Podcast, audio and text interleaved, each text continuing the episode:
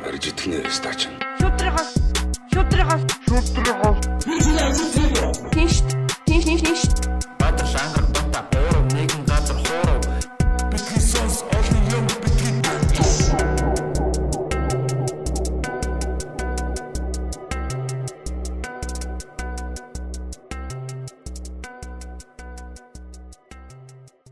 За сайн бацхан бити сонсогчдоо юу яцхаанда бити сонс подкастын 51 дахь дугаар та бүхэнд яг одоо хүрэх гэж байна. За тэгээ манай өнөөдрийн зочноор та бүхэн нэрнээс харсан бах. Манай Батагийн манай аав Бат Цэнгэл ах маань хүрэлцэн ирсэн байна. За тэгээд Бат Цэнгэл ахын тухай бол бидэд баг 2 дугаар эпизодоос эхлээл ер нь яригдж эхэлсэн байгаа Бат Цэнгэл ах гэж ямар кул хүн байдаг вэ гээл те. Аа тэгээ манай Бат Цэнгэл ах бас өөрөө манай бити сонс подкастын битгий сонсогч байгаа. Бидэд бас анханаас нь сонсож ингээд за эн чин болохгүй шүү эн чин гоё шүү гэдээ бас зөвлж зааж эхэлж исэн. Тэгээд бид бас яг сонсдгийг нь мэдээд айгүй баярлж исэн л да. Анхандаа ингээд зөвлөхөр нь бас яг сонсдог шүү гэхээр бас тэгээд хүүхдтэйгээ подкаст бидэд хийж байгаа подкастлахаар нэг урам хайрлал хийж байгаа болов гэж бодсон. А тэгсэн чинь ингээд ярианы ингээд ярьсан хэсэг болгоноос а тэр чинь юм байсан юм байсан гэдэг уу үнэхээр яг дууслан сонсд юм байна гэж мэдсэн. Тэгээ бас та нар бас сайн мэдж байгаа бох тий. Одоо бидний энэ гоё одоо тоног төхөөрөмжүүд микрофонууд чихвчүүдийг одоо биднэрт одоо хөрөнгө оруулж авч өгсөн хүн байгаа. Тэгээд хүрэлцэн ирсэн байна. Нэрхэн мөн ирсэн байгаа дүнхээр баяртай байна да. Танаар сонин сайхан юу байна? Сайн байна уу? Тий. Аа бадралда санаачлаг гаргаж ингэж урьсан дэх баярлаа. Тий. Залуучуудтайгаа ингэж хамт суух боломж гарсан дэх талархаж байна. Тий. Танаа подкастыг бол байнга сонсдог. Тий их надад их таалагддаг. Танаач гэж та одоо баг манаа гэдээ ирсэн ч болохоор байна. Тэгээд бас манай өнөөдрийн хөтлөгчөөр манай Бата одоо яг одоо Японд баяраатай хамт одоо тоглолтоор явцсан байгаа. Тэгээд орлон хөтлөгчөөр одоо орлогч хөтлөгчөөр одоо манай дээг манд буцсан ирсэн байна. Юу байна вэ? Тань сайхан да. За за тэгээд за сони юу бацгаа одоо сайхан жилүүтэй ярьцгаа нэг албан ёсны маяг гэдээ басчлаа. За юу ягаад дэгэтэйгээ бас ичнэ танил дэги маань бас нэлээ хэдэн танаа подкаст эпизодод оролцож байсан. Тий. Их сонирхолтой амьдралын замыг туулсан их одоо Шанхайч одоо хятадд сурж явах шиг Америкийн нэгдсэн улсад одоо өсөд торинсон юм шиг байгаа. Яг өссөн бишээ нэг шилжилтийн насан дээр нэг 2 3 жил. Тий, шилжилтийн нас тий. Тий. Тэгээд ингээд энэ баруун юу барууны соёл а нөгөө талаараа бол дорны соёл дорны соёлыг одоо хослуулсан а тэгээд одоо Шанхайд ямар сургууль сурдаг гэлээ мэд.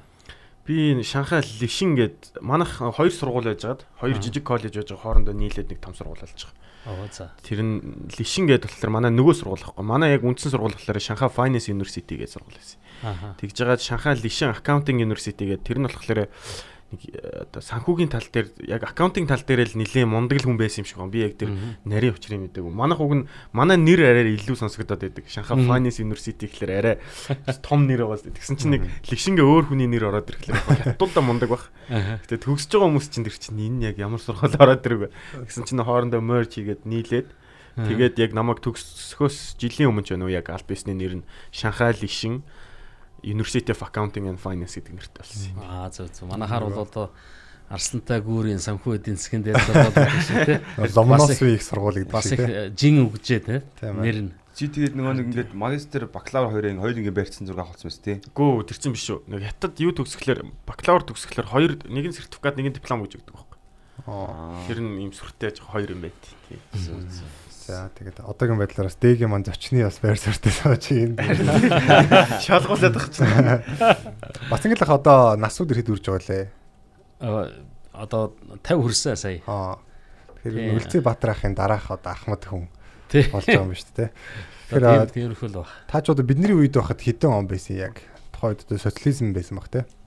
За Тийм. 25 таа гэдэг чи одоо Яг 25 жил. Таны залуугийн зураг мураг харахаар бас Тий. яг Батагийн юунаас инстаграмаар харахаар нэг ганган залуу ингээд нэг жоохон Батаг тэрвэрсэн л залуу зогсож идэг шүү Цагдаа байсан мэт та. Аа, Кобра. Цагдаа байсан уу? цагдаагийн байгууллагад ажиллаж байсан тий. Бүр Тий. яг мак нилэн дээш байгаа. Нийлээ мэрхүү ахгүй л харагдаад дээ. идэв. Тийм кобратай дээ амар халимг мэлмэлтэй дээ. Юу ягаад а, Батбэлэг намайг 25 таа байхад төрсөн. Тий 92 онд 25 таа байна гэсэн тий. Тэгээд а, юу би уул нь цагдаагийн байгууллагын кадр л да. Кадр. Кадр гэдэг боловсон хүчин гэсэн үг. Одоо хуучин орсоор хэлж байна. Юу 90 онд Оросын зөвлөлт холбоод улс гэж байхад аа, татан буугчаагүй байх үед нь Москва хотно дотоод явдлын яамны актем гэж байсан. Тэрийг одоо төгсөөд хууль эрх зүйн одоо боловсралтай мэрэгжлэр гэдэг юм уу да. Тэгээд аа, цагдаагийн аа, байгууллагад бол эрүүгийн байцаагчаар Оо.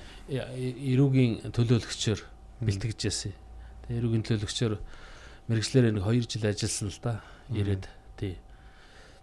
Төв аймгийн цагдаагийн хилцс нэг жил ажиллаад тэгээ дараа нь бас эхнэрдээ ойроо байх гад хуучин ажилчин дүүргийн цагдаагийн хилцс бас нэг жил ажилласан. Тэгэл 2 жил ажиллаад тэгэл цаашаа өөр мэрэгжил өөр ажил руу шилжсэн дээ. Аа тэр нь болохоор яг ардчлал болоогүй байсан баг те. Хэдэн он байсан бол. Аа зах зээлийн рүү шилжих шилжилтийн хүнд үе бол эхэлсэн байсан л да. Аа ардчлал Тий. хайрлан гарсан байсан юм уу? Тий 89 онд ч манай өвөл аа, 12 сард нөгөө ардчилсан хувьсгал гэдэг үйл явдал чинь болсон шүү дээ. Тийм. Тэгээд аа, би бол 90 онд төгссөн. 90 оны 100 төгсөөд тэгээд аа, тэгэхэд чинь манай Пүрүү генерал гэж байсан. Аа. мундаг аа, манай аавын нутгийн тийм хүн байсан. Пүрүү генерал Төв аймагт томилж ирсэн. Тий. Одоо Пүрүү генералын томилдоор тий. Та ингээ нөгөө Оросд э, боловсрол эзэмшиж ирчээд ямар ч холноос энэ эхэлж байсан бэ? Энэ ямар ч холноос эхэлдэг юм ер нь? Дислэгч. Дэслэгч гэдэг чинь Дислэгч сол яг уу бүр одоо нэг аа, зарим зэргийн сургуулиуд бол бүр онц аа, бүр алтан медаль өдөртөө төгссөн бол ахлах дислэгч солтой өдөр төгсж ирдэг л дээ. Тий. Манай энэ э, цэрэг цагдаагийн чиглэлээр бол дэслэгч цолоор л яасан. Гэхдээ тухайн жилдээ би чинь ганцаараа улаан дипломтой төгссөн. Аа. Тий. Вау. Тэгээд тэгтээ бол тий тэгтээ бас жоохон хөдөлгөөнтэй байсан гэж одоо намайг дүгнээд байдیں۔ Аа, Тухайн үед э, энэ зөвлөлт холбоод улсад э, цэрэг агарын цэргийн атшээ гэж одоо элчсэд яамны дэргэд цэргийн одоо хэргийг хамаардаг цэргийн дээд сургуулийн аа, сонсогч курсантуудыг хариуцдаг тийм алба байсан. Тийм одоо аа, бидний үе чинь заавал хулганаа гэж хурандаа байлуу да. Тийм мань хүн л би нөгөө ийш тийшээс жоохон жоохон 8 хийгээд алгуулцдаг. Тэгтээ бол хичээл мичээл юмнуудаа бол амжуулаад Аа. тийм дипломны ажлаа бол дасалгүй хийгээд байдаг. Тэгтээ одоо нэг 2 3 сар хаашаа явснаа мэддэхгүй алгуулчаад байдаг байсан юм шиг байна л да. Тэгээ Сургуулаач. тэгэл энэ ер нь хөдөлгөөнтэй нөхөр ер нь эвгүй нөхөр л гэж бодсон юм шиг байна. Тэгээ ер нь энэ аа, сургууль гэсэн аа, юу яагаад алтан медаль өгөөгүй. Тэгтээ бол улаан дипломтой төгссөн. Аа, хөдөлгөөнтэй гэдэг шалтгаанаар өгөөгөө тэднээс Магадгүй ахлах төслөгч төгсөөд ирэх ч байсан юм билүү. Тий. Тий. Манай Батагийн нөгөө нэг ярианаас хэд хэд сонсогдчихсэн л да яг нэг хулгаач хүний одоо ачаар бата төрсөн гэд одоо яг Батагийн өнцгөөс бол бид нэлээд сонсож байгаа байхгүй тэрийг те. Одоо ингээд ээжийнх нь ангид одоо те нэг ангаахын нэг ангид ингээд хүүхдийн төрөвч хаалга болсон. Тэгээ цагдаа дуудаад тэгээ цагдаа нэрээд ангийн дараатай нь уулзъя гэдгсэн. Тэгээ ангийн дараа нь Батагийн ээж байсан, цагдаа нь аав нь байсан гэдэг. Тэр нэг юм болсон юм аа. Тэр бол дөрөвч биш л те. Аа 89 онд аа, 9 сард би чинь Скватер дүүргийн аа, цагдаагийн хэлцэд дадлага хийжсэн. Төгс төгс курс явуулсан. Аа. Явахаа өмнө намар дадлага хийгээд тэгээд аа, эрүүг хэлцэд нь. Тэгээд аа, нэг үргэлжлэл ирэхгүй юу. А тэр нь аа, бас миний таньдаг хүмүүсийн нэг эхнэр нь байсан юм байл л да. Оюутан. Тэ э, хичээл цуглаад өдөөсөө удаагүй Мгм. хүүхдүүд гэхдээ бие бинийгээ сайн танихгүй зарим нэг улсууд нь дөнгөж нэгдүгээр курст орж исэн юм чи. Тэгээд ангаах ухааны их сургуулийн э, тухайн үеийн э, нэг давхарт тэр 108 дугаар э, Потоки анги гэж байсан. 108 билүү 107 билүү том анги олон хүүхдүүд олон юу лекцэндээ суглардаг, суудаг. Тэгээд тэнд лекцэн дээр суужгаад олон потокоор орж угаад завсралгаар гараа гараад дөнгөж ороод ирсэн чинь миний савхин хөрөм алга болцсон байна гэж. Аа. дуудлаар гэсэн юм тий. Тий, тийм одоо гомдол бичихгүй юу?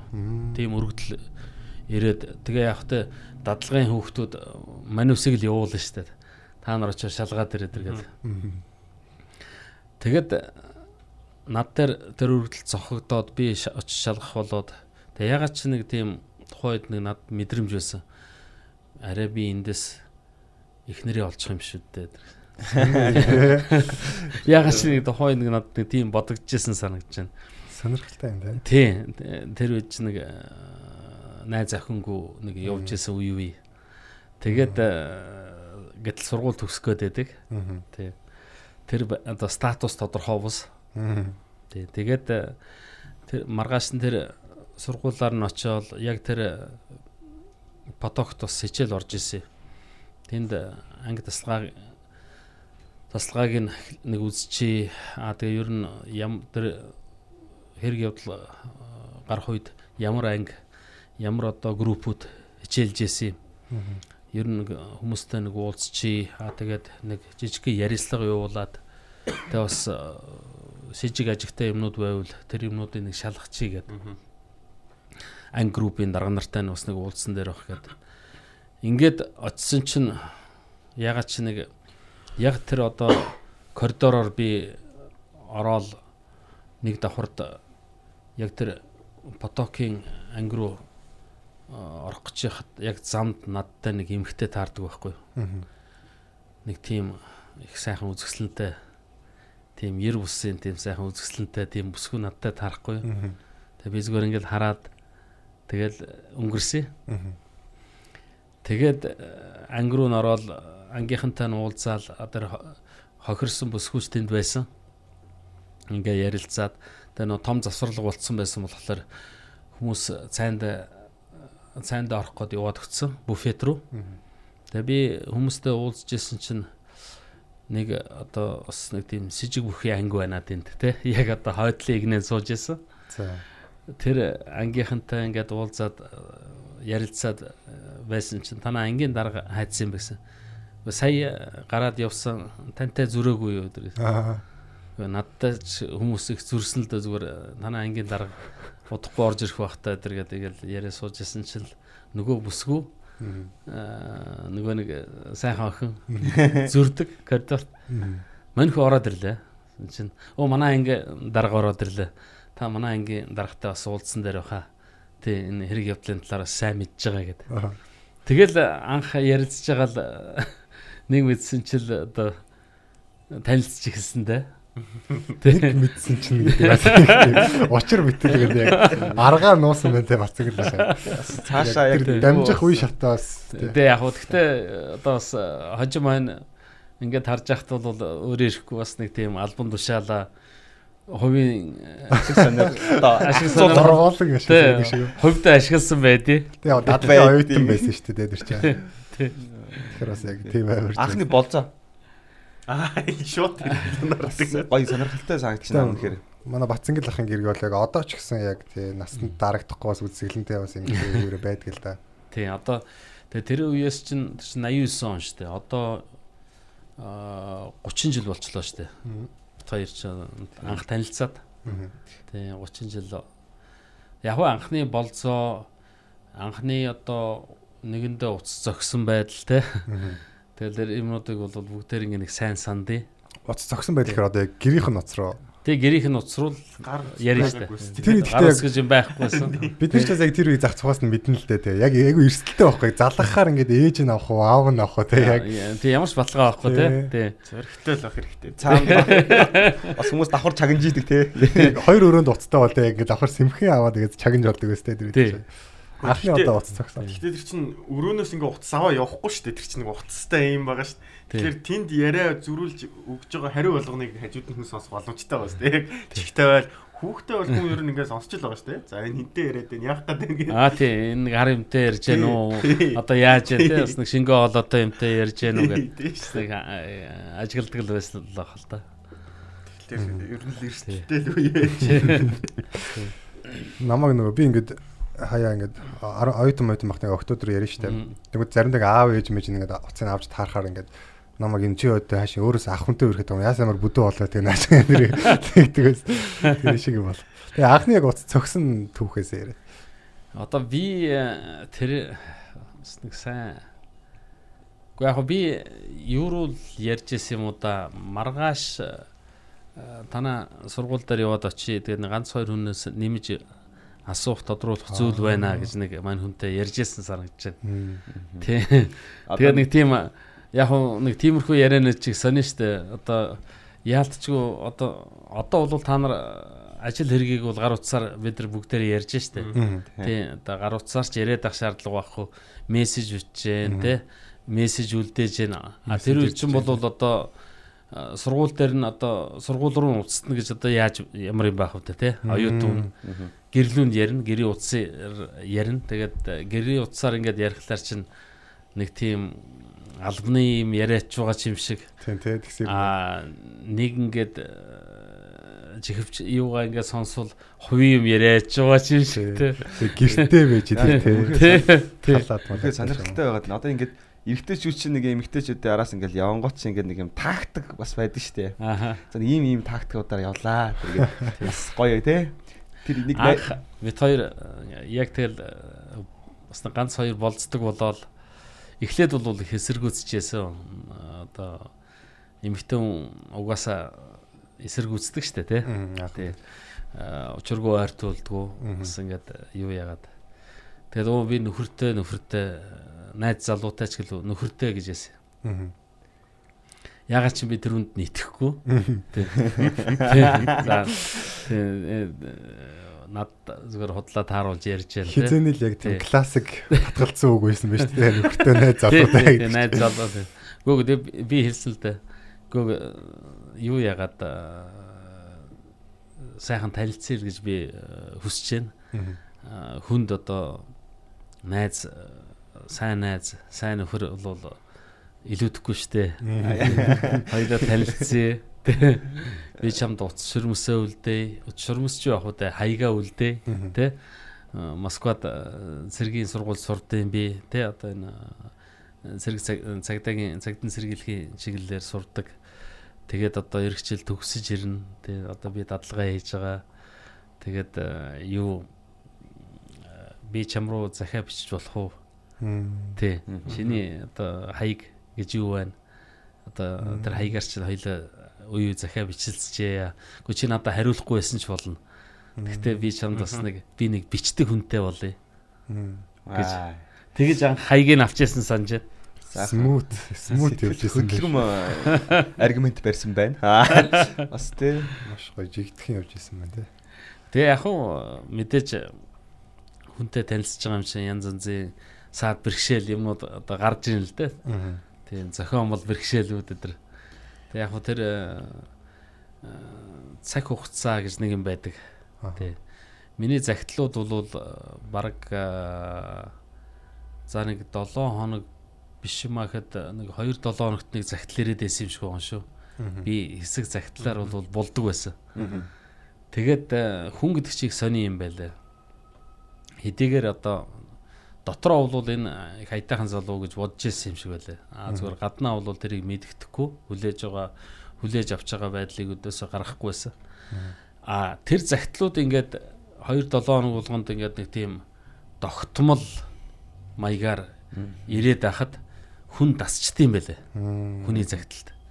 Тий. А тэг хэсэг би нэг э, герман зерман гэдэг нэг тэнэ далгуулцдаг. Тэгэхээр нэг одоо 2 3 7 хоног байтхал Аа. са- загтал ирэхгүй надаас тэгэнгүүт гайхаад эхэлдэг энэ яач алгуулч юу. Гайгүй малтчлаа. Сайхан гарал байсан биз дээ анханасаа. Гэт Хариу хариу хариу хэр ирж ив. А, хариу биччихсэн, хариу иржсэн. Тэгээ нэг өвлөөс өнүүд хариу ирдэг болсон. Ямар ч гэсэн үйл ортол тэгэл синдүүлсээр л тэгэл Тийм. өглөөсөө хариу авдаг байсан шүү дээ. Тийм. Тэгэл Одоогор л. Хариу гоё. Тэ- Оо яг хөө тэгэл нэг тийм айтайхан ерөнхий юунууд хариултууд ирнэ штэ. Тий, дипломат хариултууд. Тий. Огточ ер нь их дипломат ч тэгээд Тий. яагаад байгаа юм гэдэгт нэг аа хм гэдэг. Богино хариу. Гэтэ нэг 50-аад явуулчихгүй те. Тий. Тэрүүхэн тэнд тэгээд тий байлгаа гарын тий. чамаг те хэр цаашаа явах гэж ингээд. Гэтэ ингээд Үүдэнд байлгаж яадаг нөгөө байцаагч нар биш үү? тийм Чи гараа сууж. явах Тий. тий. Би э, нэг цайнд яваад ирсгүй чи байж тий. Гадаа байж. Одоо чамаг дуудан ч гэдэг юм уу тий. Бити алгуулчаарэ гэдэг. А тэгээд нэг ойрхон нэг дэлгүр мэлгүр өдр орно штэ нэг асуугдж байгаа шалгаж байгаа болсод өөрхийн хүн- хүний хэрэгцээ байна штэ. Тэгэл ингээл яашаа алгуулчт юм бэ. Тий. тэр үн шиг эмгтээчүүл бас э, э, одоо тийм л байгаа байлгүй дээ. Та нарын үед Үерч үерч байгаа. болохоор одоо нөгөө pull away гэдэг техник юм байлээ л дээ. Тэгээд тэрийг болохоор яг 100% ер нь бол хамгийн амар аж- ажилдаг гэдэг байгаа байхгүй. Яадаг гэхээр ингээд нөгөө таны одоо бас л- та санаатай хэрэглэсэн санаанд хэрэглэсэн мэдгүй байх тийм.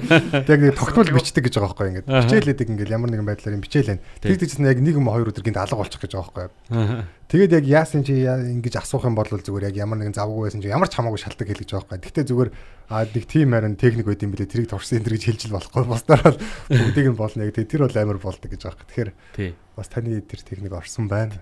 Тэр тэр чинь бас их э, зөв техник юм байлаа.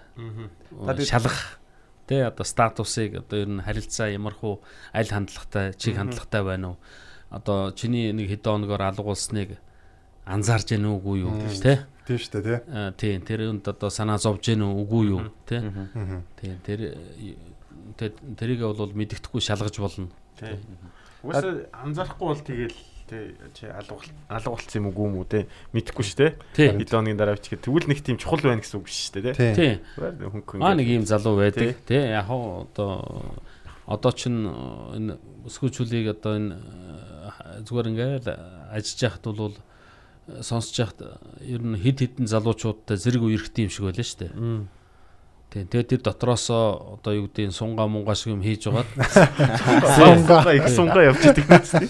тийм тэгээд э, уяас ойлгом ойлгоо өдрийн бас үзэн харна Мм. аа тэгэл гарал үүсэл одоо тэгэл одоо өөр Удам ухсаа гэр бүлийн удам хүмүүст ухсаа тэ- дагалдаж ирж байгаа одоо багц магц тэр инж- юмуд тий. багц. тий инж минж. Тэр шиг юмнуудыг харж агаад эмхтэн чи актер юм байлаа шүү дээ ер нь э, бас урт хугацаагаар сэтгэх гээд байдаг. Тий. Одоо манай залуучууд яг энэ тал дээр ингээд ямар авах одоо яг эмгтэй хүн одоо яг одоо бацангил ахаа ярьсан дэр жишээ шиг те ингээд эхлээд жоохон ингээд нүүр өгөхгүй тэгсэр дотор дуртай байна уу? Эсвэл үнэхээр яг огт дургу ингээд өөрийн тоохгүй байна уу гэдгийг бас ялгаж салгаж ойлгох нь амар чухал байхгүй. тий. Тэгэхгүй бол огт өөрийн сонирхгүй хүний араас гүүсээр байгаад аваад үргэлждэг тэгээд нөөдрөөс үлдээ аз жаргалгүй ханамжгүй харилцаалдаг те. тий. Тэг яг тэгхгүйгээр яг тэр хоёроо ялгах нь амар чухал юм шиг байна шүү. Тэгэхээр яг түрүүний тэр нэг гинт алга болдог техник дээр ч юм уу те яг яг ялгагдсан шүү дээ. тэгж шалгадаг тий тий Захианы үед ихтэй их гоё байсан шиг байна. Нэг тийм одоо энэ мессеж энтер чинь нэг романтик нэг хэсэг тийм Тий, романтик тий. партийг аваа ицсэн шүү дээ. тий Одоо бол би одоо ингээд Америкт байгаа хүн л ч гэсэн одоо ингээд юу гэж ин хай бла бла бла гэж бичиж болж байгаа байхгүй. тий Захиа ч нэг тийм цаанаас нэг классик шүү дээ. Цаг гаргаа бичсэн тэгэл хичээж бичдэг. Би өөр 10 жилдээ хүнлээ захиач үтчихлээсэн. тий Тэр чинь байдгаараа хичээж баг бодоол үгнийхээ сонголт болгоныг бодож байгаа. Ингээ нөгөөтгөө тэгээ мэдгэдэггүй өгөх гэж бас бөө юм болно шүү дээ. дахин бичнэ. Тий. Бөө нүр хөдөлмөр байхгүй. Тэр болгон ч нөгөө нэг хүний нэг романтик хэсгийг ингээ хөгжүүлж идэв юм шиг байна. Сэтгээд бодоод нэг юм цуглуулаа те. Тэгээ одоо болохоор чинь зүгээр баг ингээ Алдаатай нь явуулж байгаа. тийм баг согтуу шахуу мессеж очиж идэг надад те. тий. Тэр үед чинь тэгээд. Тий Гүбрэ уншаад ойлгохгүй юм чинь. Юу юу юу вэ? тэр үед чи одоо ямар үг сонгох вэ? Тий А, яаж бичих вэ? А, яаж эхлүүлэх вэ? А, яаж өрнүүлэх вэ? Юун дээр завсарлах вэ одоо өөр сэдвийг яаж оруулж ирэх вэ? Одоо та нар нөгөө юм бичдэг шиг Тэ? бичдэг шиг л юм байна. нөгөө нэг тий одоо энэ комедийнхаа юу А, стендапынхаа жокуудыг бичдэг шиг л тэн дээр бас айгүй чухал байгаа юм чинь. Мм. Яаж дуусах уу? а, гурван цэг мэгтэй үлдээх үү? Аа. Яа, юм хүлээж байгаа юу үгүй юу. Хэрвээ чи зөвшөөрвөл Асууж байгаа бол асууж байгаагаа илэрхийлээд тий юу гэдэг юм асуулт өгд. Тий одоо янз зэрэг их тодорхой бичихгүй бол болохгүй. Тийм. А тэгээ тэр чинь уншиж байгаа шүү дээ. Тэр хүн чинь уншаад ингээд яхахлаар за энэ ямар хүн настрынтэй байсан байна уу Мгм. сэтгэл зүйн байдал нь ямар байсан байна уу энэ хүн худлаа байна уу үнэн байна уу ер нь загталчин их олон юм өгүүлд юм байлаа л Тийм дээ. Тэр нөө бичгийн хев гэж юм байгаа тийм. Тийм. бичвэл тий. Графолог гэдэг чи одоо нөгөө хүний булчин шүрмэсний үйл ажиллагаанаас одоо хүний зан төлөв харагдана гэсэн онол واخгүй тий. Бичгийн одоо хэвээр нь хүний одоо зан төлөвийг тодорхойлж олно гэж тэгэхээр бүр амар байсан байгаа шүү дээ. Психологийн ангийн оюутнууд руу явуулах юм бол тэгэл яаж хандж байна вэ? Тэр хүн тэр хүн үнэхэрийн одоо санаа тавьж бичиж гэнэ үү? Үнэхэрийн сэтгэлээ уудалж бичиж гэнэ үү? Careless байна уу? Эсвэл caring байна уу? Тий үнэхэрийн зүрх сэтгэлээ тэнд оруулж бичсэн байна уу? Тэр юмнууд их нарийн штэ. Яг зүгээр э, цэрэгт байхад э, манай дээдлийн оны 83 оны 84 оны цэргүүд өдр яг хөтэ н оны ялгаал да тэр ч бас дүүнрээ зардаг. Тэгэл э, хайрын загтал магтал бичүүлнэ л дээ одоо тийм одоо бичгэн. сум руу те аймагт байгаа одоо юу гэдэг э, одоо бага юутэй совилогч тэр одоо юу гэдэг 10 жилийн одоо цэвэрлэгч тэр ч гэдэг юм уу дотор байрны цэвэрлэгч тэр эсвэл одоо юу гэдэг багшийн дээд сургуулийн 2 дугаар дамжаанд сурж байгаа хинч гэдэг. Тэгэд ингээд. Мгм. Тэгэхээр одоо ингээд нэг тийм чи наадах загтлаа нэг гоё а, би ч нэг орос сургуульд өгсөн болохоор чи гоё орсоор тэр агуу сайхан одоо утга зохиолын хэл хэлээр чи хайр сэтгэлийн юм бич манай охин орсоор ойлгоно манай найз охин гэл. Тэгэл орсоор янз янзыг бичнэ штэ. Хайр сэтгэлийн тийм э, нялуун а тэгэл одоо магадгүй э, Пушкины яруу найр гэдрээс иш татаал те. Есенины яруу найргаас тэр иш татаал ингээд тийм юмнууд бичнэ.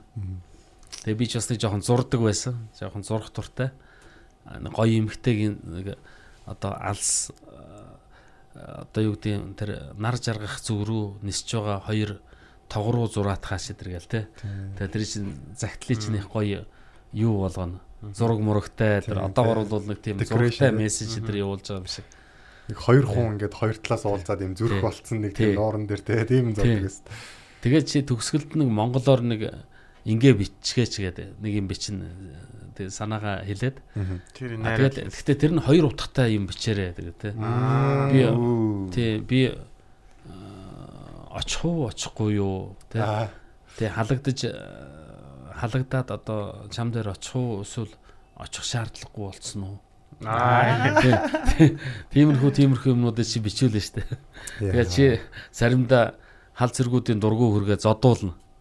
Аа чи сэтгэлээсээ бичсэнгөө. Юу гэсэн ч вэ? Чиний энэ балаа юмнаас чинь болж одоо э, манай нөгөө хинээс юм ирэхгүй загтал ирэхгүй шүү дээ. Йоо ёо. Чи эртээд юугаа бичээ гэсэн. Хэрэгтэй орно шүү дээ. Гоё юм. Тэ нөгөө одоо чи ингээд хоорондоо харилцахлаар ерөнхийдөө харилцан я- яриа болчихж байгаа шүү дээ. Одоо юу гэдэг үгнээс үг ингээл утганаас утга да да да гээл. Захиа гэдэг чинь тийм ш нэг агуулгыг ингээд базж жагаад явуулчихна. Тий. Тэнгүүд нөгөө хүн ч гэсэн ингээд бичих юм а одоо тухайн үедээ яг уншсан даруйдаа өөр юм бодож иж болно. Тий. Дахиад бичгтээ нэг өөр юм бодож иж болно. Тэгэхээр нилээн тунгааж жагаад явуулдаг гэсэн мөн. Тий. Шууд реакц гаргадаг. Бодлоо тунгаана. Тий, нилээн аа за би энэ дээр зүг үү, үгүй үү, юу гэж илэрхийлэх үү, юу гэж хэлэх үү, юу хийдэ. Тий. Тэр болгон чинь ингээ нилээн бодолтойгоос бодолтой руу явж исэн байгаа хөө. Одоо чинь нэг нөгөө сэтгэл хөдлөлөөр зарим хүн бичдэг шүү дээ. Өнөөдөр миний сэтгэл одоо юу гэдэг онцгой юм бол нэг хүн над руу юм бичлэх гэдэг юм мань одоо ингэж байна тэгж байна завгүй байна ч гэдэг юм уу те. Тий. Тийм ерөөсөө байгаагүй. Цаг гаргаад ингээ тэгэхээр айгүй утга төгөлдөр одоо юу гэдэг Бодол санаагаа цэгцэлж байгаа. маш ер нь л хамгийн эвтэйхэн юм аа бичиж байгаа шүү дээ. Бүгдийг базж жагаад. Тэгэхээр нэг бодлоо айгүй гоё байсан гоо. Уг хүнээ гаргаж ирж болохоор ч юм уу. За яг хуу Мэдээж хүн найрахын тулд зарим нэг хүн бол ингээд хотлоо юм хиччихэл байгаа шүү дээ. Гэхдээ ер нь яг сэтгэлээсээ хандж байгаа бол яг уг хүнээ ингэж гаргаж ирээд за ерөнхийдөө би ийм хүн шүү, ийм бодож байгаа, ингэмээр биш шүү, тэгмээр биш шүү те. Тэгэхээр одоо бол зүгээр нэг э, өнөөдөр ямар байна те, маргааш ямар байна. Шал хоёр өөр тохиолдлоор баг шахуу бичиж бичээд байгаа. Тэр чинь нөгөө юм хол газар руу хөвчлэн захиа бичиж байгаа шүү дээ. Тэнгүүд яг нэгэнд ингээд эн чинь хэд хоног явж очино гэдэг учраас тэгээд хамаг агуулга яг нэг юм дээр багтааж бичих шаардлагатай болно те. Тэр 80 80-аад онд бол э, Улаанбаатараас э, Москва хүртэл бол нэг э, 2-оос 3 7 хоног дотор очдөг байсан. Тэгээ загтал. Тэгэхээр чин Тэгэхээр ер нь нэг захиа очно. Буцаагаад наашаа ирнэ. Тэр Тий. доорнд бичээд явууллаа гэх чинь доор хаяж 4 7 хоногийн дараа хариугаа авна. Тий. Үгүй бол 6 7 хоногийн дараа. Гэхдээ тэр үеийн амьдрал бас э, ритм темп нь өөр байсан баха. Аха. Бас тийм амархан юм дор дороо болоод байдгүй те. А тийм бүх юм ер нь цагтай тэгэл нөгөө уртгаа хийж итэл ингээд ар араасаа суглаад. Тий. Тий. Одоо ч нөө шийдвэрээ шийдвэрээ орно ч тий. Тий. Уулзахгүй юу да да да да гэд тэр үед чи нөгөө манай ахныг тэгээд Германд байсан юм байна л да 90 донд. Тэгээ нэгэн лугаа нөгөө нэг мөнгөөр залгадаг. Тэгээ залхахлаарэ тэгдэг байсан байгаа байхгүй ингээд бүх агуулга бас минутын дотор багтагаа. За тэдгийн тэдгэд тэдгэд уулзъя гэвэл тэгээд тэгээд баах юм ярьж хагаад за чи хэрвээ уулзсан зөвшөөрж ивэл хоёр дох зөвшөөрөхгүй байвал нэг дох гэл тэгэл яг нөгөө таксоно хүлээж байгаа тэр тэр хоёр дуурхал аа за уулзъя гэж байгаа мань гурав дахь маргааш дараа 7 хоногийн гурав дахь тгий шүү гэд чин тэ хоорондоо яриадах тийм боломж байхгүй нэг лугаас мангар их юм яриад зүрүүлэл Тэрний цагаас их дэлгүүрийн урд уулзсан энэ төргээд ярьчдаг байсан шүү дээ. Хэд хоногийн өмнө. Яг тэрэндээ ингээд яг андуурал гарвал яах вэ бас. тийш Нилээ бас хичээл зүтгэл. Тэгэхээр яг хуу тэр үед бас төлөвлөлт сайн байхгүй бол болохгүй байсан баг л та тий. Тий. Тий. Яг тийм нөхцөлд бол одоо та нар та нарын өнөөдрийн амьдралд бол э, харилцсан гэж яста 3D-гээр харилцаж байгаа үстэй та нар чинь. шийдвэр ерөөсөл Ер нь хурд гэдэг бол яг одоогийн нийгэмд бол маш даваа талтай байгаа л да. Бидний харилцаанд бол маш өндөр хурдаар харилцаж байгаа. Бид нар л одоо ингээд ийм ажил хэргийг уулзалт ч юм уу те тийм хаяг маяг явуулахаар би бол ер нь тогтоодгүй ш. Тэгэл авцсан байж байгаа л дараа нэг очих өдрөө хаана Тий. гэхийг харчаал тэгэл яачдаг тийм ачаалах бараг шаардлагагүй. Тэгээ бид нар манайхан бас цаг барилт бол нөр 0 байна. угаасаа л тийм байсан юм шүү. Энэ нөгөө Ер нь ер нь манай угсаа салбар салбараараа өөр л дөө. Тий. одоо яг нь хотчлолтоос болоод буцаад ер нь одоо хурд цаг барьж сурж байгаа юм байл л дээ. Гэхдээ яг нөгөө их сургууль зааснаар л угсаатны онцлог гэдэг нөгөө яг манайх чинь тийм тедэн цагт тэгнэ нэг юм байдгүй. Яг нэг цаг агаар юугаар ингэж баримжаалж хийдэг. Хэрвээ ингээд цаг агаарын нөхцөл байдлаас хамаарч тийм мал малаа одоо бэлчээрд гаргана хотлуулна гэл. Тийм уужуу 50 байдаг гэсэн тэрний одоо юу л гэдэг юм бэл л дээ. Тий нүүд нүүдэлж явах уу амьдралын бас нэг юу онцлог байна л да. Тийм. Өдрөөр нэмээ. Цаг гэж юм байхгүй нараар тий ажиллаа Мгм. төлөвлөж яадаг өдрийнхөө ажлыг. Тийм. Би өчтөр нөгөө нь юунд очиод э, өсний найранд очиод. Тэгсэн чинь ингээд Монголын баяруудыг харсан чинь нэг өчтөр л би тэгж бодохгүй. 100 дулаахан болсон баярууд ингээд олон нийтээр хийж тийм ээ. Нэг цувхгүйгээр яг нэг өдөр товлоод олуулаад цуглаад одоо юу гэдэг ингээд мангар олуулаа нэг хоол ингээд хийж идэх ч юм уу. Тэгэнгүүт цагаан сар чинь тийм биш штэ. Хитэн өдөр хийдэг шалтгаан нь нөгөө нэг Аа. гадаа хүүхдүүд тоглох боломжгүй. Тэгэхээр нэг жижигхэн гэртээ ерөөдөө олуулаад цуглана. Тэгэхээр чи нөгөө олон хамаатан садан түн чинь ингээд нэг зэрэг хүлээж авах боломжгүй штэ ачаал даахгүй. Одоо багтахчгүй угаасаа. Тэгээ гадуур хүүхдүүд тоглуулаа хар үтэн чинь тоглоо. Тэгэнгүүт нөгөө нэг цаг дараалалаараа ирээ нэг нэгэн лугаа ингэж очиж иргээд. Тэгэхгүй зуны баярууд ингээ бодоодсэн чи яг тэгж байгаа байхгүй. Хүүхдүүд нь гадуур мадар тоглоод гүйлдээ л үж идэг яг хөгшчүүдний газар Тий. уу- уулзах хүмүүс нь яг тэн тэндээ уулзаал. Тэгэхээр багтах талбайн ч гэсэн яг боломжтой болсон. Тий чөлөөтэй. Тэгээ ягаад цагаан сарыг би цагаан сар дөрөө жоохон тэрэнд нь тэр тэрж яагаад гэдэг юм бэ? Яагаад ингээл нэг нэгэн лугаа уваад идэв нэг газар цуглаа хийчих болдгоо юм байна. Тэг өчтөр ингээ бодоо үзсэн чи яг нэрээ хүүтэнч яг ингээ жоох хүүхдүүд тэр хурч бужигч байгаа байхгүй. Бодож байгаа би нэрээ ч жоох хүүхдүүд ч өвөл хаанаач тоглох юм бэ? Тэр найран дээр яг тийм гүн гүнзгий бодсон байна гэдэг чинь чи бас нэлээд өөдсөн байж тээ. Тэр найран дээр яг хийцгүүрээ л өөрөө. Нөгөө нас яг тийм болчиход байгаа байхгүй. Тийм тийм яг дигдэгтэй цагаан сар мараар. Хөгчүүдтэй яриа нийлэхгүй жоох хүүхдүүдэд тоглож болохгүй тэгэхээр нэг ээ нэг нэргээр галтгоо малтгоо юм иргүүлээ 0 мал иргүүлсэн шиг тэгээ. Яг тэгдэг штэ яг нэг юм. Аав ээжийн аханд ус яг тийм нэг яг хамаатны нэг төв хамаатнууд байдаг штэ ойрын яг тэднэр дээр очиж чухаар манай 30 эдтэй ингээд үеэл ах мах ингээд сууж байгаа бид нэр зэрэгцээд их сургуулийн профессор профессор болсон за гэсэн чи алаа сайн бостой алаа харин марыг аав ээж нь жоохон хөвгт босгож байгаа өөдгөн нэг хөөрхөн босцоо гэсэн. Яг яг ахмадуудын хажуудаас л гэлгэнд гэлдөө. Хөөх өндөр олчиж энэ гэж мэгэл. Тий. Бацгал хатаа тэгээд нөгөө цагдаагаас гараад яг яаж шуухан амьдрээ гэж бодоод юу хийгээд нэг хэсэг яв. А тийм тэр э, их тийм амьдралын сонирхолтой үе байсан л да. Юу Том шийдвэр шүү дээ тий. Хийж гайлаа хийнэ гэж чинь. эрүүгийн э, төлөөлөгчөө хийгээд тэр үе чинь 92 онд чинь мөрдөн байцаах хэрэгтэй эрүүгийн төлөөлөгч гэж бас нэг хэсэг тэгж ажиллаж юм. манай эрүүгийнхэн эрүүгийн нөхцөл байдал бас нэлээд хүндэрсэн л үе байсан л да.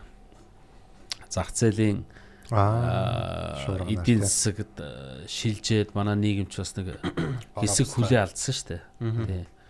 Аа шинэ хуучин хуучнараа амьдарч болдгоо. Шинэ одоо нийгэм рүү шилжсэн тэр үед бол одоо янз бүрийн одоо урд өмнө сонсож байгаагүй, урд өмнөх гарч байгаагүй төрлийн гимтэргүүд гарч байсан. Аа тэгээд аа, юм ховорцсон тий а, бара лангуу ч хоосрол те одоо нөгөө жанц давс 9-ийн дос гэдэг шиг те тийм үе болцсон байсан шүү дээ те картны бараанд орцсон байсан үе. Тэгэл тэр 90 нэг оны хавар байна уу да би санаж байна одоо нөгөө алдартай сайдны зөвлөлийн билүү. А, 20 дугаар тогтоол гэж гараад манай Монгол төгрөгч нь үнгүүдэж эхэлсэн шүү дээ Тийм. Доллартай ханших харьцах ханш нь огцом хэд дахин буураад худалдаа хүч чадвар муудаал тий бараа үнд ороод ингээд нэг тийм хэцүү үе байсан. Тэгээд э, нийгмийн амьдрал бол нэлээд тийм э, хүндэрж эхэлсэн. А яг уу цагдаагийн ажлыг хийгээл явуулдал хийгээл явах байсан баг л та. Өнөөдрийг хүртэл одоо ингээд надтай хамт анх зэрэг татагдж иржсэн хамт сургууль сурж исэн хамт сургууль төгсөж ирсэн тийм залуучууд одоо цагдаагийн ажлаа хийгээл гэхдээ манай үеийг ч одоо ихэнх нь тэтгэвртэй гараад дуусчих шиг байна л да. Цагдаагийн албачид одоо нэг зэргийн албачир нэг 25 жилдээ дээ. Тийм тэгээд хүссэн ч хүсээгүй тэтгэврт гаргаж гаргадаг тийм тогтолцоотой. А яг хуу зарим нэгэн одоо хурандаа цолтой болсон эсвэл одоо ажил ранг нь одоо юу гэдэг нь нэлээд тийм дээр шатанд ажиллаж байгаа өндөр албан тушаал хасж байгаа тийм нөхдүүд бол яг хуу бас нэг сунгаад хэдэн жил ажилладаг л да. Тэгээд одоо миний оны цэрэг Баатарж угаал энэ цагдаагийн ерөнхий газрын дарга байж л байна. Манай дээдлийн ангийн Чингисхэл залуу саяхан энэ цагдаагийн газрын дарга тэгэл э, одоо хууль зүүн академийн захирал махирал дээр хийж л байна. Одоо ус ингээл ажиллаад. Тэгвэл тэгж ажиллаж бас болох байсан л да. Гэтэ ягаад ч нэг өөр юм хиймээ санагдаад. Одоо тэр үе чинь одоо их нэртэйгээ нэлийн одоо нэг герт шахуу орцсон. Тэгэл одоо 20 мөрмаа хийгээд 91 оны 9 сарын 25-нд 20 маа хийсэн шүү дээ. Жирэмсэн байсан юм тий. А 91 оны 9 сард.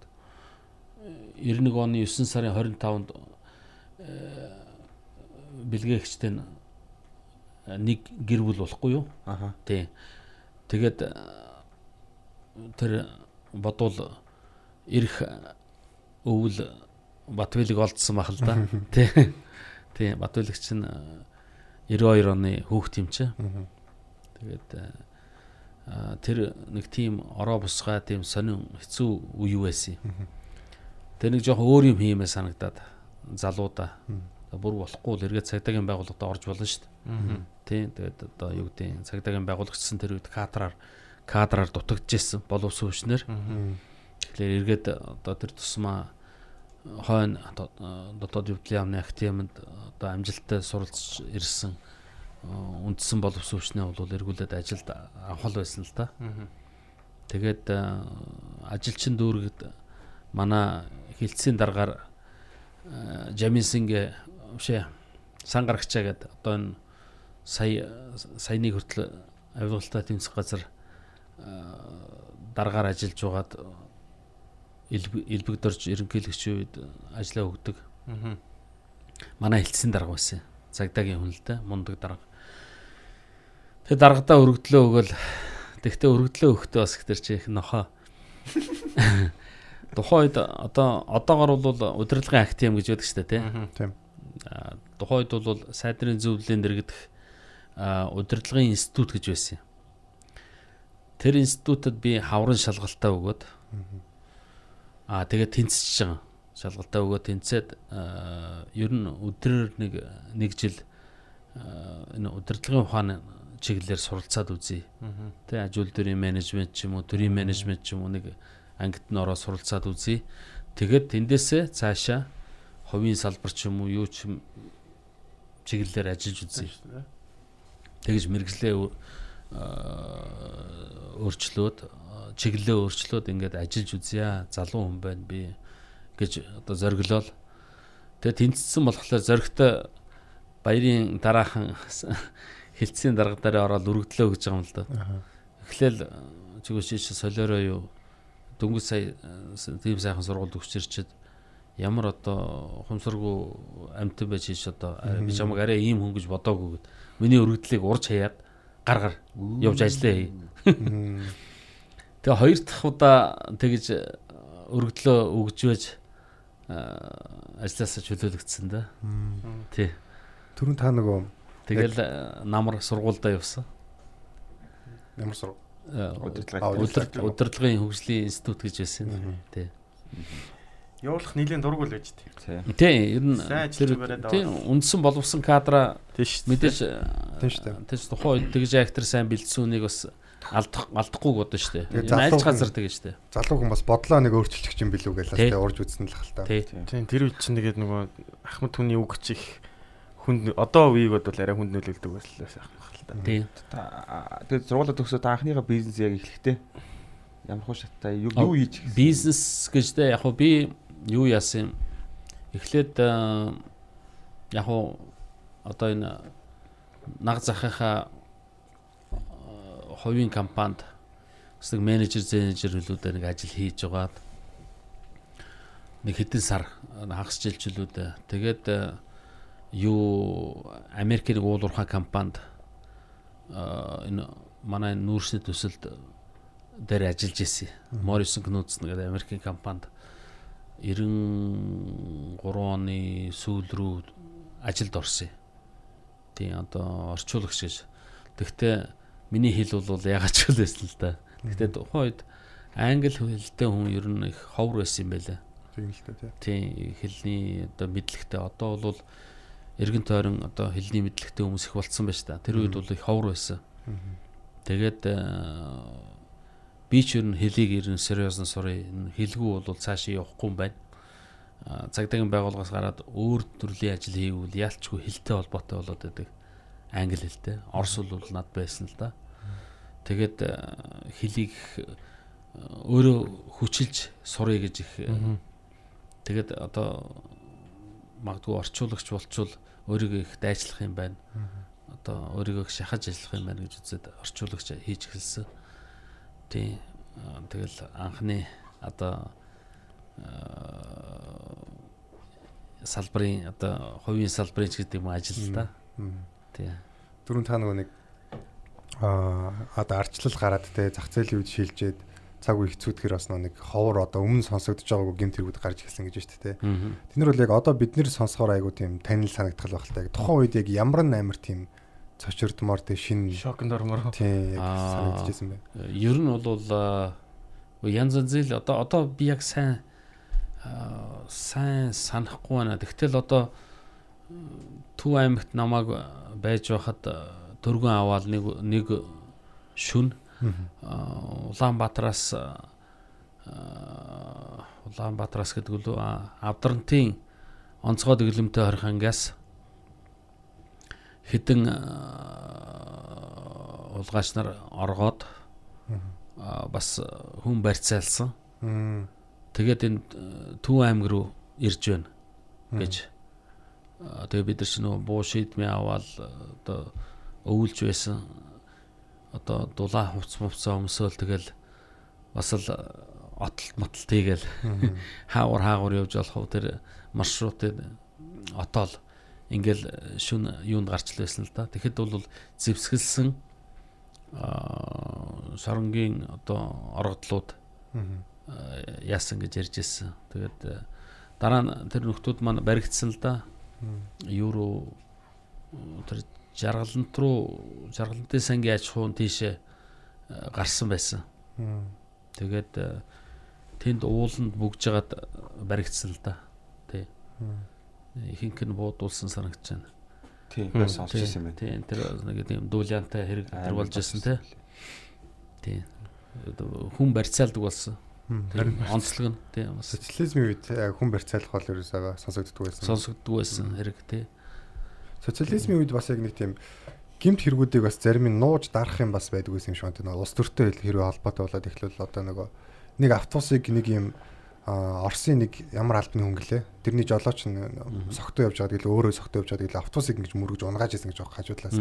Тэгэд энэ бол одоо тэрийг тухай бичсэн сэтгүүлчийг одоо чи хоёр орны ив наримд сэв суулгалаа гэд тэгээ ажлын дээрээс нь халж исэн гэж байгаа. Тэгэхээр тиймэрхүү юм бас нэлээд байдаг байсан юм шиг байна тий. Оо тийм янз янзын хэрэг гарч л байсан баг социализмын үед ч гэсэн. А зүгээр тэрийг дардаг байсан. Тий. Тэр чинь нөгөө тэр үед ч юм бол их суртал ухуулгатай тийм үе байсан шүү дээ тий. Цензуртэй. Тэгээд э, ямар мэдээлэл гаргах уу? А тэгээ бүр болохгүй одоо мэдээллийг гаргуул яаж гаргах уу? Тэг яаж танилцуулах уу? Ямар өнцгөөс тий. тий ямар өнцгөөс тэрийг тайлбарлах уу? Их нарийн байсан юм шиг үү Гэхдээ одоо ч гэсэн тийм байлгүй дээ. Самаагүй хэргийг шууд ингээд э, одоо юу гэдгийг тэр чин нэг хэргийн дуулаанаар юу ч эргэж магадгүй шүү дээ. Тэрийг хаашаач эргүүлж одоо магадaltaй шүү дээ. Би тийм сонсч ирсэн байхгүй. Америкт холбооны мөрдөх төвчөний нэг тийм хилцүү байдаг гээд ямар нэгэн мэдээллийг ингэж одоо юу гэдгийг аль нэг талаасаа лик хийгээд одоо юу гэдгийг шүүрэн шанах шиг ингээ урсчлаа гэхэд тэрийг буруу тийш нь явуулдаг одоо юу гэдэг яг их сурвалж ч юм уу яг болж байгаа газрын тэнд гэж хэлчихэд яг үндсэн ажлаа юу гэдэг өөр газар ингээд бүгдийг цэвэрлжээ тэгээ дараа нь юу гэдэг юу нэг дууддаг ч гэдэм үү те. Улаан цай л юм дэлбрээл тэр нэг юмд явуулчааг бол хин хэрэгүүдийг ингэж мислид хийдэг тийм департамент байдаг гэж сонсч ирсэн байна. а м- магадгүй магадгүй. Тий, тэгэхээр- янз янзын зор- зориулттай тий Тий. Тэр үед бол яг хөө ингээд нэг одоо төр засгаас ингээд нэг нэг тал руу л одоо дардаг гэсэн бол одоо ингээд олон олон өөр сонирхлоо тий өөр өөр тийш эргүүлж байгаа байхгүй. одоо одоо ингээл энэ нийгмийн сүлжээгээр янз янзын мэдээлэл явж штэ тэр хүүхд алга болчлоо л гэж байна те тэр хүүхд одоо юу гэдэг янз янзын яг хөө ихэнхдээ ихэнхдээ болж байгаа явдлыг л бичдэг байх л та. Тэгвэл нөгөө хит их аа, дор дор нь мэдээллийг ингээд нэг тийм аа, ямар ч юугүй Шүүлтэргүй. тий шүүлтүргүй ингээд тараагаад байд нь бас буруу юм болов уу гэж бодогддог шүү дээ. Тий одоо дандаа нэг тийм тэр нэг нэг юм чи ингээд нэг сүлжээгээр ингээд олон сайтуудаар гэдэг юм уу олон сонингоор ингээд нэг юм чи ингээд бичгтээ дахлаар одоо дандаа тийм болоод байгаа юм шиг хүнд санаг- са- санагддаг тий тийм нийгмийн сэтгэл зүйг тэр чи бас их гэмтээж байгаа шүү Тийм яг дээ. үнэ яг. Одоо тийм нэг хүн хулгайлдаг юм бол байж л байдаг юм шиг тий. Одоо өчигдөр уржигдрын мэдээгээр нөгөө юу штэ олон компьютертэй нэттууд илэрлээ гэл. Тий. А тэр бол ноцтой хэрэг. Тэр үл сонголттой холбоотой бах тий. Тэр яг хөө тэрэн Тэр дээр яг өмнө гарч байгаагүй тийм ноцтой мэдээлэлдээ дэги. Зүгээр би бас тэрийг айгүй эмзэг хүлээж авсан. Ягаад гэвэл за яг хуу тэр э, хятадтаач биш. Тэ тэр чинь хинч байж болно шүү дээ. Оросууд ороод ирчих болно. солонгосчууд тэгээ сууж яж болно эсвэл хойд солонгосчууд юм уу те юу хамгийн гол нь манай нутаг дэвсгэр дээр манай одоо тэр олон замбраагүй одоо яаж ч олгодог сим картууд байдیں۔ те Ха- ханаасаач тийм олон сим картууд авчтیں۔ те 500 хүн нэг хүн хэдэн сим карттай ш байна гэлээ. Тэгээ тэрүүгээр одоо нөгөө хуучин нөгөө хуурамч эсвэл мэдээлэл засчих болно шүү дээ. Одоо нөгөө юу хийж байна. троллинг хийгээд те. Тий. А яг уу Баатаржив дарга өсгөдөр захим мөрөдө тоглоом өдр гэж ярьж байлаа. Мэдхгүй би захим тэгэж бөөнөрөө цугларчаад нэг тийм хагас сэргжүүлсэн зохион байгуулалтаа бүгдээрээ ингээд нэг тийм ойдлын цехтэй том үйлдвэр ойдлын цех сууж байгаа юм шиг бүгдээрээ сууд тэгээ захим тоглоом тоглодог юу тоглодог байхаа мөрөдө тоглодог байхаа тэр одоо манай хуулийн байгууллагууд шалгаж байгаа байгууллагууд тэрийг өстой жинхэнэ нөгөө захим гим тэрэг гэдгээр нь а болж игэл одоо шаардлагатай бол гадны одоо өндөр мэрэгжлийн улсуудыг урьж авцраад шуурхаа урьж авцраад тэгээд тэр улсууд одоо 8 сараас хойш 8 сард үед 80-аад хүн байсан. Одоо 10 сарын сүүл рүү 800-аад хүн болсон гэж штэ. Тэгэхээр энэ хугацаанд 10 дахин тэр хүмүүсийн э, тоо ихссэн байна штэ. Тэ 2 3 4 зочдууд бүр зохион байгуулалтаар энэ хугацаанд юу ийсэн тэр бүгдийг шалгах хэрэгтэй байхгүй. Үнэхээр тэр сервер юмнуудыг бүгдийг ингээ авчиж байгаа бол тэрүүн дээр нь маш нарийн судалгаа хийгээд. Яг л эдгээр чинь ийш тийш янз янзын га- гадны банкуд Юу том хөрөнгө оруулалтын сан одоо компаниудын э, сүлжээ дотоод сүлжээг хакердэн штэ тийм үстэй. А тэгээд э, мэдээж тэр шалгаж байгаа. Монголоос баахан хакерууд э, хандсан байл гэж хэлнэ штэ. Тэг штэ. Тэ, тийм учраас бид чинь Монголыг ашиглаж байгаа байхгүй Монголын одоо энэ манай энэ юунууд Газар юу- тэ. тий газар нутгийг те. А тэгээд а гэтэл хэрэг дээр одоо хэдийн хятадууд сууж яадаг? Тэгээд би бол тэгж бодож. Тэд нар нэг тийм одоо нэг э, хойд солонгосууд гэсэн э, юу лээ? Холливуудын э, Columbia Pictures л юу лээ? Юуны юуны дотоод сүлжээг хакердаад Review гэдэг киноны дараа юу? нэг нэг одоо нөө Ким Жон Унийг дараа. Ким Жон Уныг ясна тийм шоглосон кино. Z Rogan тэр нэг тоглосон кино байдаг шүү дээ Интервью. тий. Хинч үлээ тий. Fox кино галцсан баг шүү те.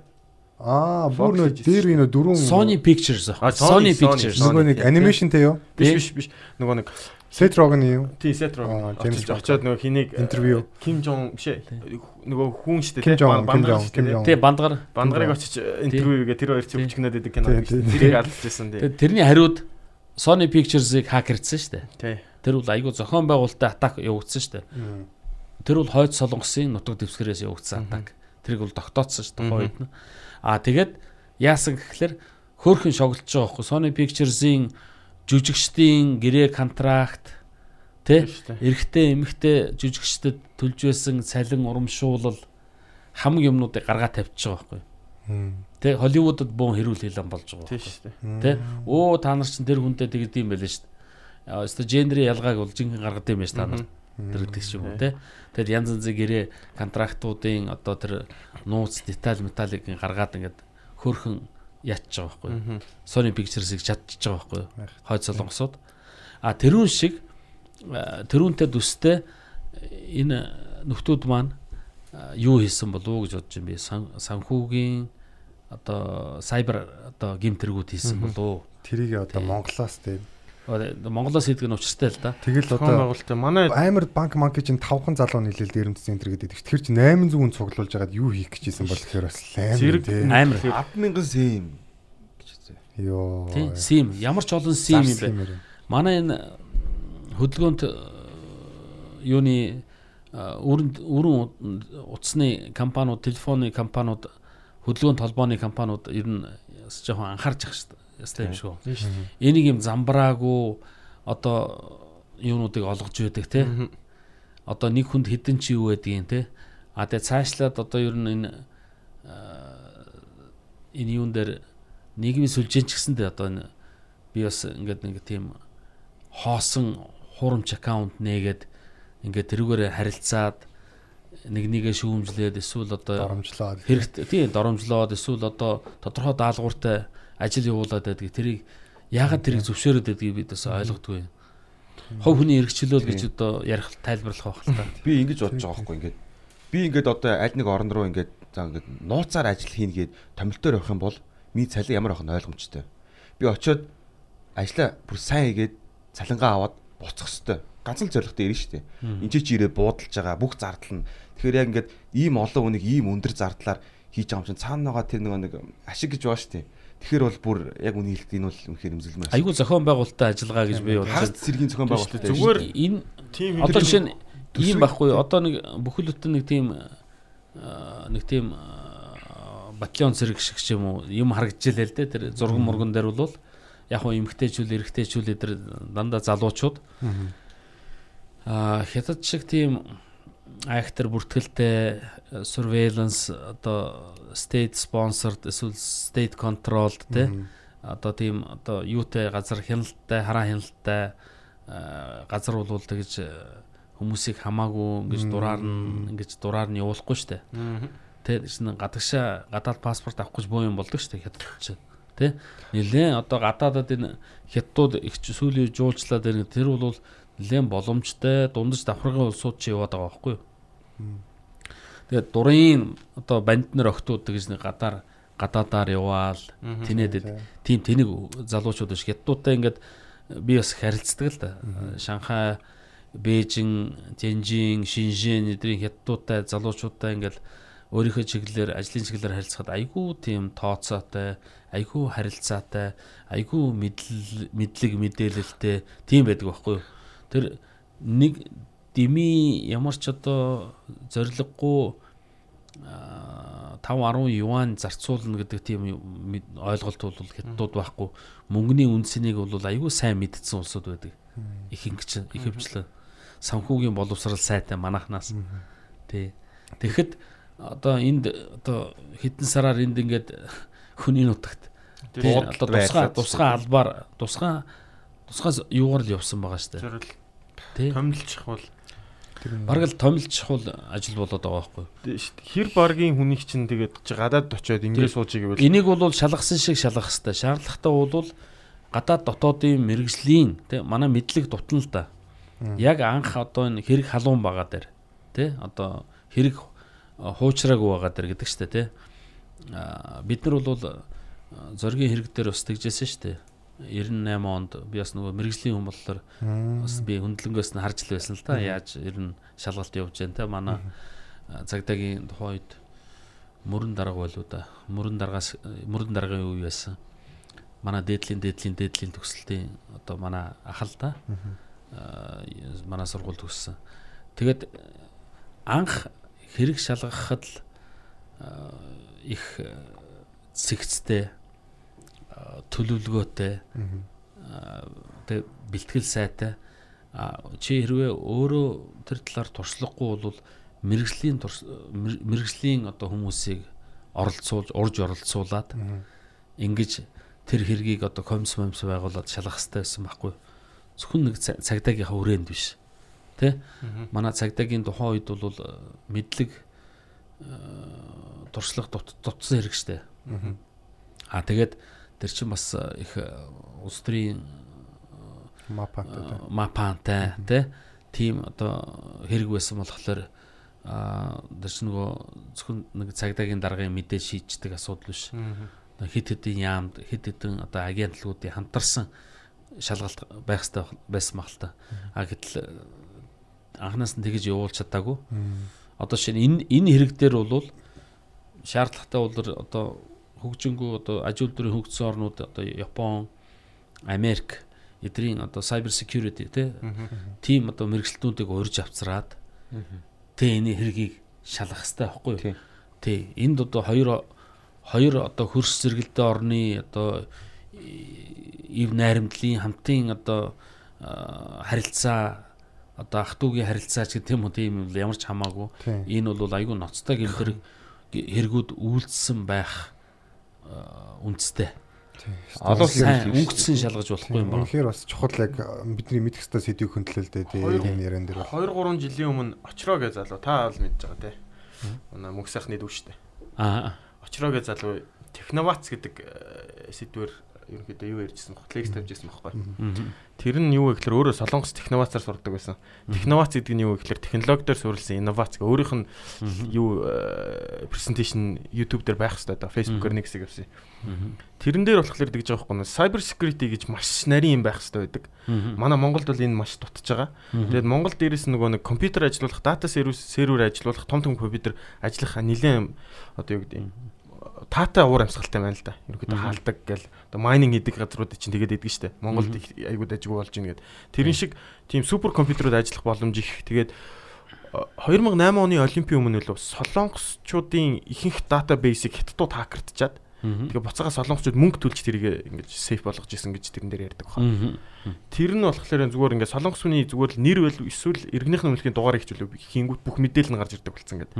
Тэр баядууд дээр тавигдсан амар том шууган тарьж исэн марж исэн гэл. Манай яг тийм яар. Би одоо яг нарийн сайн санахгүй.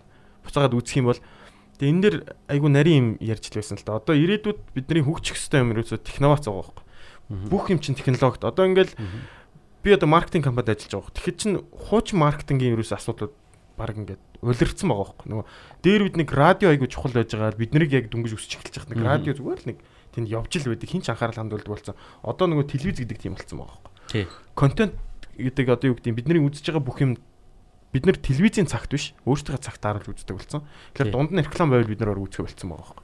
Тэгэнгүүт нөгөө маркетинг гэдэг юм чинь өөрөө бүр шал өөр болоод одоо юу гэдэг дижитал маркетинг буюу одоо инфлюенсер маркетинг шал өөр юм болсон байгаа байхгүй. Ягаад тэгэхээр платформуд нь өөрөө ингээд хүнд шууд 200 мянган хүнд хүрдэг юм хүмүүс гараад ирсэн. Тэгээд тэдний чинь subconscious руу дайраад байгаа байхгүй.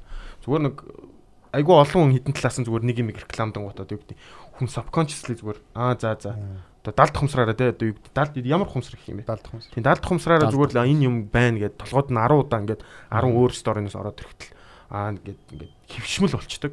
Тэг чин тэрэн шиг ингээд би- интернетээр бол хийж болох бүх юм болцсон багт бид нэр ингээд технологи гэдэг юм аа маш сайн хөгжүүлээд security нь байна уу те эсвэл хөгжил нь байна уу бүх юм анхаарах хэрэгтэй байгаа байхгүй. Манайхан ч угаасаа цөөхөн ард түмэнтэй шүү дээ. Мгм. 3 сая 4 сая удаа хүрээг байна. Тэгэхээр бидний хийх юм бол ерөөсөө технологи төр суурилсан инновацууд маш их явуулах хэрэгтэй. Тий.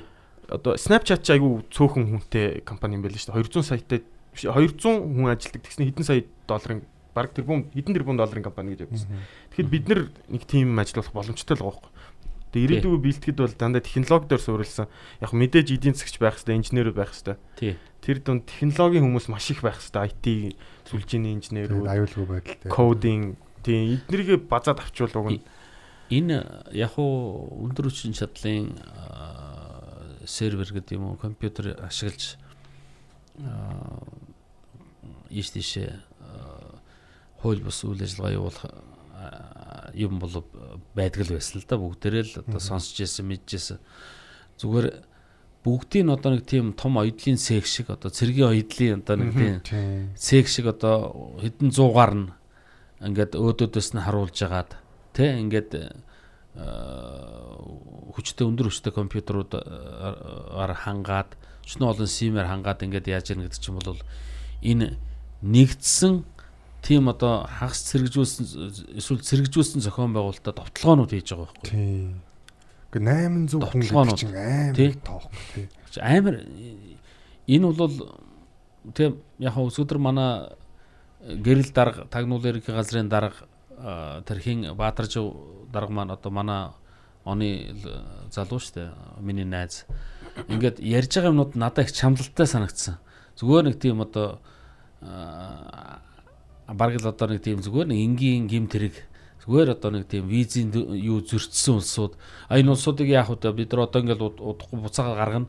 А нэг хэдэн дөрвөн хятад байгаа. Нэг Монгол байгаа. Эдрийг зохион байгуулсан удирж байгаа гэж ярьж байгаа те.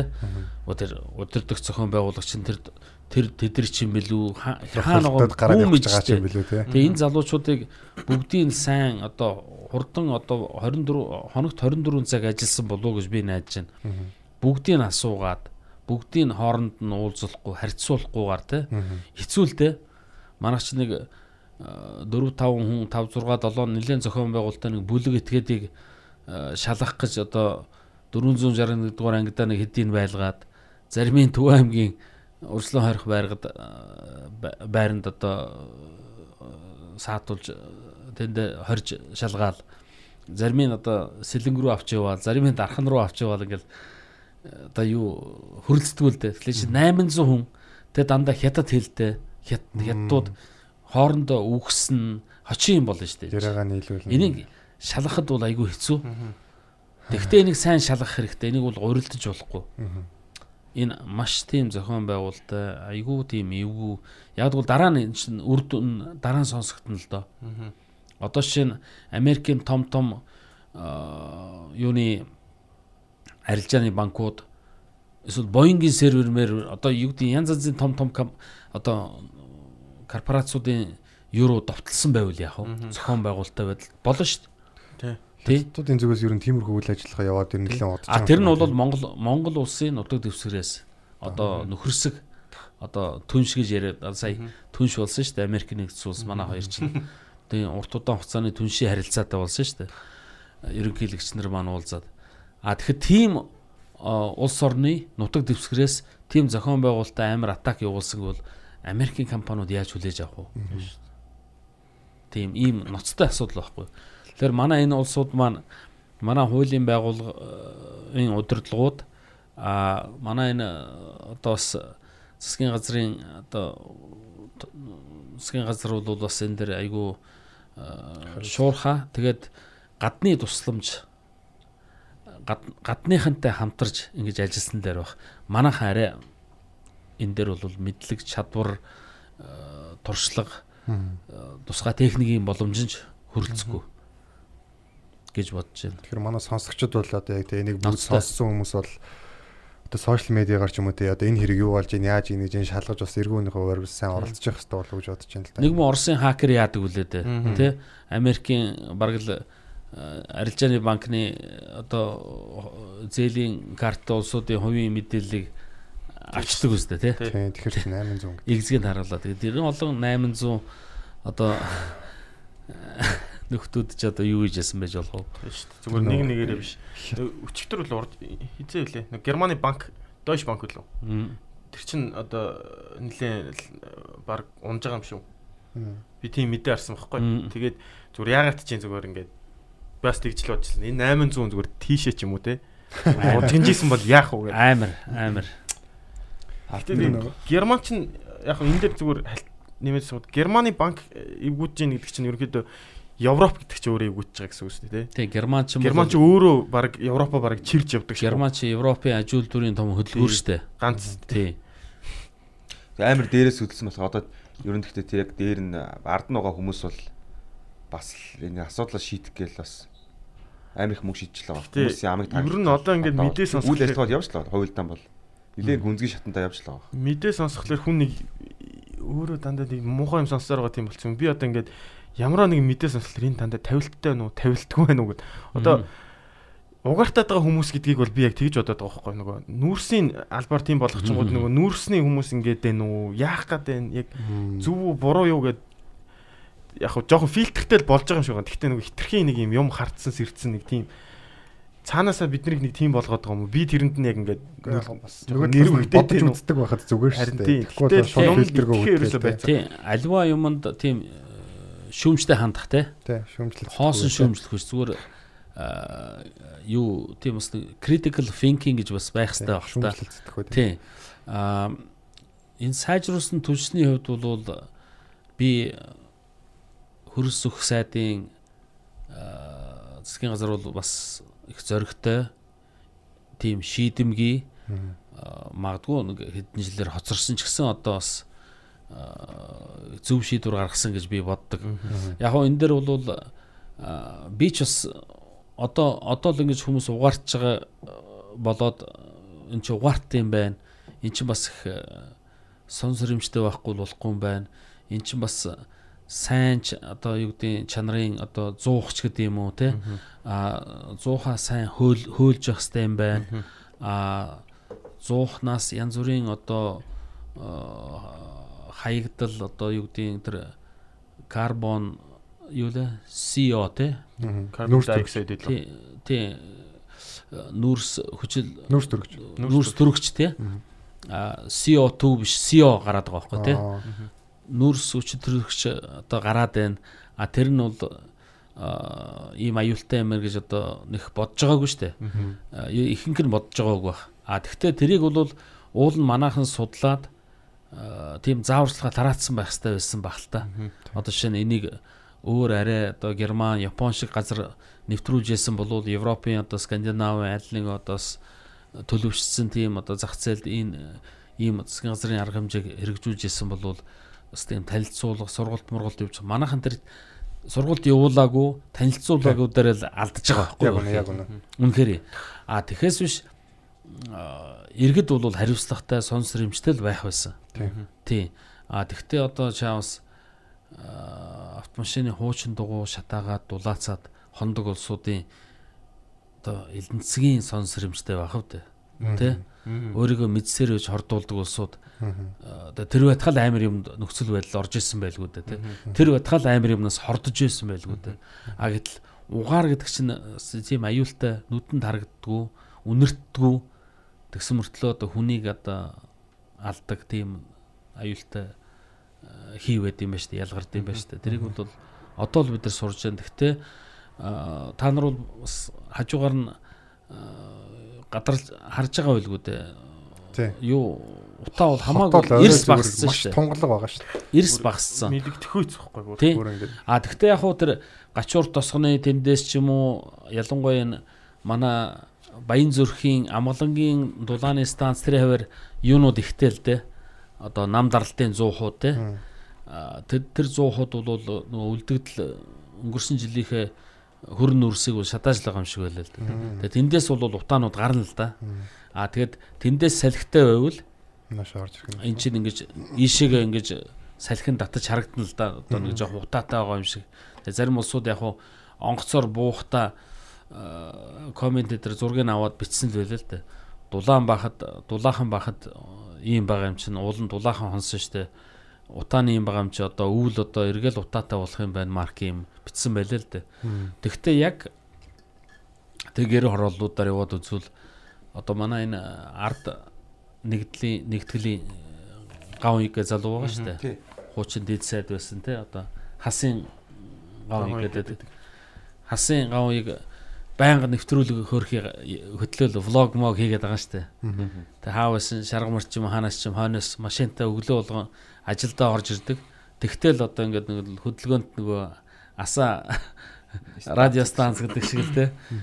Байнга л утаа өнөөдөр Улаанбаатарт энэ долоон буудалд юм байна.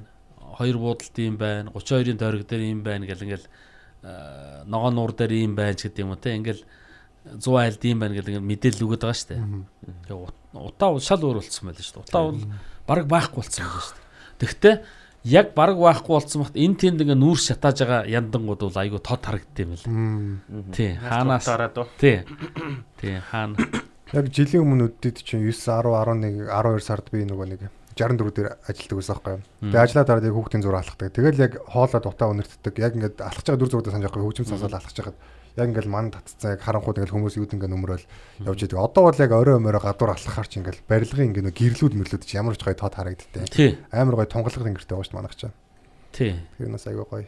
Бас дэвшилтт юм болж байгаа. Гэтэ яг яг нүдэнд харагдахаар бол утаа байхгүй л байгаа. Тэгээ хэмжээд үзэхээр яад юм байгаа бид нар бол тийг сайн мэдэхгүй дээ. Гэтэ ер нь бол мэдгэтгэвч бол гарсан үзэхлээр одоо бас агаарт одоо нүдэнд харагдахгүй юу байгаа нь тэрийг бол хэмжиж үз- үзэх байх л да.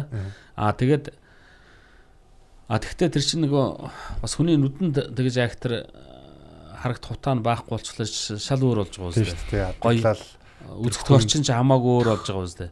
Тийм тэгээд э, ер нь энэ жил үүлжэл үзье. Тийм. Ямар яхан. Тэгтээ зөвхөн одоо ийм сайжруулсан э, төлс нэвтрүүлснээр энэ утааны проблем чинь шийдэгдэхгүй шүү дээ.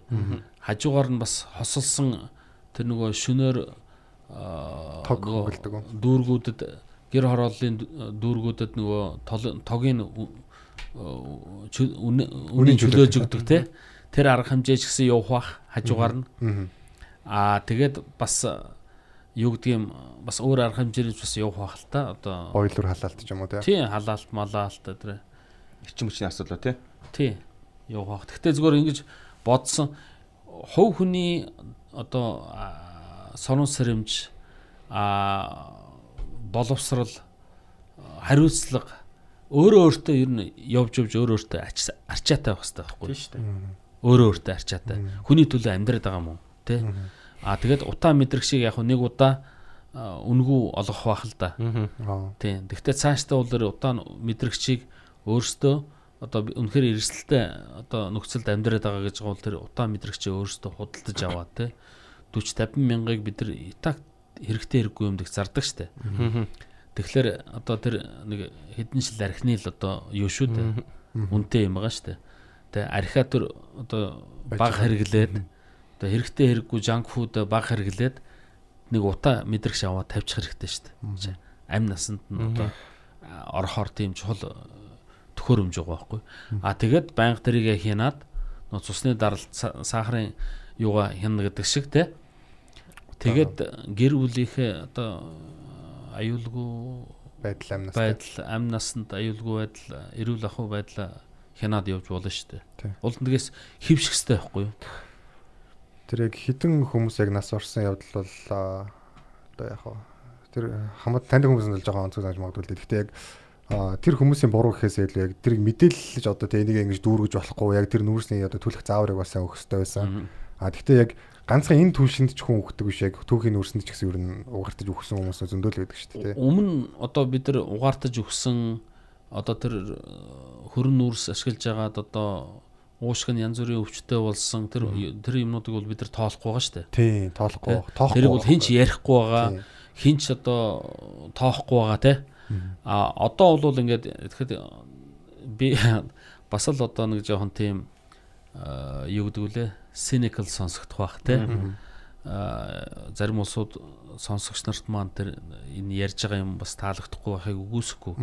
Зүгээр өнөөдрийн хүртэл би одоо нэг задлан шинжилгээний тайлан харчааг л байгаа шүү дээ. Facebook сүлжээгээр одоо энэ янз янз юм явж байдаг шүү дээ тий.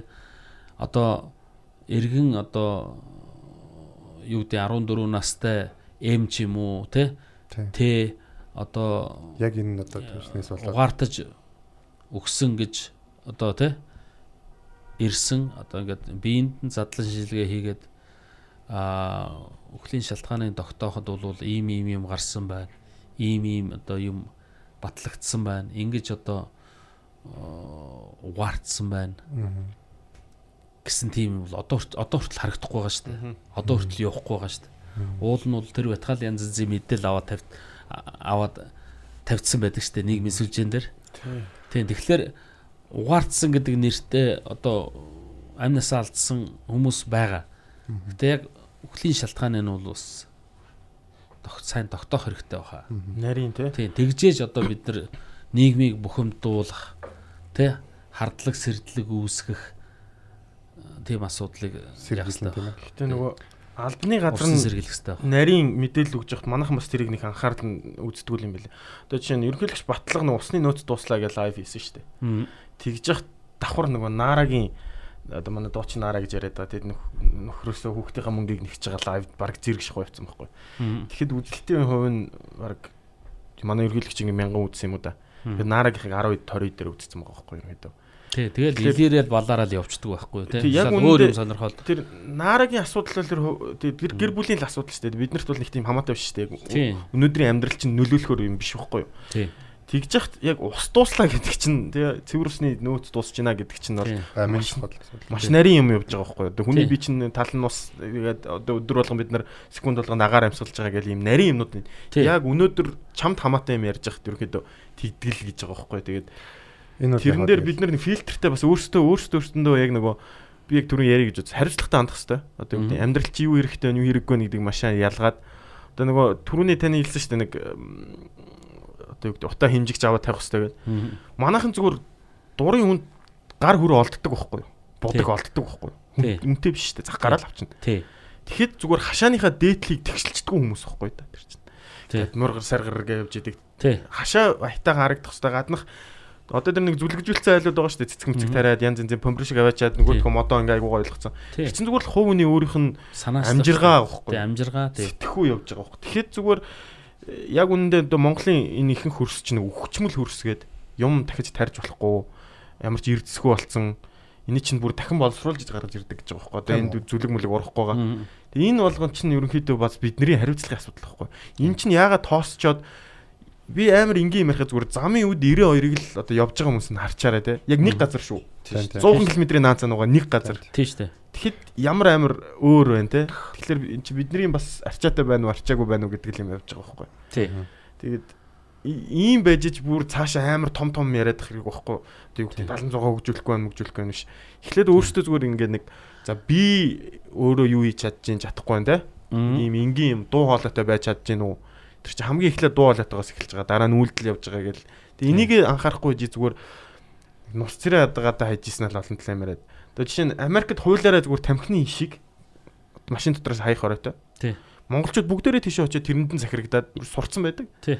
Зүгээр л нэг юм жижигхэн усны сав машинд авч ижүү тэрэндээ ачдаг байхгүй. Тэг чи ийм сурчаад яг Монголд энэ буцаа хэрэгжихгүй байгаа нэ. Шийдлүүд байдаг байхгүй юу? Айгүй энгийн энгийн зүгээр л хүн хүн. Эн чинь олон хүний тусын тулд гэдгийг ойлгуулаад Нэг тэгэж нэг хэрүүл уруул болоогүй окей гэл бүгд ойлгоцгооцсон байгаа байхгүй. Тэгэхэд манад бол нэг таксины ахт би одоо наатаха ийшээ ичих гэж хэлчихвэл одоо юу сүртэй ч юм уу. За зарим нь ойлгох юу сүртэй ингэж хэлэх хүн бол байгаа л байхгүй. Тэг чинь нэг ууг нь яг энийг ингээд нүцсээр байгаа л нэг ойлгуулах хэрэгтэй юм шиг байна. Мага сонь сонь юм ярьдэн шүү дээ. Ингээл оо энэ цэвэрлэгч нь чинь цэвэрлээд цалингаа авна шүү дээ. Чигшээ. Яг бас нэг талаараа зөвлөдөд. Гэхдээ нөгөө нэг тэрэн дээр нь нэмээд зөв аргумент хийх хэрэгтэй байхгүй. Гэхдээ тийм тийм ойлгомжтой. Ажлын байр мэдээж үүсэж байна. Гэхдээ чи хүний хувьд чи хүнлэг байх хэрэгтэй гэдэг юм дээр тоглох хэрэгтэй. Тэгэхгүй нөгөө монголчууд чинь зөрүүд шүү дээ. Нөгөө for the argument sake гэдэг шүү дээ. Зүгээр л хэрүүлд ялахын тулд айгүй олон тийм клевер ухаантай юмнууд гаргаж ирж яриад байдаг. Тэрэн дээр нь окей за зөвөө зөв те логикийн хувьд ингээ ажил төрөл яаж. Тэгтээ чи хүн шүү дээ те. Хүний хувьд мэдээж ажил гарч ирж байгаа энэ ажлаа хийн. Чи тэгтээ ингээ нэг хог хаах та. Дараа нь энийг хүн зэвэрлж байгаа шүү. Чи нэг сайн муу гэж идэм үү те. Зөв хүн байхын тулд энийг аваа ичаарэ гэдэг юм л их. Би өөрөө ч бас тийм ер нь одоо нэг ийм хог хайдаг одоо биел болж ивэл бусд нь хамаагүй гэсэн те нэг ийм манай монголчуудын бас нэг мах цуснд нь байгаад ах шүү.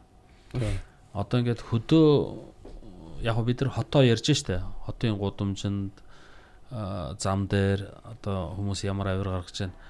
Хөдөө ингээ явж хахад эн тэнд ингээд баахан хог хайцсан байт. Уут моот тийм. Тэгээд архины шил архины шил бол байнга зам дагуу тэг хаглаастай штэ. Тэгээд манай хөдөөнийхэн чинь ямар ч харих уудаг болцсон юм. Тэ зүгээр одоо нэг тэр Монгол архиа уугаад сайхан айрга одоо 100 жингээ уугаад үүлж бас одоо уухаа архиа нөөцлөөд ингээд сайхан эсвэл одоо Монгол архиа нэрээд ингээд уухгүй хотоос авдар авдраар нь архи аваад нөгөө одоо хотоос бараа татдаг зөөдөг улсууд нь ч тэрийн дасалдгүй юм шиг байна. Тэгэл Эдээс машин замаар явж хат замын хоёр талд байнга л архины шил. Аа. Сайхан байгаа штэ. Тэгээ бид нар тэрийг харж байгаа гадныхан ч гэсэн тэрийг харж байгаа штэ. Байгаль орчиндөө яаж хандаад байгааг. Аа. А тэгэд тэгж явсаар хагаад овоон дээр гарна. Овоон дарахлаар бас л арх. Архины шил. Одоо янз янзын өөр хогнууд хамаг юм идж уужсэн ундааны лааз Тэгээ хамгийн гол нь тэр нөгөө юу алга болдгоо нөгөө пластик пластик нөгөө кока-кола янз янзын одоо чихэрлэг ундааны цаймааны одоо хамаагүй хайц. Чин хотын хүмүүс яг хөдөө аялаад бас хариуцлагагүй аялж байгаа тэр тохиолдол байдаг. Хөдөөнийхэн өөрсдөө энэ байгаль орчинд айгүй хайр гамгүй хандж штэ. Нутгийн одоо сайхан одоо тэр шүтэн дээр гарна гэл нутгийн уул усан дээр гараал яаж хат. Өө сайхан ингээл хэдэн тал руу хараа сайхан сайхан дөрвөн салхины уул зур дээр ингээл тал тал руу алсыг хараал манай нутагч мөн сайхан шүү. Багада би тэгжээж үлээ, багада би ингэжээж үлээ. Одоо ээж аав маань ингэж хат би ингээд одоо ингээд сайхан тоглож иж үлээ. Гой тоглоол гоё юм яриад тэгэл буухта уужсэн пивний лаза шууд хаяал. Мэдрэг бол анзаарахгүй. Ироник юм шүү дээ. Тийм тэгэл одоо татчихсан тамхиныхаа саасыг яг тэр дороо зүгээр ингээ хайж байгаа механик үйлдэл те тэр бол анзаар анзаарахгүй. Аа тэгээд нэг юм задлаад овоон дээр нэг гараад нэг юм задлсан бол шилийн одоо овоон дээр хайчна. Эсвэл одоо юу гэдэг залуучууд нь албатай юм шиг хаглаад тэгээ буудаг. Тэг тэгэхээр нутгийн шүтэн, нутгийн овоон дээр тэгээ айгүй бол хадаг яндарг бол бүр одоо хэцүү болно те. Эсвэл одоо идэ будаага тэнд өргөн барьна гэд. Тэгэж нутагта нутгийн шүтэн дээр гэж хандж байгаа улсууд чинь Улаанбаатар доторж ирээд Улаанбаатарыг хайрлах уу? Би гайхаад байдیں۔ Тэгэхээр энэ ер нь бид нар бүгдээр хот хөдөөгүй өөрчлөгдөх хэвээр Энийг бол бид нар байнга ярьж ижил одоо хүндээ ойлгуулж яахгүй болохгүй. Гэтэ нэг нэг үе баг өнгөрж иж энэ өөрчлөгдөх байх гэж би бодоод байдیں۔ Энэ нүүдэлчин хүмүүсийн нэг тийм довоо шарлуулсан амьдралын хэв маяг эндээс сөргөөр нөлөөлөд байна. Тэгэл одоо хөдөө явж ах чинь айлуудын тэр хаваржаа өвөлжөө тэр юм юмнуудаар очдөг штэ. Бас л их заван амьдарж байгаа амьдарж байсан байдал харагддаг штэ тэнд тэ. бид нэг юм хадан давиралт хийгээд тэгээ тэр болохоор юм тусгай тийм хадны яг тийм нурдггүй тийм ингээд судалгаа хийгээд ингээд авираа цэвэрлээ замыг бэлтцсэн тийм спотууд байдаг байхгүй цөөхөн. Тэгээ яг ингээд тэрийг болохоор нутгийн ард иргэд ингээд өөрсдөө бас тийш хүмүүсийг очуулахгүйгээд ингээд зам амаа ухаж мухаа ичдэг гол молын ойролцоо. Тий. Тэгээ тэр хадан давиралтынхан бас өөрсдөө нөгөө жими архичдаг тийш цогдуулахгүйгээд ер нь хүн амьтан зааж өгдөггүй ингээд нууцаар очдог тийм газар байдаг байхгүй. Тэгэл арайж тийм газар нэг шүн мөн ингэж явж байгаа л очоод тэгэл хадан давирал буугаал харахад доор нэг хагаарцаж хэлж байгаа чи. Тэгэхээр ерөөсө хаас айгу. Тэгээ нөгөө хүн нэг юм өвчин өвчин болохтой нэг тийм тоохгүй байжгаад бүр ингээд илрээд нэг хэцүүдхээр нэг анхаарал эхэлдэг штеп. Энэ хог бас тийм юм шиг санагдаад байгаа яг. Бидний жоохон бахад энэ Улаанбаатар хот ингээл хагархаа шил амар байдаг гэсэн те. Яг голсуур дээр нэг атмаа хөөхт ч юм уу гарчаал. За надад мөнгө төлөөд ийшээ орно гэх. Тэнгүүд за одоо ногоон шил авчир ингээд тэнгүүд бүгд ногоон шил авчираад. За одоо цагаангууд цагаан шил авчир. Тийм амар илбэг хагархаа шилтэй байдаг гэсэн. Тэг яг тийм болж ижиг хүмүүс анхаараа за одоо нэг цэвэрхэн баймаа гэдэг юм шиг. Тэгэхээр хөдөө чин тэ тийм амар тийм цэлгэр тал нүд нэг хүн тамхиа татаа хайж ил байдаг. Тэгээ тэр нь ингээд нэг аюул занал нь одоохондоо мэддэхгүй байгаад байдаг болохоор тийм одоо хээгүү тэ юу гэдэг вэ хайн гэх юм. Тэр хинэггүй зангаас нь хаяа хээрийн төмөр гардаг л да. Ойн төмөр гардаг штэ. Тий. Бас л тэр хавар нөгөө тамхиа хамаагүй хайсан эн тэнд одоо хамаагүй түүдэг гал асаадаг тий. Тэгээд тэрийгэ олигтой зөв унтраадгүй. Тий. Тэрнээс чинь болоод одоо нэг э, үе үе түүмэр гардаг штэ. Айгүй 20 о, хохиролтой юм болдог штэ. Түүмэр бол амар дээ. Тэгэл экосистем сүйтж байгаа нэг чинь тий. Тий. Тэгэд бас яг нэг далимдуулаад хэлэхэд түүдэг галын одоо тэр үнсийг бол ингээд бид нар дээрээс нь уццаад ингээд унтраа штэ. Тэгээд тэр чинь ингээд нөтийн болцсон эндээс хаж гал асахгүй гэж бодох боловч зүгээр яг тэр чинь шууд ус нь маш хурдан ингээд ширгэж алга болдог байхгүй. Тэгээд тэр үнсний чинь доорогоо чулуу мод болгон бүр ингээд амар халуун зүгээр яг чулуунд ус цацхад л саавн шиг ингээд пф гэж бужигнжидэг. Тэгэхээр Амар.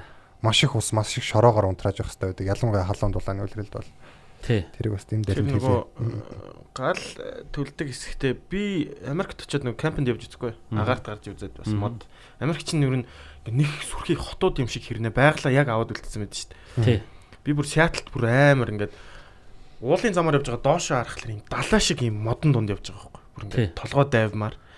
Тэгээ нөгөө Yellow Mountain гэдэг э, бүр юм мөнх цастай уулан дээр авирж исэн байхгүй. Тэгээ тэнд амарж яхад ерөнхийдөө ингээд юу юм бэлээ. Амардаг хэсгүүд гээд гаргаад өгсөн. Тэгээ тэнд нь түүдэг гал түлэх юм бол гээд ингээд том одоо юу гэдэг юм тойрог төмрөөр одоо ингээд төмөрлцөн баг. Зөвхөн тэр голд одоо юу гэдэг түүдэг асааж болно. Тэгээ тэр чинь өөрөө тэр төмөр нь бүх юм хамгаалчихж байгаа байхгүй. Зогсуулаад өгсөн тий цаанаас нь тий заагаад өгсөн. Тийм тэгээд зүгээр модон дээр ингээ гал унтрагч унтрагч хатцсан байгаа юм чи тий. Юмыг ажиж төгтэй юу ч болж магадгүй гээд Тий. чин сандарсан тохиолдолд бол яг л хэрэг болохоор юм байгаа байхгүй. Тэгжиж одоо байгаль орчноо хамгаална гэдэг чиг тэнд л маш сайн өгч байгаа байхгүй. Хичнээн амар хөгжилтэй улс үлээ. Тэг чин нутгийнхын хэдэн хувь нь байгалаараа байна.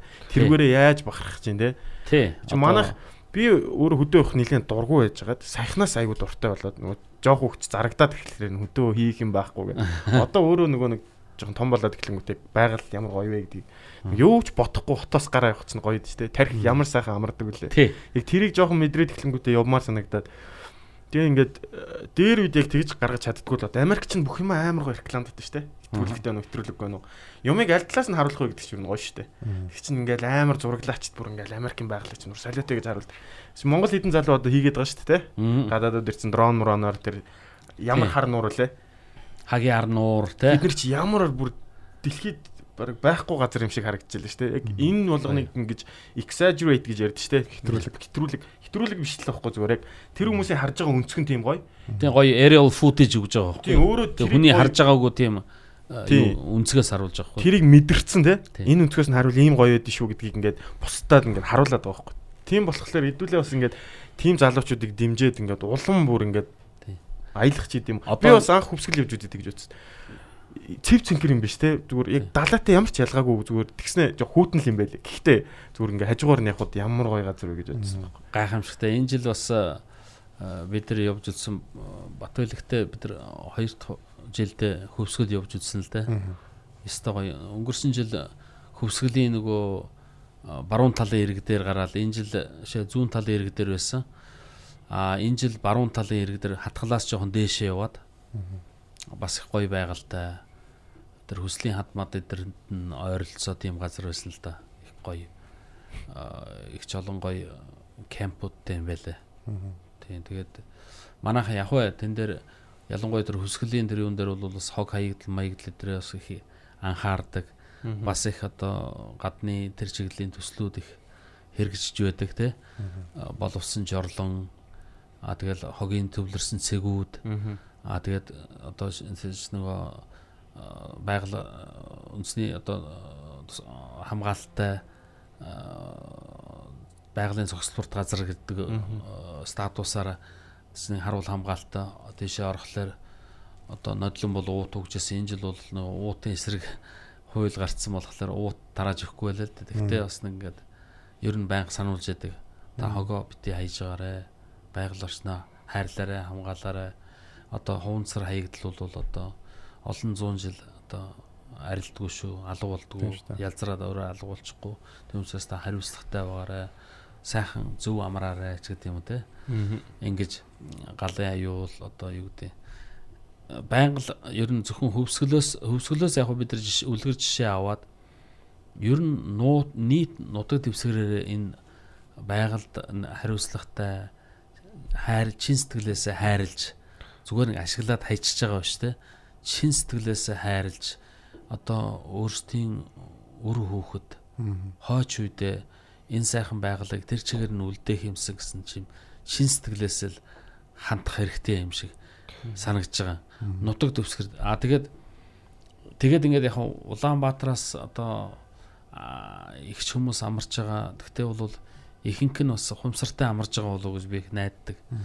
Аа хамгийн гол манай орон нутгийн нөхдүүд маань одоо нутгийн улсууд биш үү одоо орон нутгийн тийм одоо тэр баг сумын те тэр улсууд маань өөрсдөө хэр байгаль орчиндөө хайр гамтай хандж гэнэ үү те хэр ухамсартай хандж гэнэ үү гэдэг асуудал их чухал байгаа. Тий. Тэр болгон тэгж хандахгүй байгаа шүү дээ. Одоо таруу замбраагүй сүйтлээ тоо толгоо нь одоо эрс буурлаа л гэж байна. Одоо юу гэдгийг бор гөрөөс цөөрсөн л гэж байна. Дахиад эн тэнд одоо еврейс нь болоод цусан еврейс нь ч болоод гэдэг юм уу ганц хоёр буугаалсан сурагтай байгаа л байдаг. Гахаа үзэгдэхээ байжлаа манай энэг баргээл дандаа орон нутг штэ. Орон нутгийн нөхдүүд л тэр байгалийнхаа тэр юмд шунж тийм замбраагүй алж хядаж хараа хяналтгүй. А хотын маань яг мундаг буутай дуран хараатай хүчтэй одоо туулах чадвартай машинтай хотын залуучууд ирж зугаагаа гаргадаг гэж ярьдаг. Тийм юмнууд бол тэр үе байсан. 90-ад оны сүүл 2000 оны үеуд те одоо ч гэсэн тийм одоо тэгж явдаг. Бас нэг тийм зүрхний одоо өвчтэй товаршууд хүмүүс байдаг. Тэгвэл тэд нар бол ховор штэ. Ихэнх нь одоо орон нутгийн нөхдүүдийн л ухамсаргүй нөхдүүдийн гараар л 100 100-аар нь бас яахгүй байгаа штэ тий. Андшгүй А тэр хотоос тийм улсууд чинь бол манай хөдөөний малчид өөрсдөө одоо хилдэг штэ та нар хурж ирээд нэг хойд уулын одоо нэг энэ энэ тэр урдлын энэ уулны нэг чоныг үргээгээд өгөөч. Бид нар одоо болохгүй бид нар үргээгээд өгье. Та нар буудаад өгөөч. Бид нар бидний гар хөрөхгүй байна. Бид нар дийлэхгүй байна. Одоо энэ чон тоо толгоо нь замбраага алдсан мал барьж идээд байна. Одоо хотноос одоо юу гэдэг мал байлахгүй зүгээр байлахгүй. Хэдэн тугал хэдэн юунууд баруунууд ч барьж идчихэд болчихгүй байна гэдэг юм. Унаг дэсгэхгүй байна ч гэдэг юм те. Ийм юм яриад хотоос нэг хаяа нэг буутай шийд шийдэмтэй мань мэдээ нэг тийм тийм зүрхтэй амир юмуд хүнсний алуурч шиг юмнууд үй үй дуудлага өгч бид нар очдөг л доо. Тэ? Тэгтээ ихэнх нь тэр чинь нутгийн улсууд л яаж дээ. Энгийн логикоор бодохоор те хотоос хүмүүс ингээд найзуудаараа цуглараад машина бэлдээ бууга бэлдээд гараад явахаар одоо сард жилд хэд удаа явах уу те. А гэтэл хөдөөний хүмүүс чинь ихвчлэн буу. Үнтэй шүү дээ чинь. Хандаа ингээд өлгцэн байж идэг. Өөрөөсөө хурдан ингээд туулах чадвартай мотоциклтай те. Мотоциклтай байж идэг. Тэнгүүд чинь тэдний одоо бодох магадлал яаж утсан логикоор илүү байгаа байхгүй. Тэгэл учиргүй баахан өрх тавьчихдаг таргуунд. Зарим нь ч одоо яг хангаа юм авч чаддаг л бах. Зарим ч одоо нөхөндөө өгч байгаа амтын их байгаа тий. Тэгэл тоо толгойг чинь тэгж хяаруулж штэ. Тэгэл гөрөөс а тэгэл хаяа нэг мэддэхгүй бас э, мерсер буг гөрөөс хусчлаа штэ. Сайхан Facebook дээр нэг зураг харсан. Тэр бол үнэхээр би бол яг яг нэг тийм амар амтан хамгаалагч активист би биш л дээ. Гэхдээ ер нь лангийн жоох эсрэг байдаг. Тэр зургийг хараад үнэхээр дотор бүр ингээд амар хэцүү байсан. Яг яасан гэхээр ингээд нэг залуу Монгол залуу байхгүй уулын сайхан л ир байгаа харахад. Тэгээ гадаад хүмүүсийг ирэхээр ингэж ан хийж өгдөг. За одоо зугаацууд тийж зугаац тийм үү яа тийм амар том юм үлгэр домгийн юм шиг юм аргал ингрүүд ингэж алдсан. Тэг тийм амар том үлгэр яг тийм нэг үлгэр домгийн шиг за үнэхээр гайхалтай тийм том амт нэг алаа зүгээр ингэ дээр нь гიშгээд ингэ зураг мураг авах болсон. Яг тэр юу л да тэр яг нөгөө юу Баснаас гэсэн нөгөө шалтгаалж бас амтан алуулдаг нөгөө нэг юуны улсууд биш үү нөгөө жуулч отог мотог ажилуулдаг те. Одоо газарч мазарч тийм улсууд залуучууд байхгүй юу? Ихэвчлэн. А тэгээ тэд нар явахтаа нөгөө тусгай нөгөө байгаль орчны яамнаас жилдээ нэг хідэн тий аргал янгэр тоо аргал янгэр нэг тоо гаргаж өгдөг л дөө аа тэгээд тэр тооны дагуу одоо гадаадаас тэр лицензийг худалдаж аваад тусгай зөвшөөрлийн худалдаж аваад гаднаас одоо энэ манай аргал уулзыг сонирхсон манай энэ алтай аргал уулзчин бол бас их дэлхийд алдартай Ховор шүү дээ хамгийн том ивэртэй тий одоо. одоо метр хийчихлээ 2 метр хийчихлээ нас бий гүйдсэн том аргал юу угалзууд тэдрийг чинь сонирхож ирдэг гаднаас мундаг одоо боломжтой гадны одоо мэрэгжлийн анчтай байна штэ. Тэд нар чи ирж байгаа. Яг хуу тэдэртэй нэг хаяа нэг юм яхахлаар яг хуу зурга авахуулаад авахуулахтаа бол бас жоохон хэтрүүлэгтэй авчдаг гэдэр барьдаг тийм юмнууд хаяа нийгмийн сүлжээ дээр тархачдаг л да. Тийм юм байдаг. Зүгээр яг хуу одоо нэг юм онгоро одоо нуугаад яг хуу ахтан ч гэсэн тийм үе байсан. Би дээр үед одоо 2000 онд юм уу да 2001 онд юм уу да хүүтний гол гээд шарын голоос цаашаа л да Сэлэн аймагт. Хүмүүстэй яг удаа нэг бас гөрөөс мөрөөс гээл те хавар хідэн чуулд аваад шүнжэнгөөл давхсан наагур цагаар яв сүлд хаагур яваад байгаач мэдгүй. Нутгийн нөхдүүдтэй бол индиануудтай тэгэл нэг нүд орж ирэхгүй юу жалганы яг аа, цаат талын өнцгт аа, дээш жоохон дээшээ нэг хоёр нүд байна. Нүд нүд гэл бүгдээрээ. Тэгэл бич буудаагүй л дээ хамт явж исэн нэг нутгийн нөхөр бууддаг болол хариуцлагыг хашир үүрэхээр болол те одоо алдуул хаширыг бүгдээрээ хараана те тэгээд туршлагатай нөхөр хашир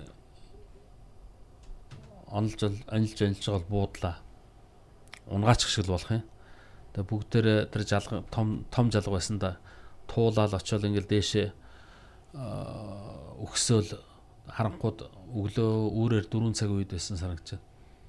Очсон чинь хээлтэй согоо гэж яддаг шүү дээ.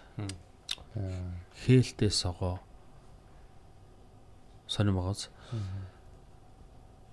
Тэгэл бүгдээр хүү хаа гэж бүүн баяр болоод өгөрөөсний цус мус өдр болоод бүгдээр өнгөрцгөөгаал те. Яваал очсон чинь хүмүүсийн дуу хоолой бүр дотгошоо орцсон. Бүгдээр нэг тийм гимт хэрэг үйлдснээ ойлгоод бүр сонирм болцсон. Тэ Гэтэ одоо энэ амтны ч одоо яах юм бэ гэх одоо яах вэ одоо нэгэнтэй л унгаацсан юм чи тэ. Одоо энэ энийг чи хаяад явуул бүр заван юм болно үстэй. Тэгэл одоо чинь аа, эвдэл махлал юмнууд болсон л доо. Хайр юм хангаа юм ч одоо вэ? Анд явж байгаа л тийм юмтай таарч байгаа юм чи. Аа тэгээд тэ- бүгдээрээ чимээгүй аа, ингээл бие барьцсан айгүй тийм стрессцсэн байдалтай яажсэн чил нэг нь оста мэдсэн болвол бууддгүй гэсэн тийм тэнийг юм ярихгүй. Яаж мэдх юм гэж хол нүдтэй харанхууд тэр жалгын цаана нэг хоёр нүд байж байгаа юм чи. Тэгэл бүгдээрээ тэр лүү дайраад хуцаатай вэ? улгаач юм новшчи зайл эндээс тэр бөө юм болоод уурлал муудалцал бөөн стрессээ тайл тэг яг тийм үед бол тийм юм яриад илүүц байхгүй чимээгүй тэгэл одоо засахгүй янзлал тий одоо нэгэн тэр үйлдэлийг буцааж чадахгүйгаас хойш бүгдээрээ одоо маш нүгэлтэй юм хийснэ ойлгож байгаа юм чинь.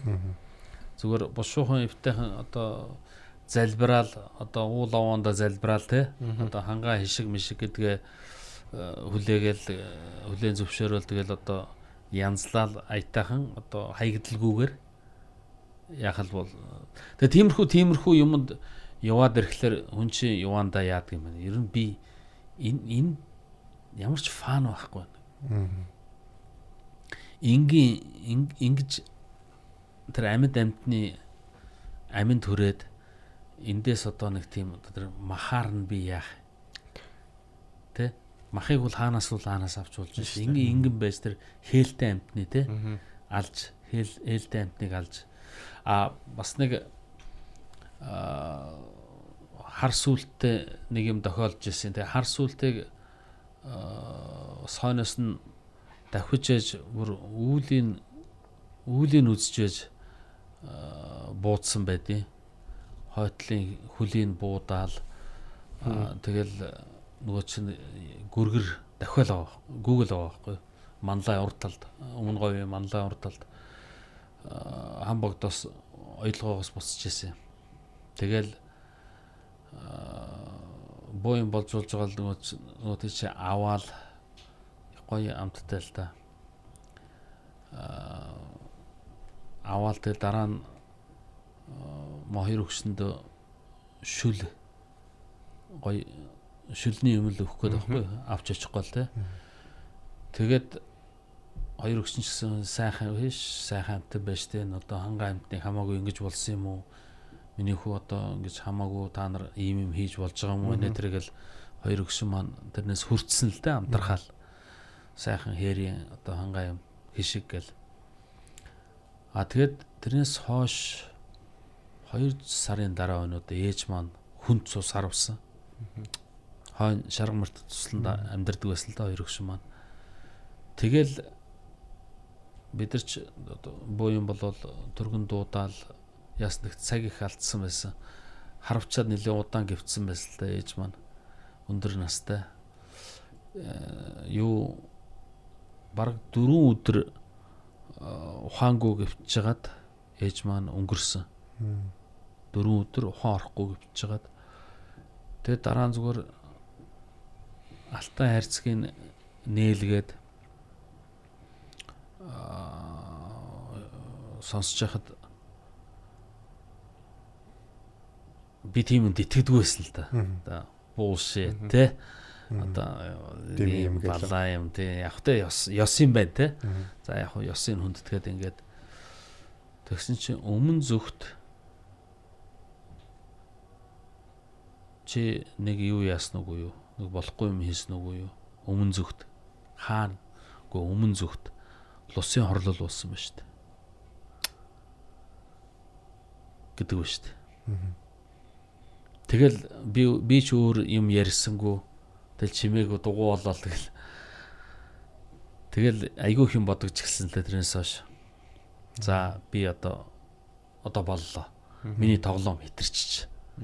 Тэ би одоо боллоо. Ингиж зугаас ингээ гаргахгүй ингэж одоо цаг нөхцөхгүй ингэж одоо фан тэ яахгүй одоо боллоо энэ сүулдэ энэ ээж минь баг амин төржсэн юм биш үү? Юм бодож байгаа байхгүй юу? Ийм аюултай юм байт юм байлаа. Зүгээр залуучууд та нар одоо одоо иймэрхүү юм сонирхож байгаа сонирхоод эхэлсэн одоо яач вэж магадгүй л да. Ер нь загас жарахаач тэр.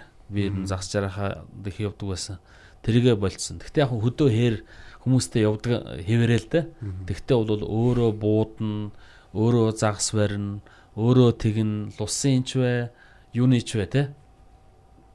Амтны аминд хөрнө гэдэг асуудал бол миний хувьд өнгөрсөн хугацаанд үлдсэн. Үнэхээр бас гоё маш гоё сургамжтай зүйл яриад байна. Тийм та нар залуучууд нэг тийм юм тийм юм дэх дурлаад, тийм юм дэх ороод татагдаад байх хэрэггүй. Яг хөө тэр ан гөрөөчин гэдэг чинь тустай байдیں۔ Тийм ээ дөө. Тийм. Э, нүгэлт гөрөөчин гэдэг юм уу юу гэдэг нь нүгэлт хар гөрөөч гэж ярьдаг штэ тий. Э, Ард дунддаг яригддаг. Тэр улс суудчин бол яг тэрүүгээр амьдрдаг байхгүй юу? Яг тэрүүгээр хідэн үеэрээ тэрүүгээр амьдарч ирсэн хідэн үе тэрүүгээр амьдардаг тэр хүүхдэд тэрүүгээр тижээдэг те а тэгээд тэр гөрөөчд чинь болвол хаанаас хизээ юу авахаа мэддэг те а тэгээд авахтаа уул уснасаа лусаасаа те одоо тэр э, нутгийн одоо баян ангаагаасаа одоо гуйж байж хөсч байж авдаг Бараг нөгөө экосистемийнх нэг хэсэг болцсон шахав юу? тий тэр экосистемийн нэг хэсэг шиг болцсон Тийм анчин хүмүүс хүмүүс ч юм уу амар тийм юм айгүй сайн мэддэг одоо Тийм. говийн амьтаа хангаад явж байл алж болохгүй. Хангаа амьтан говьд явж байл алж Тий, болохгүй. тэр улсуудтай тэр одоо анчид анчидтай өөрсдийгөө адилтгаж болохгүй. Бид нар бол зугаагаар гарч байгаа улсууд. Тий. А тэр бол их э, зөв усаар л зугаагаар гарч байгаа хэрэг юм уу да. Тийм шүү дээ. Одоо тэгэл эрүүл зугаа гарах хүчнээ арга шүү дээ. Шүхрээ өсөж болж одоо Хийм тий. хийж болж чинь. Эмэгтэй хүн дуртай хүн болвол эмэгтэй хүнийг бол өстой бүгдээрээ бэлэн байж тээ тий. Тэ эсвэл одоо юу гэдэг спорт байна Тий. жимд хичээлдэг бол одоо жимд хичээлж болж байна. Одоо э, заалны тэмцээн бол заалны, сакс гольф одоо юу вэ те? шүхэр, Шүхэр, Эсвэл экстрим спорт сонирхдаг улсууд бол ш- Тийм шүү дээ. Эсвэл заавал одоо нэг буу шагаалгаад шүн гэрэл тавиал те одоо хориотой ан гээ- хийгээд Бидний амь таслаад. одоо амтны амслаад эсвэл одоо өчнөө олноор нэгэл сүүлийн үед яг манай энэ загасчд бол их гоё л байл л да. Catch and release гэдэг буцаага тавьдаг. Спорт ан агнуур хөгжиж штэ манад. Тэр бол их гоё том тулж барьсан, тулбагч барьсан, одоо Harris Linok барьсан ч тэр одоо юу гэдэг том жижиг загас барьсан ч тэрийгэ тавьж яадаг. Яг хүнс хоолндоо хэрглэх юм бол аваад үлдчихэн л дээ. А тэгвэл ихэвчлэн сэтгэл сэтгэл санааны одоо нэг юугаа гаргаад тий. а, таашаалаа аваад тэгээд одоо зураг авахуулаад ингээд тэр амтныг байгальд нь буцаага тавьж амьдаар нь тавьж байгаа. Тэр бол надад их таалагдж байгаа. А тэгэхээр тэр нэг замбраагүй одоо нэг чонд капотон дээр чон чоныг аваачаад тавьдсан. Эсвэл бөөнөр нь ингээд ингээ урдаа ингээ игнүүлээд зураг авахулсан. Яасан байгаа бэ? Бид нар одоо тэр тэр мө хангаан амтнд одоо өчнөө өстэй юм уу? Хаашийн тэгж явж яадаг те. Тэр бол маш буруу гэж бодож байна. Тэр бол чон одоо ихсээд яалтчгүй одоо мал зориад байгаа газар бол угаасаа хийдэгтэй яг цаанаасаа тогтоол гарч байгаа биш хитэн одоо тий норм гарч байгаа Тэр бол байгалийн тэнцвэр алдагдсан тохиолдол байхгүй юу? Тэр одоо бид нар ингэ яриад дээ. Бэлчээрийн даад сэтэрчээд байна. Тий. Одоо одоо юу гэдгийг сүргийн бүтэц э, бүтцийн чанар одоо муудчаад байна тий. Одоо ноос ноолороо хэтэрхий хөөцөлдөөд ч гэдэм юм уу тий. Одоо малж чадахгүй нэг баахан мал одоо тижээх гээд дээ тий. Нэг баахан мал маллах гээд. А гэтэл тэрийг одоо э, өвөл одоо засуудтай үед өвс тижээлэр нь хангаж чадахгүй. Тийм шүү дээ. 100 хадлагын Шалгааргүй 100 хадлагын авч чадахгүй эсвэл тэр хэмжээний одоо бас ажил хөдөлмөрлөж чадахгүй тий. Тийм бэжэж одоо юу гэдгийг муу хідэн ууланд байгаа чоныг одоо буруутгаж хэрээсээ одоо малж чадахгүй байгаа бол тэгээ тэрийг одоо багсгаад чадах хэмжээнийхээ малаал малсан дээр шүү дээ. ашигтай юу гээл. тоо. А харин чанартай цөөхөн хэд нь бол чанартай байх хэвээр. Үр өгөөж өндөртэй байх шүү дээ. Тий. Тэр нөгөө сая Америкт бас нэг Алабамад илүү хаана үлээ нэг э, голын загас байгаа байхгүй. Тэр нэг хөнөөлтөй загас юм байна л да. Ингээд голоосоо гараад хідэн цагч үнэ явж чаддаг гэж байгаа байхгүй. Тэгснэ буцаагаад өөр понд монд руу одоо юу гэдэг жижигхэн горк морх руу орчдөг. Тэгээ мангар хурд үрждэг. Тэгээ экосистемийг дорхно устгадаг гэж байгаа байхгүй. Шууд нөгөө нэг олон үржээл тэр авигаа зүгээр эзлээл явцдаг. Тэгээ таарсан газараа барих юм бол шууд ал гэж байгаа байхгүй. Тэр. Тэгсэн чинь нэг гар барьчаад ярилцлага өгсөн. Би өстө бари гэж би боддог байсан. Манай хүн бүр ингээ амар баярлцсан. Бари гэж би боддог байсан. Яг энэ газараас олон нөгөөтг нь нилээн бас э, голын одоо их мэх газар юм байна л тэдэн шиг тардаг. Тэгээд эндээс олон шууд устдаг гэж байгаа Тим нөхцөлд бол одоо хамаагүй шүү дээ. Одоо Цаанаас нь команд өгсөн баг. Одоо тэр юунд байна? Одоо э, Lake Michigan гэдэг одоо Chicago э, тэр Wisconsin эдрийн юугаар Lake Michigan-ы иргэд дээр байдаг штэ тий. А тэгээд тэр бусад одоо Lake Superior юм уу гэдэргээд тэр э, их нууруудад тэр Asian carp гэж нэг юм замбрааг үржичээд байгаа байхгүй? Тэр юм болов. Тэгээд том carp carp гэдэг маань одоо манайхаар бол одоо нэг том одоо нуурын загсал байхгүй? Аа тэгээд одоо учиргүй ховдог магчин загас биш. Тэгтээ одоо нэг одоо нууранд тэр үржүүл одоо нөгөө Флоридад Everglades байдаг штэ тэр нөгөө Burmese python гэдэг те. Одоо ав- аврах том могоо бас non native species штэ. Тэ Burmese python бас замбраагүй өсөж үрдсэн.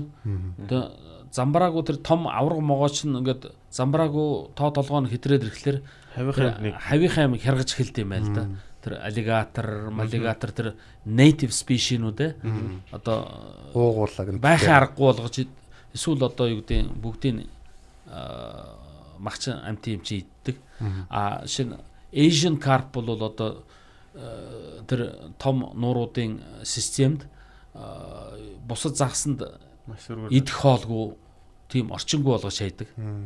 Тэгэхээр карпиг бол өдөөсөө бөөнөр нь устгах гэсэн тийм юутай юм бэлээ. Зөвшөөрөлтэй юм бэлээ. Цаанаас нь тийм бодлоготой. Тий, тэгэхээр чи ялчгүй. Native native буюу орон нутгийн одоо тэр Тийм, уугуул- Амьдтыг амьдрах боломжгүй болгоод. загас жараахан амьдрах нөхцөлгүй болгоо ячдаг Тэндээ байхгүй. native чи яаж яах нь экосистемээ тогтооцсон байгаа шүү дээ. Яг ингээд иргэдгэрээ ингээд бүтцэн. Тэнгүүд гаднаас нэг юм ороо бужигч чахлаар яалтчихгүй л дээ. Тий. Тэгэхээр бас нэг ямар нэг ам ман хийвэл учиртай хаа шиг те. Тийм шүү дээ. Аа учиртайхан шиг тий. Бид нар одоо яг ингээл за ан хулгайн хийж байгаа хүмүүс төр очиод та нар бойл мойлгээ саадуулаад тэгжээснээс яг ингэж олон нийтийн сүлжээр ярьж байгаа нь амар үр дүнтэй байхгүй юу? Тий. Одоо нөгөө лодо дамбугай нөгөө шаргачин гэдэг үгэдлэг байдаг шүү дээ. Тэр бол одоо би маш олон хүнийг яг энэ ангийн одоо тий хобби руу магадгүй гулсаж орох байсан хүмүүсийг болиулсан бахаа гэж боддог. Яг ингээл хідэн залуучууд томилтоор явж идэг үлээ согтуу. Тэнгүүдээ зүгээр нэг бууг харчаал нэг шаргачаа харчаал тий хөөлөөр нэг хөөсөр байгаа л нөгөө яг шаргачны тэр зовлон эцэж цуцж байгаа Тий. бүгдийг дүрслэн байдаг маш гоё үгэлдэг тий. Тэгэл унаал нөгөө зулцгын өнчрөөл тий ихийнх нь ингээл нүлэмсэнд бөмбөрөөл сүүн гардаг үлээ тий. Тий. Тэгэл тийм амар өгүүлсэн шиг яг одоогийн бидний бас хийж байгаас өнөө үйл ажиллагаа дүнд явж амтан алах бол байгаль чинь цаанаасаа тийм юутай байдаг баг. Тэр хүмүүсээсээ бол хариугаа авдаг. Ямар нэгэн замаар хариугаа авдаг. Домог түүхүүд байдаг шүү дээ. Тэгсэн ингэсэн гэл. Тэгэхээр одоо би бас энэ эфирд оролцож байгаа боломжийг ашиглаад тэр одоо хээрийн боохо буюу чоныг тэгж замбраагүй хятдаг тэ таарсан газар нь алж байж гэдэг юм уу Мм. тэр бол э, тэгж явдаг хүмүүсийг бол бити тэгээч та нар болооч тэг шаардлага байхгүй та нар одоо юу гэдэг наадах э, буцалж байгаа тестостерон Мм. өөр өөр одоо хэрэглэх өчнөө арга замууд байна. Тий. Өчнөө арга зам өөрс- өөрсдөө зардал бөгөөд эрсдэл багтай замаар. Тий. Тэгэхээр тийм одоо нүгэлтэй юм бити хийгээч Аа. А тэр малчид маач гэсэн одоо бити тэгэж одоо хүмүүсийг өдөөж юу яагаач. Чон ихсээд байгаа гэдэг чинь тэр экосистемд бас нэг тийм Хэрэгтэй. тэнцвэр тийм алдагдаад нэг л юм болохоо байчаад байгаагийн шинжтэй. Чон бол өөрөөсөө юу яан штэ. Чон ихсээд байгаа бол өөрөөсөө өөрсдөө зохицуулна штэ. Тий. Идэх болмох сат ч юм уу те. Тий нүү- зарим нь хэсэг нь нүүдлэл явна. Чон нүүдлэл явна штэ. хин надаа нэг ярьсан. нутагтай учраас Тий. ер нь олон юмдаа Тий. давхцахгүй. Нэг газрын чоныг бүгдийг байхгүй Олон олон сөрөг нэг дор байхгүй штэ. Тий. А эсвэл сөрөг дундаа задраад бутраад явна. Мм. Тийм тэгэхээр тэр тэрийг заавал одоо манай малчид хотоос одоо анчид эсвэл одоо бөөн зардал болгож тэрийг устгуулад аа, тэхийн оронд тэр одоо чанаргүй тоо толгойн хэтэрсэн. Манай аа, улсын нийт бэлчээрийн 40% нь даас хэтэрсэн байна гэж бичсэн байсан шүү дээ. 40% гэсэн баха. Амар тооштой тий. Тална гэсэн үг шүү дээ. Ижил ижил хямртад нь харагдана, илүү хямртад нь баригдана гэдэг нэг юм хөөргөдөг нэг үг байгаа байхгүй. тий. Энэ яг нэг юм явуулганы үг шиг надад санагдав. Тэг өөрийгөө хиймартаг батлах гад чон мон алсан зураг мургаа Энэ security явж байгаа байхгүй түүний сэтгэл ээ, тий өөрөөр хямраа үзүүлж болно шүү дээ. Монгол хүний нэ эр хүний хямар та яаж юу яг юм л хог гарахад орооддаг яадаг яадаг. Ууланд гараа чон агнаа тэгжиж нэг юм сэрэгдэг. Эдрийн. Тэгээд нөгөө чон ингээд ховорд чон ч өөрөө байгалийн цэвэрлэгч гэдэг юм байна л да. Тэгмээ чон тий, газар ингээд зэрлэг гөрөөс ингээд амар олширдаг. Тэгээ нөгөө хөгшин гөрөөснүүд ингээд үххээ болчдөг ингээд явж идэг. Бид нар ингээд бөө өвчин болцсон байж чад ингээд үхэнгүүд нөө бэлчээр ингээд цул өвчин болдог. Халдварладаг. Тэндээс нь мал руу халдварладаг. Тэгээ шүлхий гардаг. Тэгээд тэндээс хин очдөг гэхээр гадаадд очоод байгаа байхгүй нөө вакцин оруулж ирдэг орнууд. Тэнгүүд яг энэ би жоо хардаад байгаа нэг юм. Энийг хөөргөөд идэг нэг юм гадныхны бас нэ байж магадгүй шүү гэж тэ. А чом шон бол өөр өөрийгөө зохицуулдаг. Мм. Тий. Асуулаа Илүүдээ дэвэл хөөгөө явуулцдаг. Нэг нэ Сүрэг задардаг. Хитрхи том болчвол сүргэн задраал явцдаг. эргчнүүдээ хөөдөг те. Тий. Нөгөө эзэмшил нутагтай учраас. Тий. Ээ за тэгээд За, дараагийн сэдвээр гой орох. сэдв явж чинь. Ба- батагийнхаа тухай сэдвүүлээ батагийнхаа авыг өрчөөд ярихгүй болоос харамсалтай байх те. Манай бата ер нь багада ямархан хөвгтэйсэн. Одоо бас бидний одоо хайртай л хүнэлтэй ер нь. Бата э, одоо бидний одоо манай уугуул хүү Оо тий. Манай одоо тий ууган хөө те. ууган тий ууган хүү сэх анх э, төрж яхад тэр одоо 10 сарын 2-нд төлөө Аа. бэлгээ маань төрхөөл 2 дугаар төрөхөд очсон байсан. А 1 дугаар төрөхөд 1 дугаар төрөхөд очсон байсан. Тэгээ би гадаа модон дээр хонсон шүү дээ. Аа. Тийм яг уу нөгөө санаа зовоол те. тийш юм авираад Авирал тэгэл нөгөө модон дээрээс харж яахгүй төрхөрөөрөө. За. Тий. Тэгээд тэгээд одоо бол тэгж болохгүй л дээ. Энэ чинь харуул хамгаалалтай тий хамаагүй тэгж юуны төрөх газар одоо имлэгийн хашаа машаа дотор тийм э, юу яаж болохгүй. Одоо зүр дрон нисгч юм шиг. Хөл хөдөлгөөн байж болохгүй тийм. Тэгтээ яг тэр- тэр үед яг тэгэл ингээл модон дээр харж ирсэн л да. Тэг яг хүүгээ төрж яхахыг чарсан. Тэг нэг тийм гонжисэн. Нөө хүүндээ орогдсон. Аа би бас тийм шүү дээ. Хүүндээ орогдоод э, хүүхэрчдэг штэ. Оо би бас яг тэгж дүрсэн. Тэ нөгөө хүчил төрөгч дутагдаад тэг одоо тэгсэн мөртлөө яг одоо чинь тэжээгдэд байгаа штэ. Мгм. Гэтэ нөгөө хүүндээ орогдсон. Тэгж гарч иж ирсэн штэ. Нэг гулж исэн нэг тийм нэг төрөлхийн нэг тийм гулж исэн л тийм. Нэг тийм урт Хурцэнээс урттай. урттай. Тэгээ нэг өндөр одоо өндөр хүн болох гол байсны шинжилтэй. Тийм л хүү хүү дүрж исэн. Тэгэл э, ер нь э, тийм э, юу гэмээр юм те надаас өөр л дөө маань хүн чинь илүү ээжигээ дураасан талдаа. Тэ тэр гэхдээ ер нь эрэгтэй хүүхд мөртлөө юмыг бас юмыг дандаад эв зүгээр нь зохицуулах гэж үздэг Тийм шүү. тийм талын хүн байсан. Аа над шиг бол би бол яг хуу арай өөр орчинд өссөн. Тэ? Одоо тийм аа, намайг өсөж яхад бол өөр зан чанарууд илүү үнэлэгддэг байсан. Тэ? А мань хүн бол арай өөр байрныхаа хүүхдүүдийнхаа дунд ч гэсэн э, ер нь аль болохоор хүүхдүүдтэй зохицуулаад ингээд яадаг найз нөхөдтэй. Тэгтээ бол а юу гэдэг нь тэдрийг буруу юмд уруу татахгүй. Аль болохоор ингэж дунд нь ингэж зохицуулж явдаг дагуулж явдаг. Одоо тийм л хүүхд байсан та. Аа заримдаа бол бас намайг бухимдуулж л байсан би ч нөгөө ингэж одоо бараг өөрөө ярьж байсан байх та. Нэг хүүхдтэй зодолдоод Аа.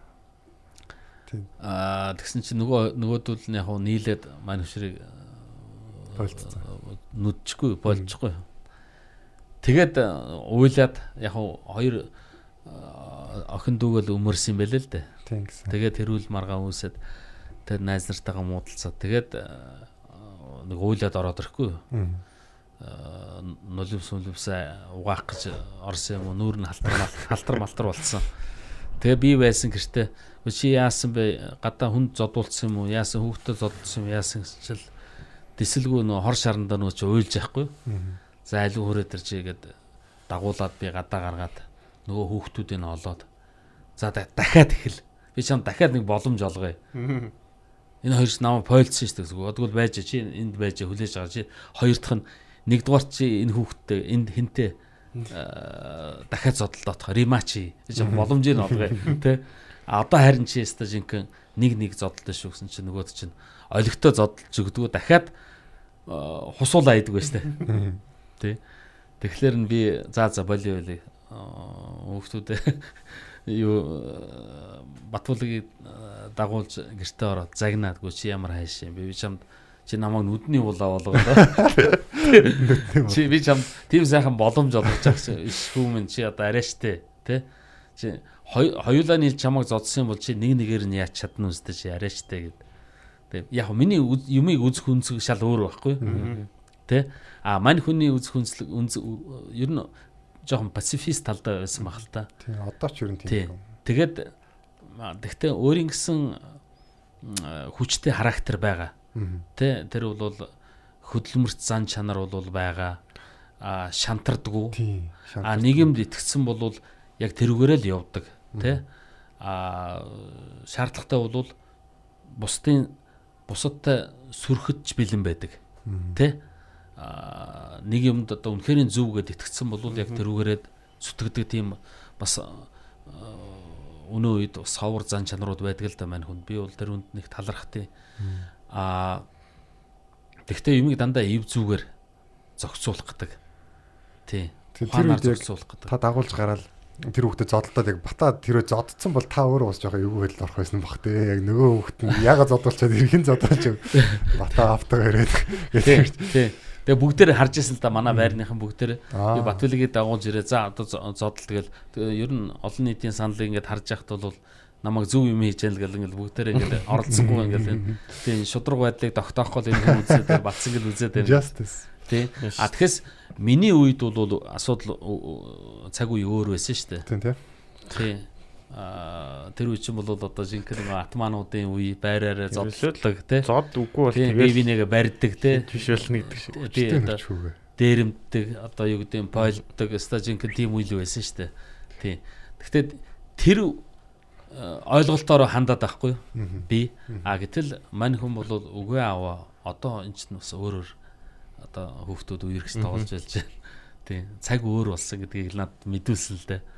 Тий. Тухайн үед бол надад бол жоохон харамсалтай байсан чи одоо одоо эргээд те өөрийгөө хинбэ гэдгийг үзүүлээд миний хүү дахиад хусуулж яадаг чи хайш юм.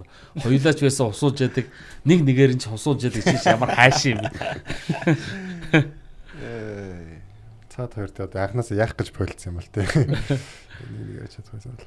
Би ч одоо тэгээ ардчлалын үед өссөн ч гэсэн тэгэл яг социализмын бас ойлголтоор л бас өссөн л дээ яг зодтдаг тэгээ Тийм. Манай бата тэгээд бас ер нь бид өмнөөс ярьжсэн л та тийм яг тэр дугаар гэхдээ яг цацагд байгаа бид дугаараас ярьжсэн. Манай бата бол яалтч extraordinary тийм энгийн бол биш. Энгийн одоо хүмүүс тэр анх битээр танилцчих чинь basement ганцаараа комеди хийдэг шүү дээ 14 оны намар тий тий. Тэгээ би хурж ирээд яг тайзан дээр хамгийн анх гарчаад.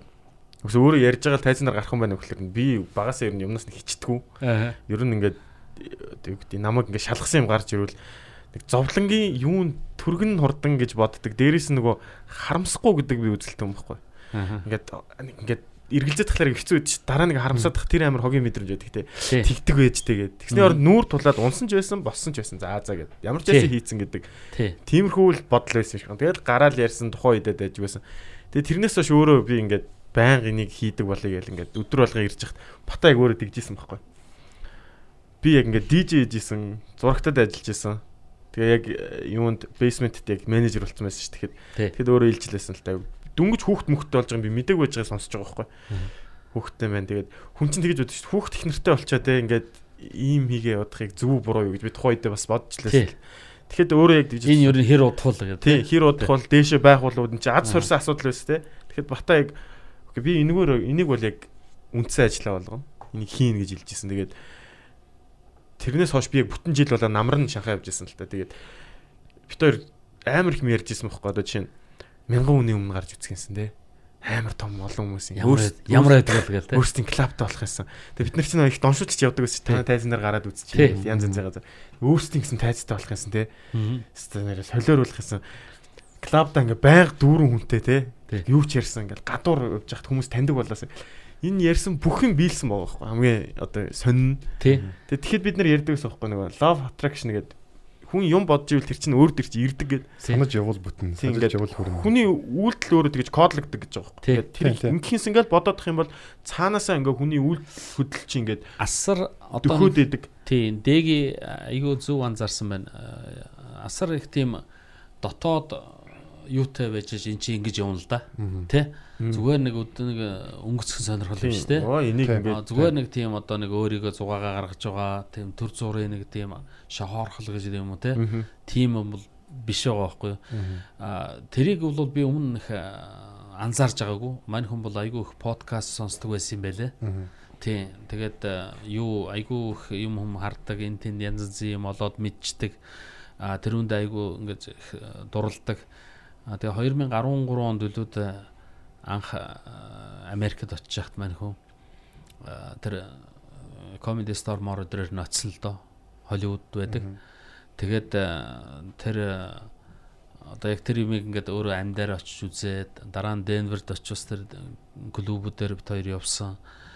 Аа тэгэл ингээл явсан газар болгонда Нью-Йорк, Морк, Чикаго тэр бүх юмар нь дандаа л клубээр нь явдаг. Одоо тэр comedy club ч Америкт ямар их юм. Ингээл тэр тэр бүгдээр яваал тэндээс кайф аваал тэндээс одоо inspiration аваал те. Тэндээс одоо ирч хүч аваал idea санаанууд тэндээс их авч байгаа байхгүй юу? Тэгэл ямар хоол үйлчилж гэн а үйлчлэгч нар нь ямар улсууд байдیں۔ Комедианууд нь үйлчлээд байна уу эсвэл өөр одоо тийм үйлчлэгээний улсууд байгаад байна уу? Хин билетээ зараад байна уу? Тэ? Тэн дээр ямар хүн зогсож байна уу? А тэгэл одоо комедианууд нь ямар дистараалаар яаж зарлж уу гэдэг өдөөсө сонирхгүй юм байхгүй. Нойлоор нэг орж үзээ тэгэл тэ. Өдөөсө бүх юм ягаал тэ тэдэртэй ши ярилцаал харилцаал Монголоос ирсэн ийм учиртай тийм учиртай гэл ингээл юм болгын сонирхол ингээл э, байсан. Үнэхээр би сериосна би мань хүнийг өөр day jobтай болох гэж их оролцсон шүү дээ. Аа. Миний хүү яг яг нэг юм хүний сонирхол байдаг шүү дээ. Яг миний хүү даад сонирхлынхаа юмыг олж хагас сайн бүтэл сайн орой морой өдр заримдаа тэр хийж болно шүү дээ. Тэ? Хүний сонирхол байна аав тэрийг ойлгож байгаа. Гэхдээ миний хүү одоо ингээд э, найз охинтой байна. Одоо ингээд удахгүй өөрийн гэр бүлтэй болно. Одоо өрөө хүчин ч гарч эхэлнэ. Тэгээд чи э, тэрийг тэжээх хэрэгтэй шүү дээ. Миний хүн нэг нормалны ажилтай бол л доо. Би хүн чам танилцуулъя. Тэр хүнтэй уулзаад тэр миний хүү тим ажил хийвэл яасан юм бэ? Ийм боломж байгаа юм биш үү? Миний хүүгийн одоо мэрэгжил боловсрол улс боломжийн шүү дээ миний хүү. Ингүүл яасан, тэгүүл яасан. Тэгэл манай хүн намайг сонсож байгаа юм шиг байж байгаа л тэгэл э, өөрийнхөө юм аа л хийгээд байдаг юм шиг. Тий. Тэр хүнтэй уулзаад ирэхлээр дараа нь асуухлаар аваа би уулзаагүй би амьд зав гарсангүй аа, би аваа би өөр юм хиймээр байна гэлээд байсан. Тэгэд эхлээд тэрүүн дээр би хүчээр одоо яах юм бэ? Тэр 20 эдтэй хүүхдээ чинь те. Тэгэл за за миний хүү бодсон л доо би. За хэдийгээр мань хүн буруу юм хөөцөлдөөд цагаа дэмий өрсөн байсан ч гэсэн эргээд одоо 20 эдтэй залуучуудыг бас эргээд э, засах те. Эргээд алдаагаа засах өөрчлөх э, тийм бас цаг хугацаа байгаа штэ. Ямар одоо 40 50 гарцсан манус байгаа штэ гээд тэрүүн дээр сарай илүү с- дэс- дэсвэр хүлээцтэй л хандсан л да. Тэгээд э, мань хүн болвол э, яг тийм юугаар ингээд бүр өвдцсэн хүн байсан байлээ л дээ. Тэр үед нь би одоо бас анзаараагүй тэгээд яг тэрүүгээр л мань хүн явж байгаа. Хаширт нөгөө төлөвлөгөө mission vision гэж яддаг шүү дээ тий. Тийм. Mission vision-г бол байгууллага цаашаа явждггүй шүү дээ. Хөгждггүй шүү дээ. Чиглэл. Одоо юуны төлөө тэр байгууллага байгуулагдсан тий. Тийм шүү дээ. Тий. А тэгээ тэрний философик тэр альва юм гүн философи гэж байгаа. Тэр гүн философийг ойлгоогүй бол тэр ажил цаашаа нэг явахгүй шүү дээ. Тэ? А тэрүүн шиг мань хүн хэдийгээр мань хүнийг тэр basement тэгэл янз янзын газар хийдэг байсан. Тэр мөө нөгөө юугаа хөшгөө эндүүдэл орой тэгэл нэг ажилтаа юм шиг явдаг. Тэгээд чин доромжлол, моромжлол янз янзын юм үзэж байгаа штэ. Илт доромжилж байгаа юм шин. Факт зайл, тэ? Чөлөөл, тэ? Янз янзын юм хэлж байгаа штэ, тэ? А, одоо юу гэдэг нь тамхины юм окурк мокур хаях тэр одоо янз янзын нисчээсэн байлгүй дээ бараг л пивний шил нисчээсэн юм уу Тэгэхэд тэр бүгдийг дисээд дэвчээ сэтгэлээр уналгүйгээр Аа. Тэ persistence гэж ярьдаг шүү дээ. Тууштай. Persistence тууштай аа тэгээд э, hard work гэж бас юм байгаа тэ. Шаргуу. Тэгэд өөрийнхөө э, бодсон э, зорж байгаа юмдаа итгэдэг. Одоо тийм байсан юм байлгүй дээ. Тэгээ тэр тэрүүгээрээ л явж штэ. Боли Тийм штэ. ингэж явах ямар шаардлагатай юм бэ? Дэрэгт хүмүүс нь ч гэсэн хэлжил байсан байлгүй. Боли бата наач бүтэхгүй наач ёо ингэж явах гэж тэ тэ одоо өөр юм хийлдэ хэдүүлээ одоо цагаа өөрөөр байдлаар өнгөрөөйдэ гэсэн улсууд өчнөөл байсан шүү дээ. Иргэн тойр найз нөхдөнд. анх удаа яг тайзан дээр гарахт найзууд нэгж утсан гэсэн чи яагаад ингэж өөрийгөө зовоогоод байгаа. Тэгээд найзууд нь тэгээд ингэж бүр өрөвдсөндөө ингэж хаанд тайз масан дээр гарч марж ирсэн гэж. Тийм нэг цэвэр өрөвдөж тэ. Цэвэр өрөвдөж. Тэ. Бүр тийм өрөвдөлтэй байдлаар харагдаж байсан баг. Тэгэхээр аа альва юм зөвхөн комеди ч биш ер нь альва юм залуучууд миний дүүнэртэй аа, ер нь үнэхээр чи чин сэтгэлээсээ чин сэтгэлээсээ тэрүүнд итгээд тэрийг зөв хийж байгаа юмаа зөв гэж бодож байвал тэрүүндээ тууштай байх хэрэгтэй. Үнэнч байх хэрэгтэй. Одоо энэ подкаст ч гэсэн яг тавилт нь яг тэр үеэс явж лээсэн бохоо. Танил мэдрэмжгээ явж исэн шүү дээ. Тэгээ танил мэдрэмж Танил мэдрэмж бол бүр яг л энэ формат нь яг л юм байна те. Тийм. Ямар нэг юм баригдаагүй чөлөөтэй ярьдаг. Тий. Тэгээ одоо Монголын номер 1 каст подкаст болцсон явж байгаа байхгүй. Яг эхлэн тэндээс явж исэн бохоо. үүр хөвөрлөн те. Тий. Тий. Тэгээд ингэж ярилцлагууд те энэ тэнд Тий. ярилцлагууд хийгээл те хүмүүстэй ингээд ингээд юутайгаа явж яадаг. Тэгээ шууд хоёлоо сууж байгаад ярилцлага Тий. хийчихээл. Тэг чинь яг л энэ л явж ирсэн хэргэлдээ. Би бол яг батаг яг 3 удаа амар хүндэлж исэн. Яг ерөнхийд нь бол хүмүүс батаг амар хүндэлдэг. Батад ер нь дойлохонд хүмүүс аяг их байдаг. Яг би ерөнхийд бол батаг хүндэлдэг. Гэхдээ яг нэг юм 3 удаа юм амар өндрөр хүндэл хүндэлж исэн. Хамгийн анхных нь бол одоо яг ерөөсөө энэ open mic-ийн тайзан дээр яг энэ бэлэн одоо энэ засцсан байгаа манай энэ одоо клубтэй үзэгчд нь одоо open mic үзэх гээд ирсэн хүмүүс тэр ингээд ирээд тэгээд ингээд аим юмд хүрч чадахгүй буцаж байгаа хэдэн зуун миний талаа харсан хэдэн зуун хүн байгаа. Ерөөсөө ингээд 7 хоногт 1 4 5 4 5 1 2 морийг ирсээр байгаа л хэдэн зуун болсон байгаа. А гэтэл бата бүр ингээд тийм юу ч бэлэн биш байхад ингээ өөрөө тэр нэг хөшгийг чирж яваа тайзан дээр гараад тэгээд ингээд яг тодорхой үнэхээр болох хэсэг нь ч мэддэхгүй байхад ингээд зүтгээд тэгсээр гараж ирсэнд би анханасаа бүр ингээд яаж яг юу чамааг гэ бүр биширдэг байсан. Хоёр дахь нь болохоор нөгөө манайх ч бас нэг хэсэг сая уналтанд орлоо штэ нөгөө comedy lab гэл. Аа нэг хэдэн залуучууд те. Тийм. Тий. Тэгэл манайх чи нэг хэсэг хоёрхан үзэгч мүзэгч ирээл. Тэгэл энэ том клуб чи ингээл өчнөө тоог захилгаан ажиллаж комедиануудын цалин байл. Тийм урсгал зардал гарч л байгаа шүү дээ. Тэгэл би юу ингээл баттай ойр өдөг өсний өмнө хувьд бол ингээ байн харагдаж чи ингээл царай нь ингээл байн ингээл нүг ингээд юм санаа зовсонтэй бүр ингээ сүулдэ стрессцсэн. Тэгэл ерөн сэтгэлийн тэнхээгүй юм бол яг тийм үед ингээл архим архинд ороод ерөн хэцүү болж болох л байсан. Оо янз бүрийн болно шүү дээ. Тий. Тэгэл тэр үед бол бата тэгэл үзээлээсэн тэгэл за хэдүүлээ одоо ингээл дахиж одоо ингээд сэргээхтэй үйл ажиллагаа тий. Одоо тэрний одоо нэг нь одоо манай энэ подкаст штэ нэг юм хөргий тий. Live from UB comedy гэдэг контент хийгээд бид нар чинь тоглолол мэг UB comedy great again энэ гэл Трампын ишлэл бишлэл хийгээл тэгэл явж тэгсээр байгаа тэгээ дахиж гаргаж ирэхэд бол би яг бата бит хоёр би яг гудамжинд алхчихсан л да тэгээ бит хоёр бүр ингээд амар юм сэтгэл хөдлсөн байдалтай тий. За чи бол миний мэд хамгийн хүчтэй залуу хүн гээ яг бит хоёр тэгээд би эндээ баярлдаг шүү гэл амар Би бинийг тий. өнгөрөг бол те. инстаграмаар тэгэл Урам хайрлал. Тий. Гурав дахь нь болохоор ингээд манай комедиануудын дунд жоохон харагддаг л да нөгөө ингээд жоохон октоудын эрэлт ингээ гарч ирдэг. Тэгээ жоохон эрэлттэй болоод ирэнгүүтээ жоохон ингээ хөөрдөг те. Тэгээ яг зарим залуучууд бол яг одоо ингээл найз охинтой тэгээ баг ингээ найз охиноо болчвол би баг илүү карьер өсгөх байгаа юм биш үү энэ гэсэн бол ярьж исэн. Тэгээ би бол надад бол тийм асуудал байдгүй. Гэхдээ би яг бодож байсан байхгүй. За ирээдүйд би их нэртэй болно. Тэгэнгүүт одоо яг энэ хүүхнүүдийн асуудал ингээд яаж гэр бүлийн асуудал нөлөөлдөг бол. Тэгээ энэ тал дээр яг батал хамгийн зөв юм ярих хэрэгтэй гэж бодоод бататай би ярьж байсан байхгүй. За тэгээ бата чи ялангуяа амар царайлаг залуу штэ. Тэгэл тэгэнгүүт за чи одоо яг ийм асуудлууд байдаг энэ минийг одоо яаж шийддэг вэ гэдэг. Тэгсэн чи яг бата бол яг угаасаа сэтгэл зүгээрээ л яг ингээ өөрийгөө зохицуулсан юм бэл. Ерөөсөө би бол одоо их нэртэй хүн. Аа тэгээд энэ хүнтэй би ингээд хамт амьдрахгаа шийдсэн. За өөр охтууд байгаа ч өөр охтууд ингээ хүрээд ингээ наашаа гэжсэн ч гэсэн би одоо энэ хүнийг гомдоож болохгүй. Одоо энэ хүн дээрээ л хангалттай байгаа. Энэ хүн дээрээ дутагдaltaй юм бол би засаад одоо ингээ хамт ингэж эндээ ингэж ханамжтай байх байх юм болов гэж боддог гэд. Тэгэхээр одоо ингээл манай комедианууд ч гэлтгүй яг залуучууд те яг нэг нэг хүнээ одоо те ингээд нэг юм үнэхээр суугаад тийм амьдралаа нэгтгэцэн бол ингээд тэр өөр сонголтууд байгаа юм чинь би энэ дээр байх шаардлага байна уу гэж бодохгүйгээр те зүгээр тэрлүүгээ илүү одоо ханамжтай байх тал дээр бодвол аюумэр зүг санагдсан. Тэн дөрөд би маш их хөндлсөн батаг. Бас Ингэж нэг тийм- гурав тий. чанарууд э, байгаа байгаа ялчгүй байдаг. Тийм тэр юу би бас тэр харж л байсан нэг хэдэн залуу те бас хөрхөн өөрийнх нь л гаргаж ирсэн залуучууд ч те. Тий одоо үндсэндээ бол э, энэ тэнд одоо өөртөө сонирхолгүй ажил хийж хийж ирсэн ч юм уу те.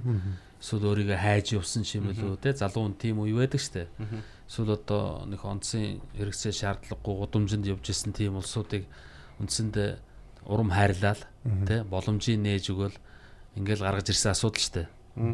Тэгээд одоо хувь хүнийх нь хувьд хүмүүж одоо хөгжүүлж байгаа шүү дээ. Комедиан гэж бол айгүй хөгжүүлд юм байлээ. Тий ху- хувь хүнийх нь профилийн өсгөж өгдөг, өөрт нь ихтгэлтэй өө- өөртөө ихтгэлтэй болгодог. Аа тэгээд одоо хувь хүнийх нь хувьд бас олон олон олонний танил болгож өгдөг. Тий. Тэгэхээр тэр бол их буруу яг хөө тэр хүмүүс өөр дэшээ явдаг тэр бол хаач байдаг асуудал. Тэ хаач байдаг асуудал. Манай Монголын түүх тэр чигээрэл нэг нь үүрээр босч ирэл нуруур нь хутгаш шагаал морин аваа шаачдаг тийм л амьдрал байсан шүү дээ. Монголын амьдрал тэр чигээрэл тийм тэ. Иргэн тойрон тэ. Тэгэл нэг нэг жоохон гоё э, их нэртэй болоод нэг жоохон мал адуутай болоод ингээл нэг жоохон яваад ирэхлээр нөгөөдүүл нь нийлээл тэрийгэ шаадаг те. Ангөрөө хийгээл алгуулсан хоогоорнд эхнэрийг аваа шаачдаг те. Эсвэл одоо юу гэдгийг малын туугаад ингээд явцдаг дээрэмддэг те. Тэр хүний юм хөнөөхнэ гэдэг шиг. Монголын түүх тэр чигээрэл тийм. Аль дээр үед те одоо бид нар одоо Чингисийн үе одоо Чингисийн өмнөх үе гэж яриад байна. Өдөөсөө бид нар чинь хулгай аа, хойноос нь юу хусдаг аа, нэгнийгээ яадаг датдаг булаацалдаг аа, нэгний юм илүү үздэг хардаг тийм л үе шүү дээ. Тэгээ яг хөө тэр залуучууд бол одоо ингээд өөрсдөө бие дагаад аа, явж гин тэрийг бол зөв гэж үзэж байна. Тэгээ тэр залуучууд бол үнэхээр амжилт хүсэхээс өөр юм байхгүй. Аа Батбилагч гэсэн айгүй нэгүүлсэн. Тэр залуучууд одоо амжилт хүсье. Сайн сайхныг л хүсье. Одоо та нар минь аятайхан яваарай, сайн яваарай. Одоо тэгж л үлдэж байгаа шүү дээ. Тэгэхээр тэр бол бас барагтаа хүнээс гардггүй чанар байхгүй. Тэ? Тэ одоо юу гэдэг факулч яваад тэгэхээр амжилт хүсье гэдэг ингээд суугаад байж байдаг. Тэгтээ тэр залуучуудад одоо мань хүн шиг тийм философи байна уугүй юу гэдэг асуудал байхгүй юу? Тэ? Тийм will тэ? Юм болвол дандаа тийм сайхнараа байхгүй. Тэ? Тэгэхээр үнэхээр энэ цаана хүчтэй идэ байжж цаана mission vision байжж мастер төлөвлөгөө стратегийн vision байжж тэр ажил цаашаа явдаг. Тэ? Ягаад гэвэл хэцүү өдрүүд айгүй их тохиолдно. Хэцүү өдрүүд сэтгэл санаагаар унах, урам хугарах, тэ юм илт бүтэхгүй бах тийм үеуд их тохиолддог. А гэтэл үнэхээр mission visionтэй хүн тэрийг цааш нь даван туулж оршин тогтнодог, амжилтанд хүрдэг. Тэгэхээр одоо манай тэр залуучууд бүгдээрэнд нь ер нь тийм л юм их хүсмээр. Аливаа юмыг яахта нэг таван төгрөгнөөс л хийсэн бити багасаа л гэж би хүсэж байна. Тэ? Хуушурны мөнгнөөс бити тэгсэн багасаа л гэж хүсэж байна. Тэ? Цаана гранд идея байсан бол одоо залуучууд та нарт чин сэтгэлийн амжилт хүсье. Тэ ялгаагүй шүү дээ. Миний хүүгээс ялгаагүй л хэдэн бороо хүүхдүүд байлаа шүү дээ. Тэ? Та нэг Сайхан залуучууд. бейсментэд байх нэг орж ирж ирсэн шүү дээ. Тий. Би гадаа бататай мэрс бата нэг пив уугаад ирсэн байхгүй. Тэгээ би таныг яг аавна гэж тухайд мэддгүй байсан байхгүй. Аа. Тэгээ орж ирчээд та яг англиар эхлээд ярьж усаа мэн энэ гэжсэн гар барай. Тэгээд за шоу ямар болж ийн гэжсэн гараа явсан байхгүй. Бата нэгсэн пив ингэж барай нэг хоёр тийш нэг байхгүй. Би нэлээ харж байгаа. Сая хин байсан бэ гэдгсэн чинь Сая манай аа байсан шүү дээ. Хүүх танаа ийм юм уу гэд. Тийм бодлоос нэг. Би бол Батцангил ахыг хараад ёо анх хараад ямар кул ах вэ гэж бодож ирсэн. Яг бидний нард хөшиг янзлаад байжсан байхгүй тайзны ард өдөр ирсэн. Тэгсэн жил яг батсан гэл ах би танихгүй шүү дээ нэг юм буурал өстэй ах ирээл одоо саарал өстэй ирээл за чамд чамд миний дүү ажлын их амжилт хүсье гэл надад шууд гэж хэлж та тэрийг санаж байна уу? А санаж байгаа. тэр нь болохоор яг миний нэг яг бичлэгийг үзээд аягүй таалагдсан юм шиг байгаа. Тий. Аа. Тэгээд яг тэгж хэлсэн би ингээд гайхаад юу болчих вэ гэсэн чинь манай аав танил гэлтгэн би бүр ёо би чинь дөнгөж open mic-ээс гараад дөнгөж нөгөө комедианд хүлэн зөвшөөрөгдөх гэл тэгчихсэн чинь нөгөө аав маав нөгөө хөл аав маав гэж яг нэг нэгнийх нь даамал та. Тэг хүлэн зөвшөөрсөн байгаа би бүр амар гайсаа гэж хэлсэн. Залуучууд та нар одоо ангараг миний дуучлаараа ер нь аливаа юм хийж явах та тий. Одоо энэ комеди ч вэ, энэ подкаст ч вэ ер нь тий. Өөр өчнөө ажил одоо та нарын маань ажил амьдрал одоо янз бүрийн юмар дүүрэн байгаа шүү дээ. Чин сэтгэлээсээ л юм хийх хэрэгтэй. Аа стигвэс тэр бол э, хайрын цагаа дими өнгөрөөсөн болдог байхгүй. Оронд нь одоо чин сэтгэлээсээ итгэж байгаа, хүсэж байгаа тийм л юм дээр нэгдээд тийм юм аа л хийх хэрэгтэй. Тэгэд би бол э, та нарын энэ комеди хийгээд байгаа энэ подкастэнд ингэж одоо амжилттай одоо оролцоод амжилттай явуулаад байгаа бол э, маш зөв юм хийж л гэж бодож байна. Яг тэгвэл энэ та нарыг э, одоо хэдхэн сарын дотор танихдахгүй бол хөгжүүлж байгаа байхгүй. Та нар ч одоо бүгдээрээ селебрити болцсон ба шүү дээ. Тийм шүү дээ. Шалахгүй тий. Тэ? Тэд дэги гэдэг энэ залуу байж байна, тэ? Манай бадрал, манай ангараг, тэ? Хизүү хизүү комментууд их бичдэг штэ. Тэгвэл сүүлийн үеэр комментууд ихэнхнэр байхгүй болсон штэ. Тий. Байхгүй болсон. Эхний эпизодууд дээр э, над бол одоо яг би би хүүгийнхаа юмыг уншиж байгаа юм шиг л ангарагын юмыг уншдаг байсан. Аха. Тэгтээ илтээ одоо тэр улсуудаа ингээд маргалдаад ингээд байж болохгүй штэ. Тэ одоо гинт комент момент бич орж ирээл тэ өмөөрөөл тэ одоо та нар э, тэгж бас болохгүй. Тэр тусмаа одоо юу гэдэг батагийн аав тэ. А тэгтээ би боддог байсан. Яг ингээд ангаргач вэ, хинч вэ тэ ингээд сонь сонь комментууд бичэн л дээ. Тэгээ би боддог байсан. «Ш, Залуучууд минь дээ. Та нар наад нэг харанхуй булан дотроосоо гарч ирээд энэ залуучууд шиг юм хийждэг болоосай тий. Тэгээд давай өөрсдийнхөө саналыг фейк аккаунтаас биш өөрийнхөө одоо Facebook аккаунт үт юм уу одоо ямар аккаунт үт энэ тэр аккаунтуудаас ингээд одоо чин сэтгэл үнэхээр та нар ажилд тус болох гээд байгаа бол одоо үнэхээр та нарт одоо шүүмжлэх тийм одоо оновчтой санаа юм байвал тэрийг ингээд хуваалцаач. Тэ? Чад болохгүй чадахгүй бол тэр үнд туслаач. Тэгэхээс биш одоо ингээд троллинг бити хийгээд байгаа чи. Ийм ийм дими юм хийж бити цагаа өнгөрөөгөөд нөхцөөгөөд ингээд байгаа чи гэж хэлмээр санагдтыг. Бухимдлаа гаргаж байгаа л одоо арга зам юм шиг. Бас би өрөвддөг тийм улсуудыг аюу өрөвддөг. Тэг яг өндөө бол өндөө бол үнэхэр өрөвдөлтэй л яг бодит байдал нь бол өрөвдөлтэй. Ягаад гэвэл тийм хүний профил надад харагддаг байхгүй амьдрал дээр өөртөө айгүй итгэлгүй. Айгүй vulnerable тэ айгүй тийм одоо insecure тэ Тэгээ тийм улсууд чинь аа, яадгүй гэхээр эсвэл нэг нэг жоохон охинд хүчээ гаргадаг. Аа яг үнэ яг. Эсвэл нэг жоохон хүүхдэд хүчээ гаргадаг. Муу муу да тий. Эсвэл одоо муу өөрийнхөө дүүдээ хүчээ гаргадаг. Эсвэл одоо нэг муу чаавас ядарсан хүнд одоо юугаа гаргадаг. А зүгээр одоо нэг зүгээр нэг залуутай өөртөө адилхан залуутай ингээд WhatsApp man гэдэг асуудлаа ярьж чаддгүй.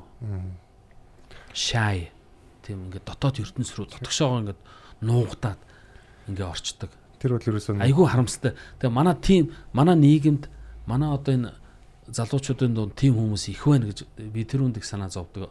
Тийм тэр басаасаа л гэж. тэр болохоор ингэдэг юм байлээ л дээ нөгөө хүүхдийг багаас нь нөгөө манай Монголын нийгэмд их байгаа шалтгаан нь болохоор манай Монголд ч нөгөө чи эцэг их хуурдаас ингэх ёсгүй гэдэг ойлголт байдаг. Тэнгүүд ингээ хүүхдийг мэдрэмжийг илэрхийлэхийг хит хорсноос болоод тэр нь Тийм. бугдларсаар байгаад ингээ насанд хүрсэн өнөө тийм өөр юмар ингэж гаргаад идэг гинэ. Тэгэхээр яалтчгүй бод байдал төр үнэхээр л өрөвдөлтэй л хүмүүс.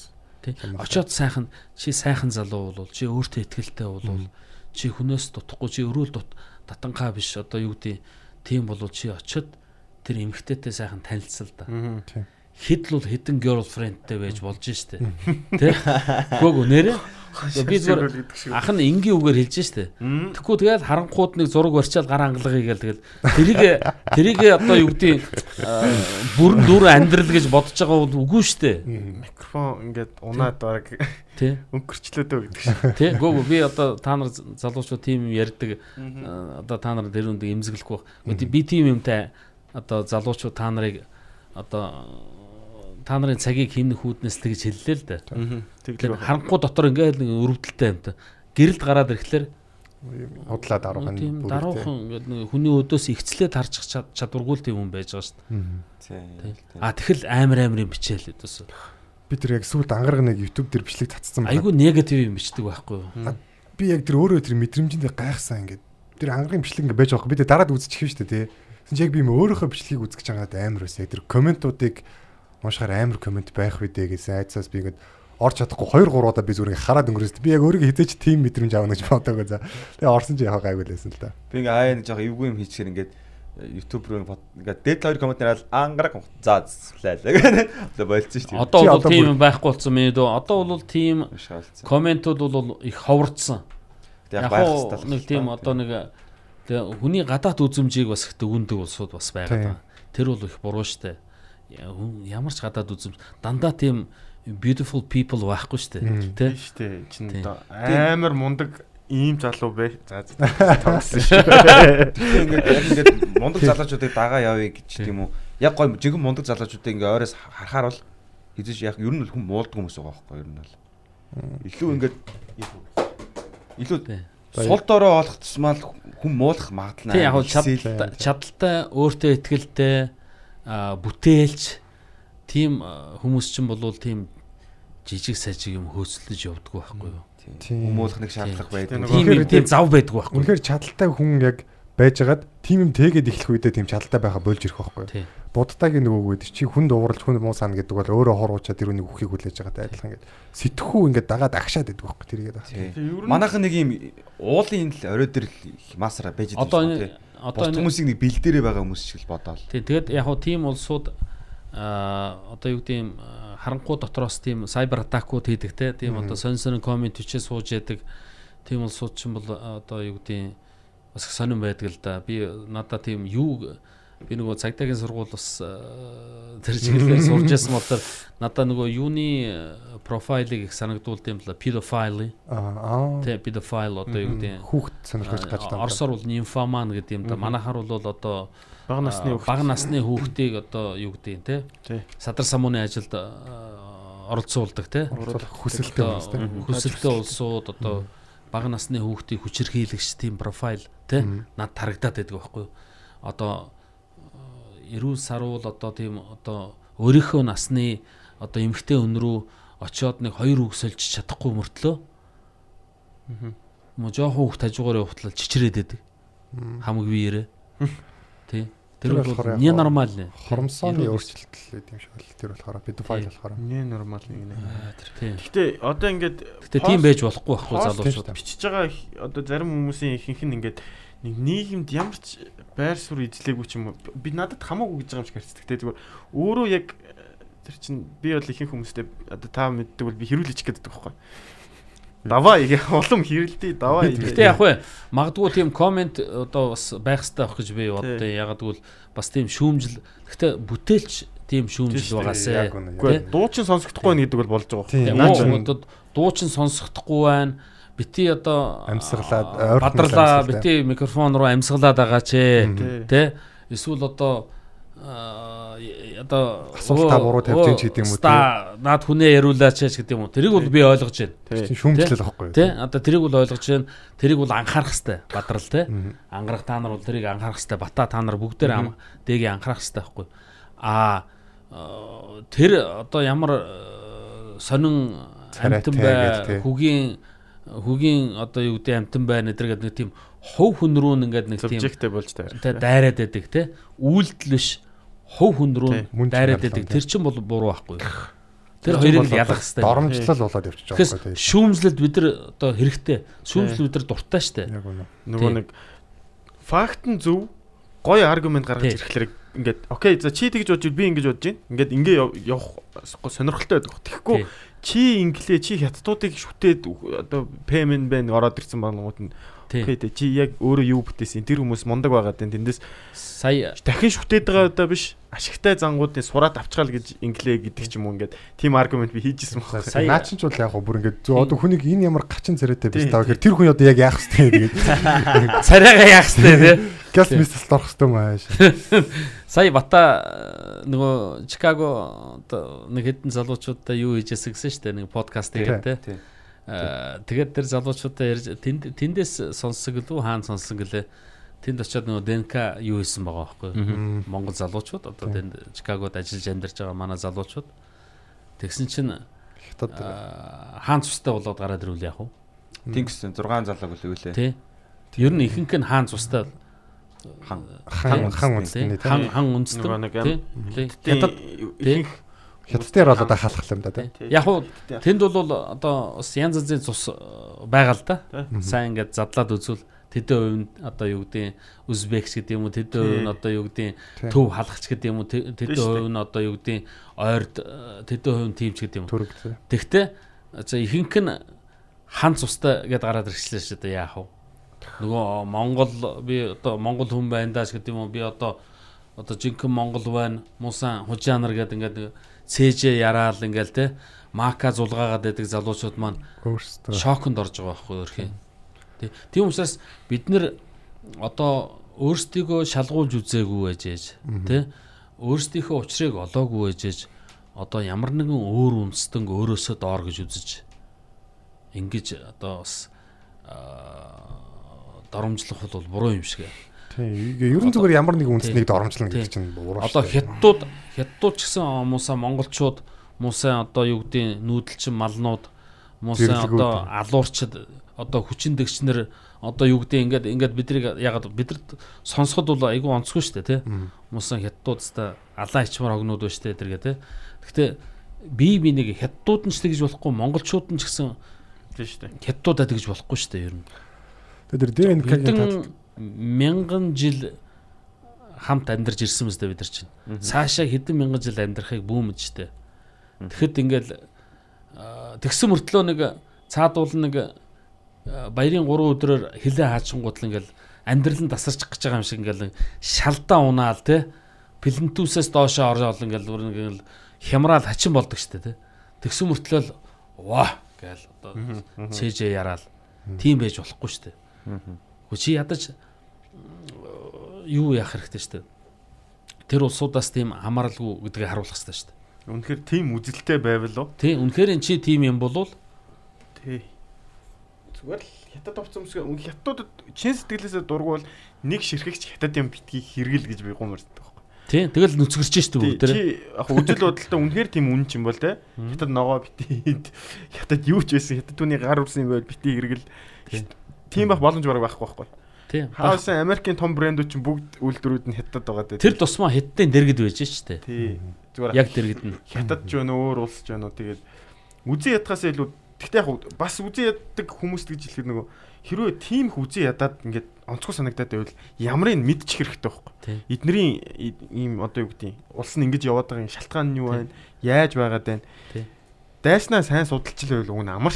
Тий. Үз- Бүр үзэн яддаг хүмүүс Тий. гэж хэлэхэд суралцах нь зөв дайснаасаа хүртэл гэдэг нэг үг байдаг шүү дээ. тэгэхгүй тэгэл хятад гэвэл нүдэн анчдаг хүмүүс байна. Яг авах гэхийн ухаанаар л одоо бид 90-д хандсан очоод юм шиг 7 байна. хоногтой хоол идээгүй хүн гэж байгаа байхгүй. Суугаал яваадсан ч гэж. Хятад хоол идээгүй. Ямар учир шалтгаан дээр чинь. Яг бас Манай монголч бол үндэсний хоол гэж байдгүй штэ. Дандаа л. Одоо хятадаас орж ирсэн хоол штэ. Яг хоо- Бууцч байна, одоо хуйцаач байна, сувинч байна те. Тэгэж мах хэлээд энтер л одоо бид тэгэж хэлээд би бас бахан байна. шүү. Шалтгаангүй үзээ ядаад байна те. Тий яг бас нөгөө түүх бас э, хятадуудын нэг тийм актер э, их гүрний дээрэнгүү үзэл Монголыг Юванда өөртөө аятайхан шингээчхий, багтаачхий, хамаад авчи гэсэн тийм актер бодол бол байдаг л да. Тэрний эсрэг бол бид нар naturally тэмцэх хэвээр. Тэгтээ personal болж болохгүй байхгүй. Тий. Бодлогын эсрэг бодлогоор л үзэх хэвээр. Ухаантай бодлогоор. Өөрсдөө ёс заншил гэдэг юм а бид нар бүр дэлхийд ингээд одоо энэ хүү гарч ирээл ингэж байгаа шүү дээ. Тий. Эдний ч Монгол гэж мэдж байгаа шүү дээ. Нэр нь хүртэл хүннүүгээс гарч ирэлтэй хүү гэдэг. Иймар ингээд локлоод тусам. Дэлхийд ингээд цацаад байх тусам. Окей. За эднийх бол ондоо юм байна. Энэ мессежийг бол одоо яг тэр хүүгж хамтлаг бол айгүй сайн Тий. штэ. Пөөх э, дашка дашкаг би бол айгүй өндөр үнэлж байна. Яаж яга тийм мундаг гэрээ байгуулсан юм бэ, тэ? Тэгээ энэ хэдэн залуучуудыг айгүй мундаг гаргаж ирж штэ. Өө шүтчихийлээ дээ. Бид нар комментнуудыг одоо уншаад баярлаад дээ. Тий. Одоо нэг шин дуун дээр нь доор Америк Тий. Тэ, бичсэн байна. тэ. Яа. Тэд нар ч бол юм үзсэн улсууд байгаа штэ. Тэр ACDC, тэр одоо юу гэдэг шүү дээ. Pink Floyd, тэ одоо бүх Sex Pistols бүгдийг үзсэн тэр мундаг Black Sabbath. Тийм одоо юм үзсэн Aerosmith одоо мундаг мундаг рок хамтлагуудыг ядсан тийм меломанууд. Меломанууд тэ одоо мэрэгжлийн одоо тийм улсууд тэгж үнэлж байгаа байхгүй юу? Хүү хамтлагийг. Одоо энэ гэрэг альбомыг. Тий. Үнэхээр ер нь бол яалтчгүй бидний ингээд соёлоо тодруулж те соёлоо илүү сайн мэдж а олсон гэтэл тэр залууч тэр залуучууд ч нь одоо солонгосчууд эдэртэй адил нэг ч англиар дуулахгүй байгаа шүү дээ. Хамгийн амар. монголоор л яаж байгаа Бараг э, юун дээр тайзан дээр гараад монголоор ингээд хараасан ч гэсэн тэр крауд бол алга ташаад яхаар байгаа тий. Тэгэхээр зүгээр юу бид нар тэр хэлээд байна гэхээр монгол контент гаргах цаг нь болчихжээ. Мгм. Монгол контентийг гаргаж ирэх цаг нь болцсон байна. Хүлээж авах бэлтгэл сэтгэл зүй байна. Тэ? Гадаа. Тэгэхээр одоо чанартай Монгол одоо кинонууд, чанартай Монгол одоо комеди, чадaltaй Монгол подкаст, чадaltaй Монгол контент ер нь гаргаж ирж явах хэрэгтэй юм байна гэж. Зөвхөн одоо энэ нүм жижигхэн тогоон дотроо ингээд буцлаад чанагдаад ингээд байхгүй. Тий. Одоо энэ өвөр Монгол руугаа гараад, хоошоо одоо энэ Бурят руугаа гараад тий. Одоо юу гэдэг хав өөрийнхөө энэ жижиг сажиг монголууд руугаа гараад а тэгээд цаашлаад одоо энэ Аз, Хойд Америкийн зах зээл. Дээ. А гэтэл э, K-pop, K-pop, J J- J-pop ч гэлөө э, J culture гэдэргээл өчнөл J-rock гэх. өчнөл олон жил яригдж штэ тий K-pop баг төрөөс тэрийг одоо яаж дэмжиж гин гээл тий Тэгэхэд K-pop-ын ямар ч хамтлаг хүүгийн одоо өнөөдөр одоо хийж байгаа team амхтар түүрийг хийж чадахгүй байгаа шүү дээ. тийм үстэй Тийм тийм тийм. саяхан одоо одоо яг Blackpink гэдэргээл янз янзын хамтлагууд ярьж байна те. Ямар ямар одоо K-pop-ын дуучин одоо хинтээ хамтарч дуулсан, тэнтэй хамтарч нэг сингл гаргасан. Тэр нь одоо юу гэдэг Billboard дээр ингээд гарсан эдэргээд ингээд э, яригдж байгаа юмнууд ганц хоёр юмнууд байгаа. Одоо нэг залуучуудын нэг хамтлагч юу вэ? Big Bang. Ямар ямар э, Солонгосын солонгос э, K-pop хамтлаг бас. BTS гэдсэн үү? BTS те залуучуудын залуучуудын хамтлаг одоо ингээд яригадаад та. Тэгтээ одоо ингээд бүр Америкийн Heartland дээр явж байгаа байхгүй юу? Одоо Америкийн өчнөө олон хотуудаар хүүчин тоглолт хийж байгаа шүү дээ. тий. Бүр 100 ингээд автобусын дотор амьдарч байгаа шүү дээ. 100 Европоор яваа үстэй. Тэг одоо дахиад да да да да. одоо дахиад баруун Европоор явна. Герман, Герман, Бенилюксийн орнуудаар явна. Тэгэхэд одоо ингэж одоо яг тулж Америкуудтай ажилласан K-pop хамтлаг байхгүй шүү дээ. Өнгөрсөн жил лөө өнгөрсөн жил лөө 2 жилийн өмнө лөө нэг хідэн K-pop ямар хамтлагийн охтууд үлээ да бас гайгүй нэртэй охтууд LAX-д бууж байгаа байхгүй юу? Тэгсэн чинь immigration-аас цаашаа явуулахгүй байгаа юм чи. Ягаад гэвэл нэг Азаас нэг хэдэн бие үнэлэгч хөрөөд ирлээ гэдэг явуулахгүй. Тэг буцаасан шүү дээ тэрийг. Кореan Air одоо ямар онгоцоор Ч боддоо Тий шүү дээ. K-pop-ын охтууд. Сая нэг монгол залуу юу хийсэн байсан шүү А тэгэхэд хажууд нь саяхан одоо хэдэн сарын өмнө гарч. Хүүч одоо жилийн өмнө гарч ирсэн. Жилийн өмнө. Тий. Би бол 12 сарын өмнө окей тий. Тий би бол яг 6 сард л дууган сонссон. Манай нэг найз зүшийн юунууд фитнесийн багш нар багш нар те ингээд амар олон мотивац авдаг ийм гарууд Монгол нэг хамтлагийг яриад байна гэхэл ямар хамтлаг сонсъё л таг. Тэгээ би сонссон шүү дээ нөгөө юу вэ юу вэ юу вэ гэдгийг. Тэгээд тэгсэн чинь бүр нэг цаанаасаа нэг огшмоор тийм дуутай шүү Яг дээ. ч сүнстэй л доо. Тий. Тийм огшмоор шүү. Тэгэхээр яг хөө тийм яг цагаа тулвал тийм амархан бас э, юу яаж байгаа байхгүй тархаж болж байгаа байхгүй тий. Шинэ одоо зах зээлийг Тий. э, Мэдрэмж байвал. мэдрэмж зөв цэгийг онж э, дарж чадвал тий зөв одоо батансыг олж дарж чадвал тэгэхээр хүүгийн хувьд бол сетап нь бол маш сайн тавигдсан байсан л гэж яриад байгаа. Дээр хин нэрж илаа. Манай подкастн дээрээс яригдсан л та. Нөө одоо солонгосчууд ингэж тарахын зоох. тулд ингээд наран зоох юм болоо. Одоо K-pop-од тарахын тулд эхлээд нөө нэг сериалуудаараа бөмбөгдөж бөмбөгдөж кимчигээ үзүүлж солонгос хоолоор тэгжиж дараа нь тэр сетап нэр тавьсан гэж юм. А монголчууд болохоор угаасаа тийм дэлхийд ингээд тарцсан сетаптай ингээд дэлхийг эзэлж ийсэн гэ тэ. Game of Thrones шүү дээ. Тэг киноос амар чухал үүрэг гүйцэтгэсэн гэдэг юм л. Тэхүүд. магадгүй Тэр киноны тэгээ дөрөв ингээд ийм нэг юм дундад зууны үе ийм юм дэлгэрч байгаа үед бүф гээд гарч Марко ирээд. Полоч бас байсан юм шүү те. Тийм, Марко болооч гэж яг зүгээр ингээд кэнселдэгдсэн. Поклэдсэн юм шүү зүгээр ингээд болох ийм гараа байгаа шүү гэл.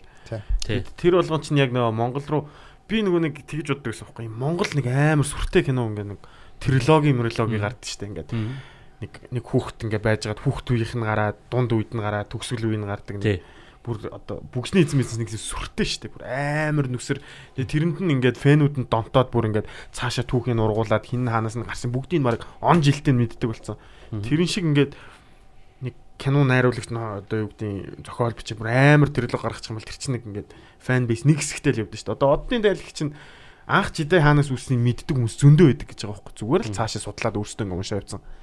Тэгч тэрэн шиг ингээд бидний нэг ийм юу гарах одоо ээлж нь болох хэвээр болов уу гэл. Би одоо бас тиймэрхүү юм гараад бүр ингээд уншаа те эн тэнд очи ярмаар байгаа байхгүй. Окей манайхаа ийм те тий Монгол контентын э, үүдийн нээчлэл гэж би харж байна. Тийм. Тэгэхээр одоо тэр сувгуудыг гаргаад ямарсан одоо өөрт чинь ихтгэл төрүүлж штэ тий. Тэгэхээр одоо бол цаашлаад чанартай контентуудаа зөрөгтэй л гаргаж явах хэрэгтэй гэж бодож байна. Air Max 1-ийн загварыг Монгол залуу гаргаж илээ тэрийг уншсан Тийм үү. тий Одоо хамгийн гой загварлж би бодож байна. тэг улаан энэ дээрээ нэг юм цагаан тэгснэ яг энэ э, соол хэсэг нь улаан тэгээд уул нь цагаан байжсэн доороо улаантай ч үлээ Аа. нэг монгол залуу ерөнхийдөө юунаас оролт тэмцэл байсан юм шиг байна тэгээд нөгөө нэг загвар гаргаад явсаар гоодыг өөрийнхөө сонгогдсон юм уу да Мгм. Тэг одоо ямар ч байсан одоо залуучууд бол нэлээд стори сторонд хийж байгаа. Тэр яг монгол загвар гарч байгаа байхгүй. Би би энэ дэр жоохон эсрэг талтай байр суурьтай байдаг л та. Энийг сонсоод хүмүүс жоон дургуй нөрж магадгүй л дээ. Ингээ монголчууд нэг өөдтэй гэж яхад гээл дээ. Гэхдээ би яг энэ угаасаа нэг юм пүүзний хэлбэртдэг хүмүүст амар тийм бити ингэж цаг мөнгө өрөө гэж хэлмээр санагдаад байдаг байхгүй. Амар юм нэг ориг пүүз гээл дээ. Тэрийг ингээл ингээ хүүхэд нь үлсэж байхад ингээл амар ориг пүүз авч өмсөөл тэрүүгээрээ бахархаал.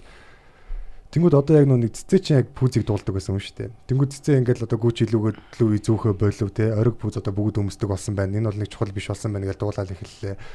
Тэгэл одоо нөгөө дахиад тэр пүүзний үзнийг тлаг гэж боддог байсан юм ингээ буцаад багасчих үед дахиад яг тэр ингээд эргэлтэнд оруулж байгаа юм жоохон бас сөрөг санагдчихад байгаа л Тэгээ миний л бодол тийм ээ. Тийм яг хуу тэр э, юу л да мэдөө шин хүний тоогоор сонирхол э, байдаг байхгүй юу? Одоо тэр пүүц одоо оригинал пүүц одоо манай одоо хөргөн хүү манай MC тэр э, пүүц музик бол амар мэдэн штэ. Яач мэддэг юм бүү. Би бол ингээ харахад гоё пүүц аа аав эн чи юу штэ? Жорданы тэддугаар юу? Загвар гэтэр гэл те. А эн чин бол нөгөө хин Алан Айверсны одоо тэр юу ахгүй юу гэтэр гэл айгуу сайн мэдж явах юм. А эн чин нөгөө нөгөө хиний а, Black Mamba нөгөө хиний одоо Kobe Bryant-ийн одоо э, тим загварын юм тусгай limited edition ямар ямар юу юу ч гэнэ. Гэхдээ над бол тэр non essential би бол тэрийг ойлгохгүй. Гэхдээ э, залуучууд тэрийг бол айгүй сонирхт юм байлээ. Тэр одоо юуны тэр өмсчээсэн тэр наа чи нөгөө нөгөө хинийх байхгүй юу эдэргээд тэгэл тэрийг бол яахын шарга байхгүй. Яг одоо тэр нэг хобби ба штэ. Нэг а, одоо юу Соёл болоод явцсан юм байхгүй. Тий нэг тийм соёл юм да орчин юм бас нэг урсгал юм да. Тэрийг бол одоо яахын шарга байхгүй. Яг нөгөө Яванда тэр чинь нөгөө хүн ингээд яах тусам хөгжих тусам сонирхол нь өөрчлөгдөөл ингээд явна. Nike чи өөрөө нөө спорт брендийн хамгийн баг том гэж явж байгаа. Тэнгүүт яг тэ тэрний зүгээр нэг загварыг Монгол залуу гаргаж ийн гэдэг чи өөрөө бүр нэлийн том импакт үзүүлж байгаа байхгүй. Зүгээр заавал пүүзэн дээр юу өгөх ID өгөхдөө биш. Зүгээр Монгол хүн тэнд очиод нэг юм хийцэн байна гэдэг чинь зүгээр бусдаа нэг инспирэшн яг хүүшгэл байгаасаа гэж бодсон байхгүй зүгээр. Passionate enough байх юм бол тэрэнд очиод загвар зохиоч чинь те.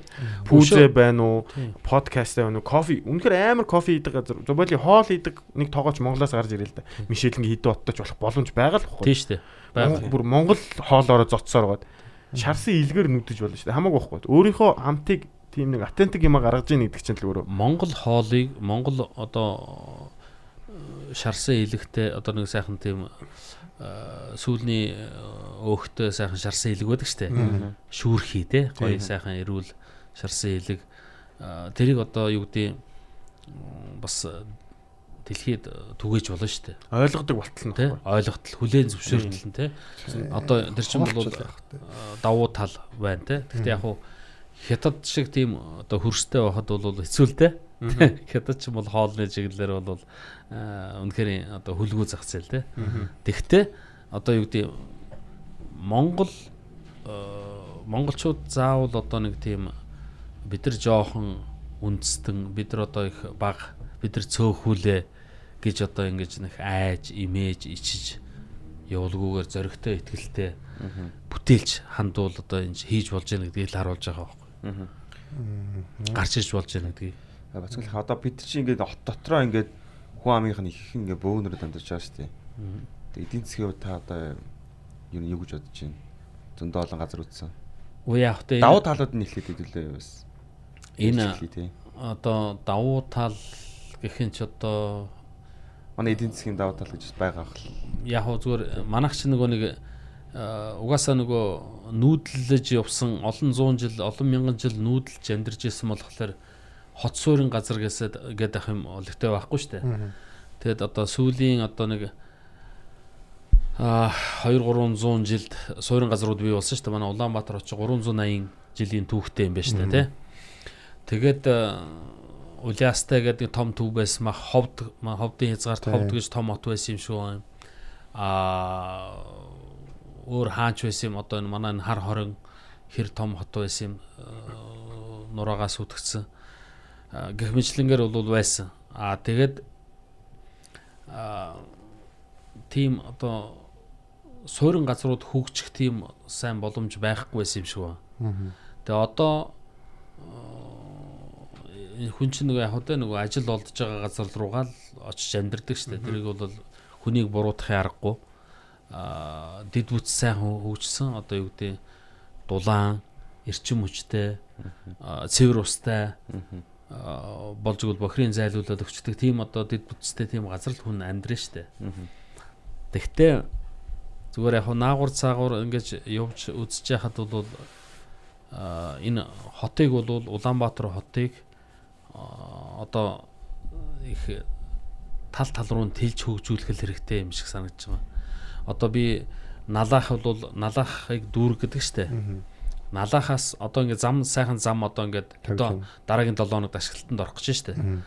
Сайхан зам баригдчихад бол налаахаас өчнөө улсууд Улаанбаатарт ирж ажиллаж штэ. Аа. А тэгтээ амьдрахтаа бол налаахад амьдарч байна. А яг хуу өдөр хооронд бол э, бензин түвшний зардал гарч байгаа бах цаг хугацааны жоохон юу байгаа бах. Тэгтээ амьдралын өртөг бол налаахад бол хямдхан байгаа штэ. Тэ? Магадгүй а, зарим талаараа хаана амьдарж байгаагаас шалтгаалаад агаарын чанар нь илүү байгаа да. Тэ? Тэгэхээр юу яг тэрүүн шиг одоо багнуураас ч бас ирж ажиллаж байгаа улсууд байна. Багнуур дүүргээс. Аа тэгээд тэр бол 134 км-ийн цаанаас ирж байгаа. Аа тэгээд энэ Төв аймаг гэдээ байж байна. Одоо Төв яг би Төв аймаг тий э, 45 км үлээ. Төв аймагт миний ажил амьдралын гараа эхэлсэн. Тэгтээ би бол үнэхээр Төв аймаг хөгжихгүй байгаа нь ойлгомжтой шүү дээ. Улаанбаатар гэж том зах зээлийн дэргэд байгаа юм чинь тэр хизээч бие дааж том төв болж чадахгүй шүү дээ. Тэрийг бол бүгдээрээ хүлээн зөвшөөрөх хэрэгтэй. Тэгэхээр одоо Төв аймаг бол одоо Aero City гэдэг нэртэй болох гээд байгаа маа да ер нь тиймэрхүү ойлголт Aero City тий. Төв аймаг бол одоо Улаанбаатарын том дүүрэг дагуул хотол болохоос өөр аргагүй болчихлоо шүү Төв аймаг. Өөр сонголт байхгүй болчихлоо шүү. Тий. Тэгээ Төв аймагт бол одоо амьдарч болж байна. Одоо 45 км сайн замаар яг хөшгийн өндий орох тийм хурдны зам биш л дээ. Гэхдээ э, сайн зам л үлээ. Сая сүүл би энэ хавар явж үзсэн. аа, сайхан зам хаварч явах сайн намар хөдөө явахта урдуур аймгаар явсан л да. Сайхан зам байна. Тэрүүгээр одоо юу гэдэг Төв аймгаас хот руу явж ажил хийх бүрэн боломжтой байна шүү дээ. Тэд хүмүүс байдаг шүү. Тий агаар агаар нь агаарын чанар хамаагүй сайн байна. Тэгээ одоо хүүхдүүдээ одоо сайхан агаартай гой нөхцөлд ажиллаж хүүхдүүдээ өсгөж боожуулъя гэсэн их эцгүүд яа тий Улаанбаатар хотоос гараад Төв аймагт амьдрал да. Зардал нь бага штэ. Тэ яа хаяа шоуд юм үст тэ Улаанбаатар руу очиж тэ ороод ирнэ үстэй тийм байх штэ. Америкт э, тийм штэ. Тий, субард амьдарч байгаа. юунд LH өчнө олон дагвар хот. LH өөрөө бол их жоохон газар штэ. Даунтаун тэ. Тэгэд эргэн тойрон дандаа дагвар хотууд штэ. Тэ 30 40 50 км-ийн цаанаас одоо ирж ажилдаа очиж штэ. Чикаго ч гэсэндээ одоо даунтаунд ажиллахын тулд хаа байсан одоо 40 50 60 км-ийн цаанаас Шамбург, Тэ Шаунбург гэдрээс юугаар явж штэ нөгөө сабвейэр бол тий, Subway Jones, Subway- Traffic Dot Jones. трафик дат жуун тэ одоо тэгэл дахиад сурцсан бол дахиад сурцсан штэ тэгэл очиод ажилдаа орой буцаал ингээл гараа явчих штэ Би ч одоо Шанхайд бас сурж исэн. Одоо метро руу явах гэж 3 км явж байгаа байхгүй. тий штэ Тий. Тэгэхээр чин манай чин 3 км гэдэг чинь хотын төвөөс хаашаа л бараг хаашаа яваас. Тийм. Тий тий- тийм байгаа штэ. Тэгэхээр манайх яг одоо ингээд дид үтсээ хөгжүүлж явахдаа ингээд төв төвдөө ингээд шаваарлаад байгаа байхгүй. Одоо болж гисэн бол би ерөнхий арх- архитекторын ажлыг өдөөс олж хардггүй. Тэр уул нь ерөнхий архитектор одоо тэнд хотын төвд баригдах байгаа. Одоо байшин барилгын дизайныг одоо хянаж үзээд одоо шаардлага хангасны нь одоо зөвшөөрөөд шаардлага хангахгүй барилгыг бол бариулахгүй байх хэрэгтэй шүү дээ. Одоо хүүхдийн талбай дээр аваашаад э, юу хашаа байшин барьцсан те. Тэн дээр одоо ийм одоо тэдэн давхар байшин барина гэд орчин тойронтойгоо ямар ч тийм э, зогсолтгүй тийм барилга барьж байгаа байхгүй юу. Ямар ч барилгын стандарт шаардлага хангаагүй. Одоо орц гарц нь хаанаас орж иж байгаа юм бүү мэд. Гадаа нь үйлчлүүлэх гэж байгаа юм бол гадаа нь машинууд үйлчлүүлэгч нарын ажилчдын машин хаана тавигдах нь мэдэгдэхгүй. Тэ тийм проектуудыг баталсан энэ төр харагдаад байгаа байхгүй юу. Иргэн тойрон. Тийм байх эсгүй одоо бол өдөөсөө хотын төвд барих баригдах барилгын бүр байн буюу одоо хориг зарлаад. Тэгээд харин ч одоо шаардлагагүй яг хуу хуучирсан барилга дээр одоо нураад гэл юм байгаа үз. А, тэрийг гэхдээ төлөлгөөтэй аваачаад нэг өдөр бүгдийг яг ачихгүй л дээ тэгээд ер нь хідэн тал руугаа л одоо амьдрах хэрэгтэй. Улаанбаатарын төвөр бол сэлгүүцээд ах шаардлага байхгүй. Энэ олон машинууд надад бол тийг санагдтыг. Тэр хичээл сургууль, тэр эрүүл мэндийн төв, тэр одоо засаг захиргаа бүх юм бол одоо нөгөө Литва, Эстони төр шиг захим хэлбрээр явагдаж байдаг. Хүнтэй баг одоо биечлэн уулзаад ах шаардлагагүй тэр одоо бичиг сачиг одоо юу гэдэг юмнууд гадаад паспорт одоо хэрэгтэй хэрэггүй юмнууд нь одоо захим хэлбэрээр авчиж болдог. Тэ хандаад. Аа тэгээд төрийн албач гэсэн ер нь тэгж явдаг байх хэрэгтэй баг. Тэгээд энэ э, хэдэн тал руугаа л одоо сургууль цэцэрлэг энэ үйлчил нийгмийн үйлчлэгээний одоо байгууллагуудаа гаргаж хотын төв ороод ах шаардлага байдгүй шүү дээ ер нь бол. Тийм шүү дээ. Даунтаун ч угаасаа нэг юм үзэх гэж ингэж нэг зугаалч мугаалах гэж ордог шүү дээ. Америкийн хотын даунтаунууд үнэхээр уйдгартай а тэгээд аюултай байдаг нэг баахан бар цэнгэний газрууд байдаг. Архитдаг, мансууруулах бодис одоо хэрэгэлдэг барьдаг янзын юмнууд тэрүүгээр эргэлддэг. Тийм. Тэс явхад айгүй хэцүү. Сүүлийн үед бол айгүй хэцүү болсон байл. Дандаа энэ тэндгүү нөгөө нэг өвсөн үнэртэй л болж. Тэр Тэ чинь аюултай тийм тийм нэг аа, нэг талимаарсан шилнүүдтэй юмнууд яваад үнэхээр аюултай болсон байл. Хятадд бол одоо нэг онлайн дэлгүүрүүдээ бүгдийг а, биш яг үндсэн дэлгүүрүүд ихэнх нь хаагдаад Мм. нэг төв одоо юу гэдэг үнэхээр яг fashion district байвал хэд нэг ганц ганц ч юм уу ингээд нэг хитгэн л байгаа байхгүй. Үлдсэн жижиг нөгөө салбарууд нь бүгд хаагдчих байгаа байхгүй. Яагаад вэ гэсэн чи хятадууд нөгөө дэлгүүрээ явахаа болцсон. Хятад чи нөгөө Koidi гэж нэрлэдэг нөгөө delivery system бүр амар хөгжсөн. Тий. Өдөрт ингээл delivery хэдэн мянгаараа ирж идэг болсон. Тэгэл бүгд дээрэс нь нөгөө нэг хятадын сургуулиуд кампус гэдэг юмыг маш сайн зохицуулж гисэн байгаа. Ерөөсөө л кампустай амьдар. Тий. Тэр чин хүн кампуст байна гэдэг чинь оюутан хүнд бол бүр амар ашигтай юм байхгүй. Бүх юм нэг дороо амждаг байхгүй. Хичээлнүүдээ суучин гараад жижиг юмнуудаа хий чинь спорт спорт хичээлэх бол угаасаа бүтэн кампус гэдэг чинь бүх юмыг нь логдуулаад өгсөн. Тий. Манай оюутнууд чинь ингээ нэг Сон. бэлчээд идэг байхгүй. Хитэн тишгээ яваал бужигнаал ихэнх нь машинтай болчдөг. Тий. Яг нөгөө нэг би бас заримдаа тэгж боддог байхгүй. Таван шармаар байдаг таван шармаар байдаг хүмүүс яг зүгээр public transportation гэдэг шүү дээ. Олон нийтийн унаа. Тэр нь суугаад ажлын амжуулдаг болчих юм бол заавал машин авах шаардлага болчих. Яг Юанда манай паблик манай нийтийн э, тээвэр бас э, хүссэн хэмжээнд хөгжөөгүй байна л да. Тэгээ энийг бол олон жил ярьж байгаа. Энийг бол хөгжүүлэх хэрэгтэй. Энэ э, яг уу сайжирж байгаа. Жилээс жил сайжирж байгаа. Гэхдээ одоо бидний хүссэн шиг тийм хурдан хөгжиж чадахгүй. Юанда бол хөгжинэ. А хөгжөөд ирэхэд бол энэ олон э, шаардлага хангахгүй тээврийн хэрэгсэл тэр тусмаа буруу талдаа өрүүлтэй энэ машинууд бол ингээд хэрэгцээгүй болох хэвээр хэрэгцээгүй болно гэж бодож байна. А тэгээд одоо энэ э, бас нийслэл нийслэлийн одоо э, талаас энэ ер нь байгаль орч энэ агаар юма бодсон тийм бодлого явуулахгүй л болохгүй. Энэ хуучин машин одоо жаргал сайхангаа ярьдаг штэ тий. Одоо энэ манай энэ бүх бүгдээр л ярьж байна да. Одоо энэ Японы э, хуучин агтлагдсан машины хогийн цэг болчлоо штэ бид нар үндсэндээ. Болоог өдр хогийн хідэн төгрөгөөр худалдаж аваад Монголда авцарч одоо булшилдаг. Тийм болчлоо штэ. Тэр бол өдөөс тийм гайхамшигтай юм биш. Хин э, ган уийг ардын ган уийг эртээд сая нэг хэдэн өдрийн өмнө э, влог дээр ярьж исэн. Энэ Японы засгийн газартай ярих хэрэгтэй гэж ер нь. Тэг ер нь яг хуу Япон тэгж чимээгүй хогоо гаргаж хайдгаа болох хэрэгтэй байна.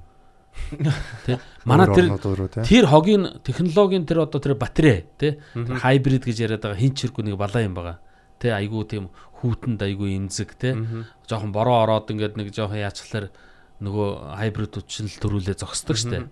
Нөгөө айгүй доор батарей нь байдаг учраас тий дороо ус авчдаг. Тэгээ тийм технологийн хаягдлыг боловсруулах үйлдвэрүүд манайх манад байхгүй штэ. Тийм дээ.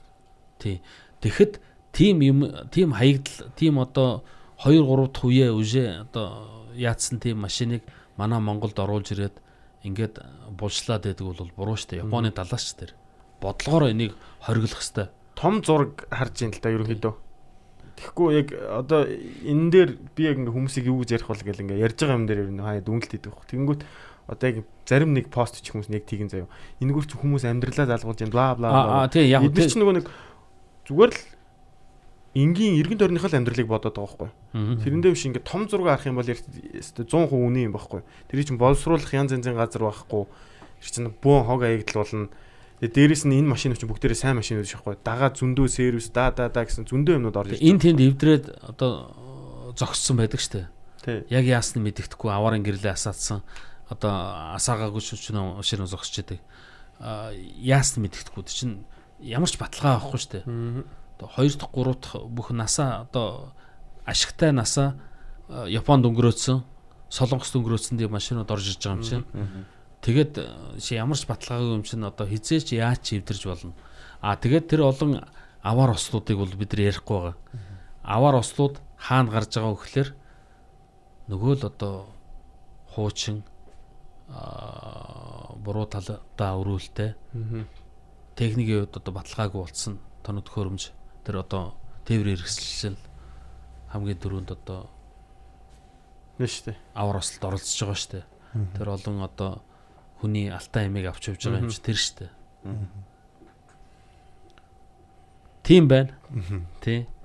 Залуучууд өнөөдөр ингээд урьж э, оролцуулж байгаад бидний би их та- баяртай байна талархаж байна. Сони сони байд юм байна Манай подкастт. Бат Сингл ах бас аа, бас маш олон гой гой сэдвүүдийг да. Надад бол яг тэр хулгайн ангийн талаар те Айгуу тэр сургамжтай юм ярьсан байдал бол үнэхээр их таалагдсан. Бас манай залуучууд хүрсэн байгаас а тэр нөгөө 800 хүний те одоо ороод ирсэн байж байгаа. Энэ бол маш анхаарал анхаарах Биш тоглоом биш. Тий. Учир нь бас манайхан сайн бодож тунгааж шалгаж үзээрэй гэж бас хэлмээр байна төгсгөлдөндөө. За тэгээ бидний одоо урилгыг хүлээж авсанд ирсэнд баярлалаа. Тэгээд ирээгүй байхдаа ч гэсэн биднийг байнга дэмжиж тэ зааж зөвлөж тусалж идэх танд баярлалаа. За дүүнэртээ баярлалаа. Та нартай баярлалаа. Тий. Та нарын комедиг би бас байн харж яадаг тий. Та нар бол мундаг байгаа шүү. Залуучууд та нарт амжилт хүсье. Баярлалаа. Баярлалаа. За тэгээ та бүхэнтэйгээ дараагийн дугаараар уулзтлаа. Түр баяртай манайха комментэн дээр бас өөрсдөө үзэл бодлуулаа бичицгээгээрэй. Бай дараагийн дугаараар уулзъя. Битгий сонс. Битгий сонс.